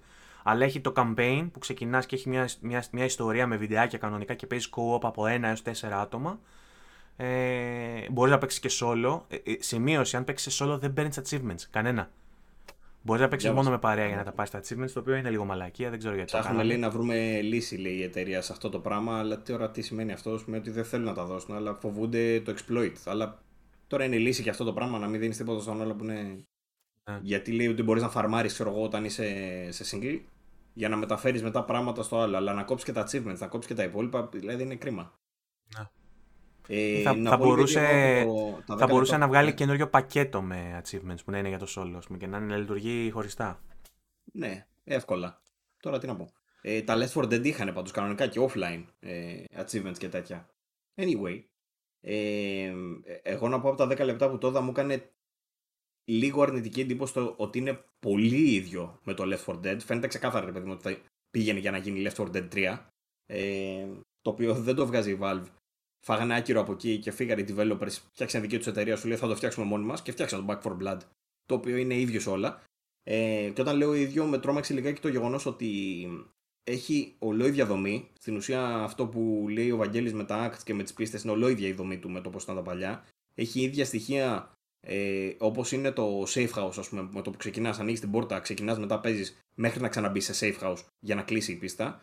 Ε, Βρίσκεις αντικείμενα γύρω σου και μπορείς δεν μπορώ να περιγράψω καν πόσο ίδιο είναι, γιατί έχει ίδιες μέχρι και τις διαφάνειες, ρε παιδί μου, που για να βλέπεις που είναι ο άλλος ο παίχτης, ε, που στον κάνει μια σημαντική διαφορά. Έχει μια σημαντική διαφορά που έχει να κάνει με τις κάρτες. Δεν ξέρω αν έδωσε σημασία ναι. εκεί πέρα. Δεν έδωσε σημασία, το ήξερα. Ναι. Ισχυρίζεται η ομάδα ανάπτυξης ότι κανένα playthrough δεν είναι ίδιο με άλλο λόγω αυτών των καρτών. Και στην αρχή το κορόιδευα μέχρι που μου κάτσε μια κάρτα που όντως άλλαξε το παιχνίδι γάματα. Και ήταν η κάρτα με ένα fog που σου βάζει και καλά ο Μίχλη ότι έχει κακοκαιρία εκείνη την ώρα. Οπότε πέρασα από τα ίδια σημεία, αλλά είχε τόσο πυκνή ο Μίχλη που δεν έβλεπα μπροστά μου και ήταν σαν να μου βγαίνουν μέσα από την ομίχλη τέρατα. Και ήταν τελείως διαφορετική εμπειρία. Το ίδιο σημείο, η ίδια πίστα που την είχα παίξει τρεις φορές ήδη. Ε, και έχει και κάποιες άλλες κάρτες. Για sequel, ας πούμε. Ναι, και, και έχει και κάποιες άλλες κάρτες που αλλάζουν το δικό σου gameplay. Δηλαδή σου δίνει, τη, σου δίνει παραπάνω στάμινα, ή σου δίνει second chance να πεθάνεις και να ξαναζήσεις άλλη μια φορά, ή σου δίνει ε, κάποιες άλλες ικανότητες τύπου perks ότι μπορείς να αναγεννήσεις τους άλλους πολλές φορές ή τέτοια πράγματα. Ε, δεν, ε, στον πυρήνα του είναι Left 4 Dead. Απλά επειδή έχουμε να δούμε πάρα πολλά χρόνια Left 4 Dead. Ε, τα μηνύματα βγάζει ρε παιδί μου ότι ο, το τάδε είδος εχθρού επιτίθεται στον τάδε, ξέρω εγώ. Ε, Εντάξει, ο, ο, ακόμα και τρόπο που τα εμφανίζει. Αυτό, αυτά τα βάζουν και σε άλλα. Και η Ubisoft που βγάζει παιχνίδια τέτοιου τύπου. Δεν ξέρω αν μπορώ να μιλήσω για αυτά ακόμα. Και η Ubisoft που βγάζει τέτοια παιχνίδια τέτοιου τύπου. Έχει αυτά τα πράγματα ακόμα μέσα. Δηλαδή είναι λίγο σαν trope του είδους Ε, ε, Όντως μοιάζει πολύ με το Left 4 Dead. Απλά θεωρώ ότι έχουν περάσει τόσα πολλά χρόνια από την κυκλοφορία των προηγούμενων που έχει ανάγκη αγορά από ένα τέτοιο παιχνίδι. Δηλαδή δεν γίνεται. Θα ήμασταν πολύ δίθεν αν βγαίναμε και λέγαμε ότι θέλουμε το Last of Us το remake, ας πούμε, που βγήκε πριν ε, πόσα χρόνια το remaster και δεν θέλουμε το Left 4 Dead που βγήκε πριν από περισσότερα. Καταλαβέ. Οπότε ε, με, τόσα ναι. χρόνια μετά, εμένα απλά με έκανε να, να νιώσω μια νοσταλγία, μια ζεστή νοσταλγία ότι ξαναπέζω ένα shooter το οποίο με άνδρωσε εντός εισαγωγικών στο συγκεκριμένο gender. Γιατί εγώ first person shooter εκεί εισάπησα και έμαθα. Κυρίως. Εντάξει, και Call, of, ε. και Call of Duty και Medal of Honor, αλλά Left 4 Dead έπαιξα πολλές ώρες σε internet cafés, με φίλους μου, στο online, για τα πρώτα online μεγάλα τέτοια. Παίζαμε από το 360 θυμάμαι, παίζαμε πολύ Left 4 Dead. Ναι. Ε, και εγώ το, το, το, έχω. Είναι από τα λίγα παιχνίδια που έχω κάτσει και εγώ και έχω ασχοληθεί με το multiplayer του ε, εκείνη την εποχή, ας πούμε. Και όντως το νιώσα κι εγώ ότι ήταν. Ε, ότι αν μπούμε, ρε παιδί μου, παρέα, όντως θα γουστάρουμε τίγκα. Φαίνεται αυτό το πράγμα. Ε, ωραία, ωραία, μια χαρά. Τούμπανο. Ε, δεν νομίζω να έχει κανείς πρόβλημα με ένα Left 4 Dead 3, ίσα ίσα. Ναι. Τέλος πάντων, στο, στο, στο, Game Pass το παιχνίδι υπάρχει ήδη, οπότε είναι με hands down πολύ καλό deal για αυτούς που έχουν Game Pass γιατί το παίξουν τσάμπα. Στις υπόλοιπες πλατφόρμες κάνει 50 ευρώ και πάνω. 50 ξεκινάει στο Scrooge νομίζω. Ε, οπότε είναι ένα παιχνίδι που είναι ε, ακριβούτσικο για ένα, μια συνέχεια του Left 4 Dead, ας πούμε, που είναι ακριβώς το ίδιο πράγμα. Δεν ξέρω αν είναι για όλους. Για αυτούς που παίζουν online και ξέρουν ότι θα γούσταραν ένα ακόμα Left 4 Dead, θα τα βγάλει τα λεφτά του. Για τους άλλους δεν ξέρω, γιατί είναι ένα παιχνίδι που αξίζει 50 ευρώ και είναι online και μπορεί να μην έχεις και καλή εμπειρία αν δεν έχεις φίλους να το παίξεις. Προτείνεται για παρέα. Αν έχεις μια παρέα, είναι να παίξεις με παρέα. Δεν θα το έπαιζα με αγνώστους. Ε, και τι άλλο ήθελα να πω. Α, ναι, έχει cross-platform. Έχει cross-platform και έχει cross-gen, που είναι πολύ χρήσιμο αυτό. Δηλαδή, μπορείς να παίξεις εσύ που έχεις Xbox One για παράδειγμα, να παίξεις με τον φίλο σου που έχει Series X, ή αν έχεις Series X να παίξεις με μένα που έχω PC, ή να παίξεις με έναν φίλο σου που έχει PlayStation. Ε, περιμένουμε να μπούμε για να το δοκιμάσουμε αυτό και να κάνω περισσότερα σχόλια. Ελπίζω να τα καταφέρουμε όπως ξανά είπα 500 φορές. Γιατί ο καθένας μας παίζει από διαφορετική πλατφόρμα. Δηλαδή, αν παίξουμε εμείς, θα μπούμε λογικά εγώ από PC, εσύ από Series X. Αν μπει και ο Δημήτρης που μου είχε πει ότι θα μπει, θα μπει μάλλον από, Series, από Xbox One ε, το X ποιο έχει, δεν ξέρω πώς, πώς λέγονται, έχω ξεχάσει πώς λέγονται. Ε, οπότε θα το τεστάρουμε και το cross-platform, αλλά το καλό είναι ότι όπου και να το έχετε, μπορείτε να παίξετε. Αν έχετε Xbox μέσω του Game Pass με τη συνδρομή σας, τσάμπα, αν έχετε PlayStation ή PC, πρέπει να σκάσετε 50 Οπότε αυτό είναι λίγο προσυζήτηση εκεί πέρα. Οβερή προσθήκη το Back for Blood. Day One τίτλος τώρα, full price, AAA. Και ποιοτικός. Ε... Για μένα ποιοτικός. Απλά πρέπει να λύσει κάποια θεματάκια που έχει με τα updates. Άμα τα λύσει, θα είναι πολύ καλό. Ε, Πάντως είναι φοβερή προσθήκη γιατί μπορεί κάποιος. Είναι... Αν έχεις PlayStation, ας πούμε, και θες να παίξεις κάτι τέτοιο, ε, αυτή τη στιγμή τον τρως γιατί πρέπει να δώσεις 60 ε, ευρώ, ξέρω πόσο έχει. Εντάξει, θα σου πει, εμείς μας, μας, βάλανε, μας βάλανε hell let loose εμάς, ας πούμε, ξέρω εγώ, στο Plus. Αλλά... Ναι, εντάξει. Ωραία νίκη για το Game Pass, εγώ αυτό θέλω να πω. Είναι, είναι ωραίο, είναι, είναι πολύ καλή προσθήκη για το Game Pass. Και μην ξεχνάμε ότι έχουμε τώρα μήνα φωτιά, έρχεται σε λίγες μέρες το Forza, έτσι. Αρχές Νοέμβρη. Νοέμβρη, ναι. Εκεί θα γίνει χαμούλης. Ε, χαμούλης. Λοιπόν, ε... Έχουν βγει ήδη previews γι' αυτό να ξέρεις και έχουν, έχουν πει πολύ, πολύ καλά πράγματα. Δηλαδή είναι more of the same αλλά δεν, δεν όχι με την αρνητική χρειά, με την θετική χρειά. Ότι το καλύτερο racing που ήταν το Forza Horizon 4 έχουμε κι άλλο σε άλλο setting. Ναι, αυτό. Διαβάζω πάρα πολύ καλά λόγια και για το, για το setting, ότι είναι το Μεξικό, ας πούμε, ρε παιδί μου, και σε κάνει να αισθάνεσαι λίγο ότι πας ταξίδι. Ότι είναι τελείως, λέει, λειτουργεί σαν. Ε, Τουριστικό τέτοιο, ναι. το ίδιο το, τέτοιο. Το είδα, το, το είδα. Το είδα. Ε, Λέει κάνει φοβερή δουλειά όμως προ αυτό, γιατί όντως θες να πας να εξερευνήσεις και να. Και, και είδα και ένα βιντεάκι με έναν τύπο που κολόφτιαξε ένα Mazda RX7. Νομίζω RX7 ήταν. Που το έφτιαξε ε, J-Tuning, όχι J-Tuning. J-Tuning, Japanese Tuning. Τελείως. Δηλαδή του, ε, του βάλε. Ε, του πέταξε τις ρόδες λοξά προς τα έξω, το χαμήλωσε τίγκα, του έβγαλε, του έβγαλε τα καπό και του βαλάλα και του έβγαλε τα side skirts και του βαλάλα. Δηλαδή το έκανε πάρα πολύ ωραίο και παίζοντας ήταν και πάρα πολύ φωτορεαλιστικό. Ε, πάρα πολύ ωραίοι φωτισμοί. Ελπίζω το μπρίκι μου να το παίζει βέβαια. Γιατί νομίζω ότι θα είναι το πρώτο παιχνίδι που θα, θα αναγκαστώ να ρίξω ρυθμίσεις και θα. Θα τσούξει. Θα πάρεις ένα Xbox, μια χαρά. Ε, στο Xbox θα παίζει χειρότερα όμως. Μάλιστα. Λοιπόν, λοιπόν ε, ε, έχω ένα παιχνίδι εγώ ακόμα, να σου πω. Ναι. Ε, δύο λόγια κιόλας, γιατί δεν έχω προλάβει να το δω εκτενώς. Μας έρθει ο κωδικός για το Crisis Remastered Trilogy, το οποίο βγήκε Σήμερα βγαίνει. Σήμερα Παρασκευή εννοώ, τη Δευτέρα που θα ακούσετε το ίδιο θα έχει βγει μερικές μέρες. Ε, να πω ότι στην τριλογία το, το ένα είναι ακριβώς το ίδιο παιχνίδι που είχε βγει. Δεν υπάρχει κάτι διαφορετικό. Δηλαδή στο Xbox που μου ήρθε με ένα κωδικός έχει ε, ξεχωριστά τα παιχνίδια κιόλας. Δεν μπαίνεις καν σε κάποιο μενού που να σου βγάζει τα τρία για να διαλέξεις. Είναι εντελώς ξεχωριστά παιχνίδια και προστίθενται απλά στη library σου. Οπότε το ένα που το είχα ήδη είναι ακριβώς το ίδιο. Δεν αλλάζει κάτι. Βγαίνει και retail. Ε, δεν είμαι σίγουρος. Θα πρέπει να το δω αυτό. Ε, και βγήκε ταυτόχρονα και ένα βίντεο από το Digital Foundry που δίνει κάποιες πληροφορίες. Ε, εγώ το είδα ελάχιστα, το είδα, τα πρώτα, είδα λίγο την εισαγωγή από το 2. Ε, οπότε μια πρώτη άποψη να πούμε ότι αξίζει. Πρώτον γιατί το Crysis το 1, το Remaster, ε, ενώ βγήκε με προβλήματα πολλά για τις κονσόλες και δεν, είχε ακόμα και, δεν ήταν ακόμα και backwards compatible για το... Μάλλον προφανώς ήταν backwards compatible, απλά δεν είχε τίποτα έξτρα λειτουργίες στις next gen κονσόλες πλέον είναι βελτιστοποιημένο παντού. Να υπενθυμίσουμε ότι έχει Ray Tracing Mode, το οποίο δεν είναι Ray Tracing, είναι της μηχανής της ε, Crytek, τρέχει σε software, γιατί έτρεχε Ray Tracing και στις προηγούμενες ε, κονσόλες που δεν είχαν ε, ε, hardware για να τρέξουν Ray Tracing. Ε, και έχουν βελτιώσει πάρα πολλά και τα modes και το performance και τα πάντα. Ε, το 2 τώρα που δοκίμασα και σύμφωνα και με το Digital Foundry που είδα είναι όντως και αυτό πολύ βελτιωμένο, ειδικά σε σχέση με το παλιό το οποίο το έπαιζα κι εγώ σε μέσω backwards compatible την έκδοση Xbox 360 που την έπαιζα στο Xbox Series X που ήταν βελτιστοποιημένο, ήταν Xbox optimized κτλ.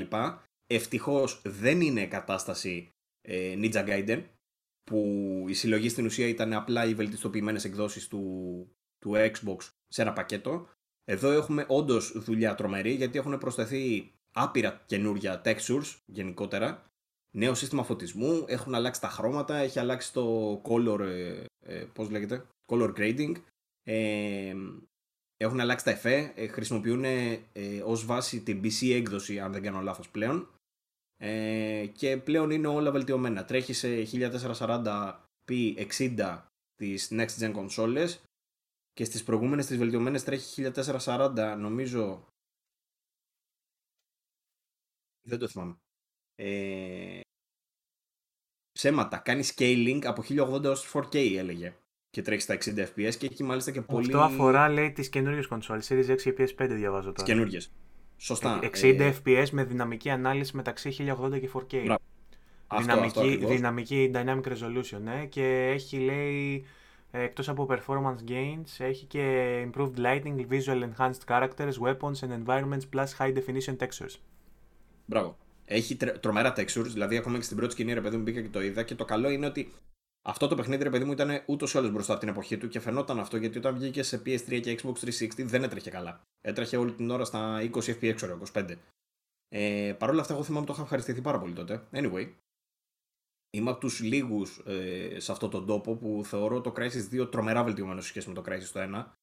Ε, κυρίως όχι γιατί έφυγε από τη μέση το τόσο open world που ήταν το 1 αλλά γιατί το 2 στην ουσία έφερε πάρα πολλές βελτιώσεις σε πολλά πράγματα και το έκανε πολύ πιο ε, fluid γενικότερα το gameplay και πολύ πιο καλές ισορροπίες και πολύ πιο καλά δομημένα τα επίπεδα τα οποία ναι μεν έγιναν λίγο πιο κλειστά και έγινε λίγο πιο linear το παιχνίδι αλλά βελτιώθηκαν τα πάντα και είναι πολύ πιο διασκεδαστικό.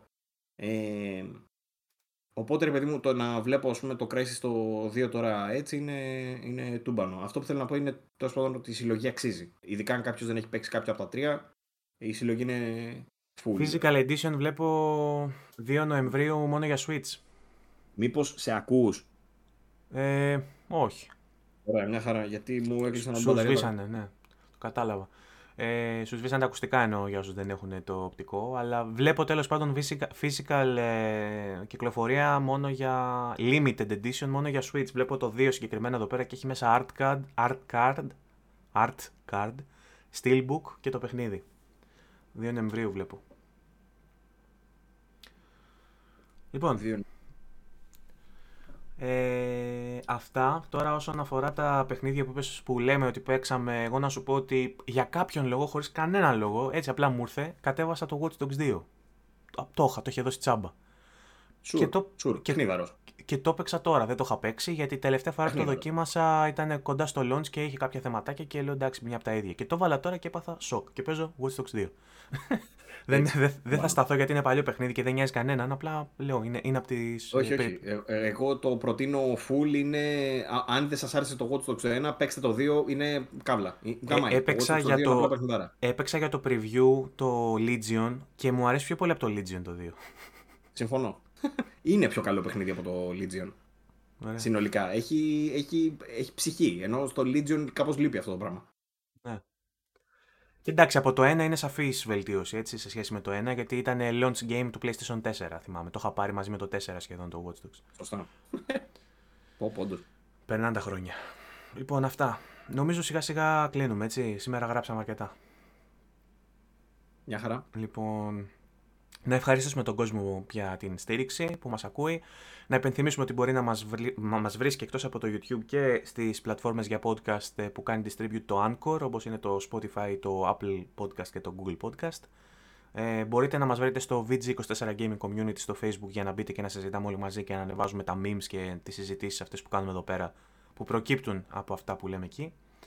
Ε, και κάθε Δευτέρα εννοείται μας βρίσκεται στις 10 η ώρα σε όλες τις προαναφερθήσεις πλατφόρμες. Ε, μέχρι την επόμενη φορά, Παύλος, ευχαριστώ. Ευχαριστούμε για ακόμα μια φορά ε, τον Στέλιο ε, που ήταν σήμερα μαζί μας, παρότι τον ξέχασα πώς τον έλεγαν λίγο, λίγο αργότερα. Ε, δεν θα ξεχαστεί όμως η κουβέντα που κάναμε, γιατί ήταν πολύ, σε πολύ μεγάλο βάθος και καλύψαμε Nintendo, πιστεύω, μέχρι τα, μέχρι τα κόκαλα μέσα μέχρι εκεί που μας έχει βρέξει βροχή αυτές τις μέρες και ελπίζουμε να έρθουν και καλύτερες μέρες καιρικά. Ε, από εδώ και πέρα. Βελτιώθηκε λίγο, είχε χαλάσει όταν ξεκινήσαμε και τώρα έχει, είναι επόμενη μέρα το πρωί, ξέρεις, μου πέρασε τόσες ώρες. Ναι, ναι. λοιπόν, αυτά από εμάς. Μέχρι την επόμενη Δευτέρα, να είστε όλοι καλά και να προσέχετε. Γεια σας. Ευχαριστούμε, για χαρά.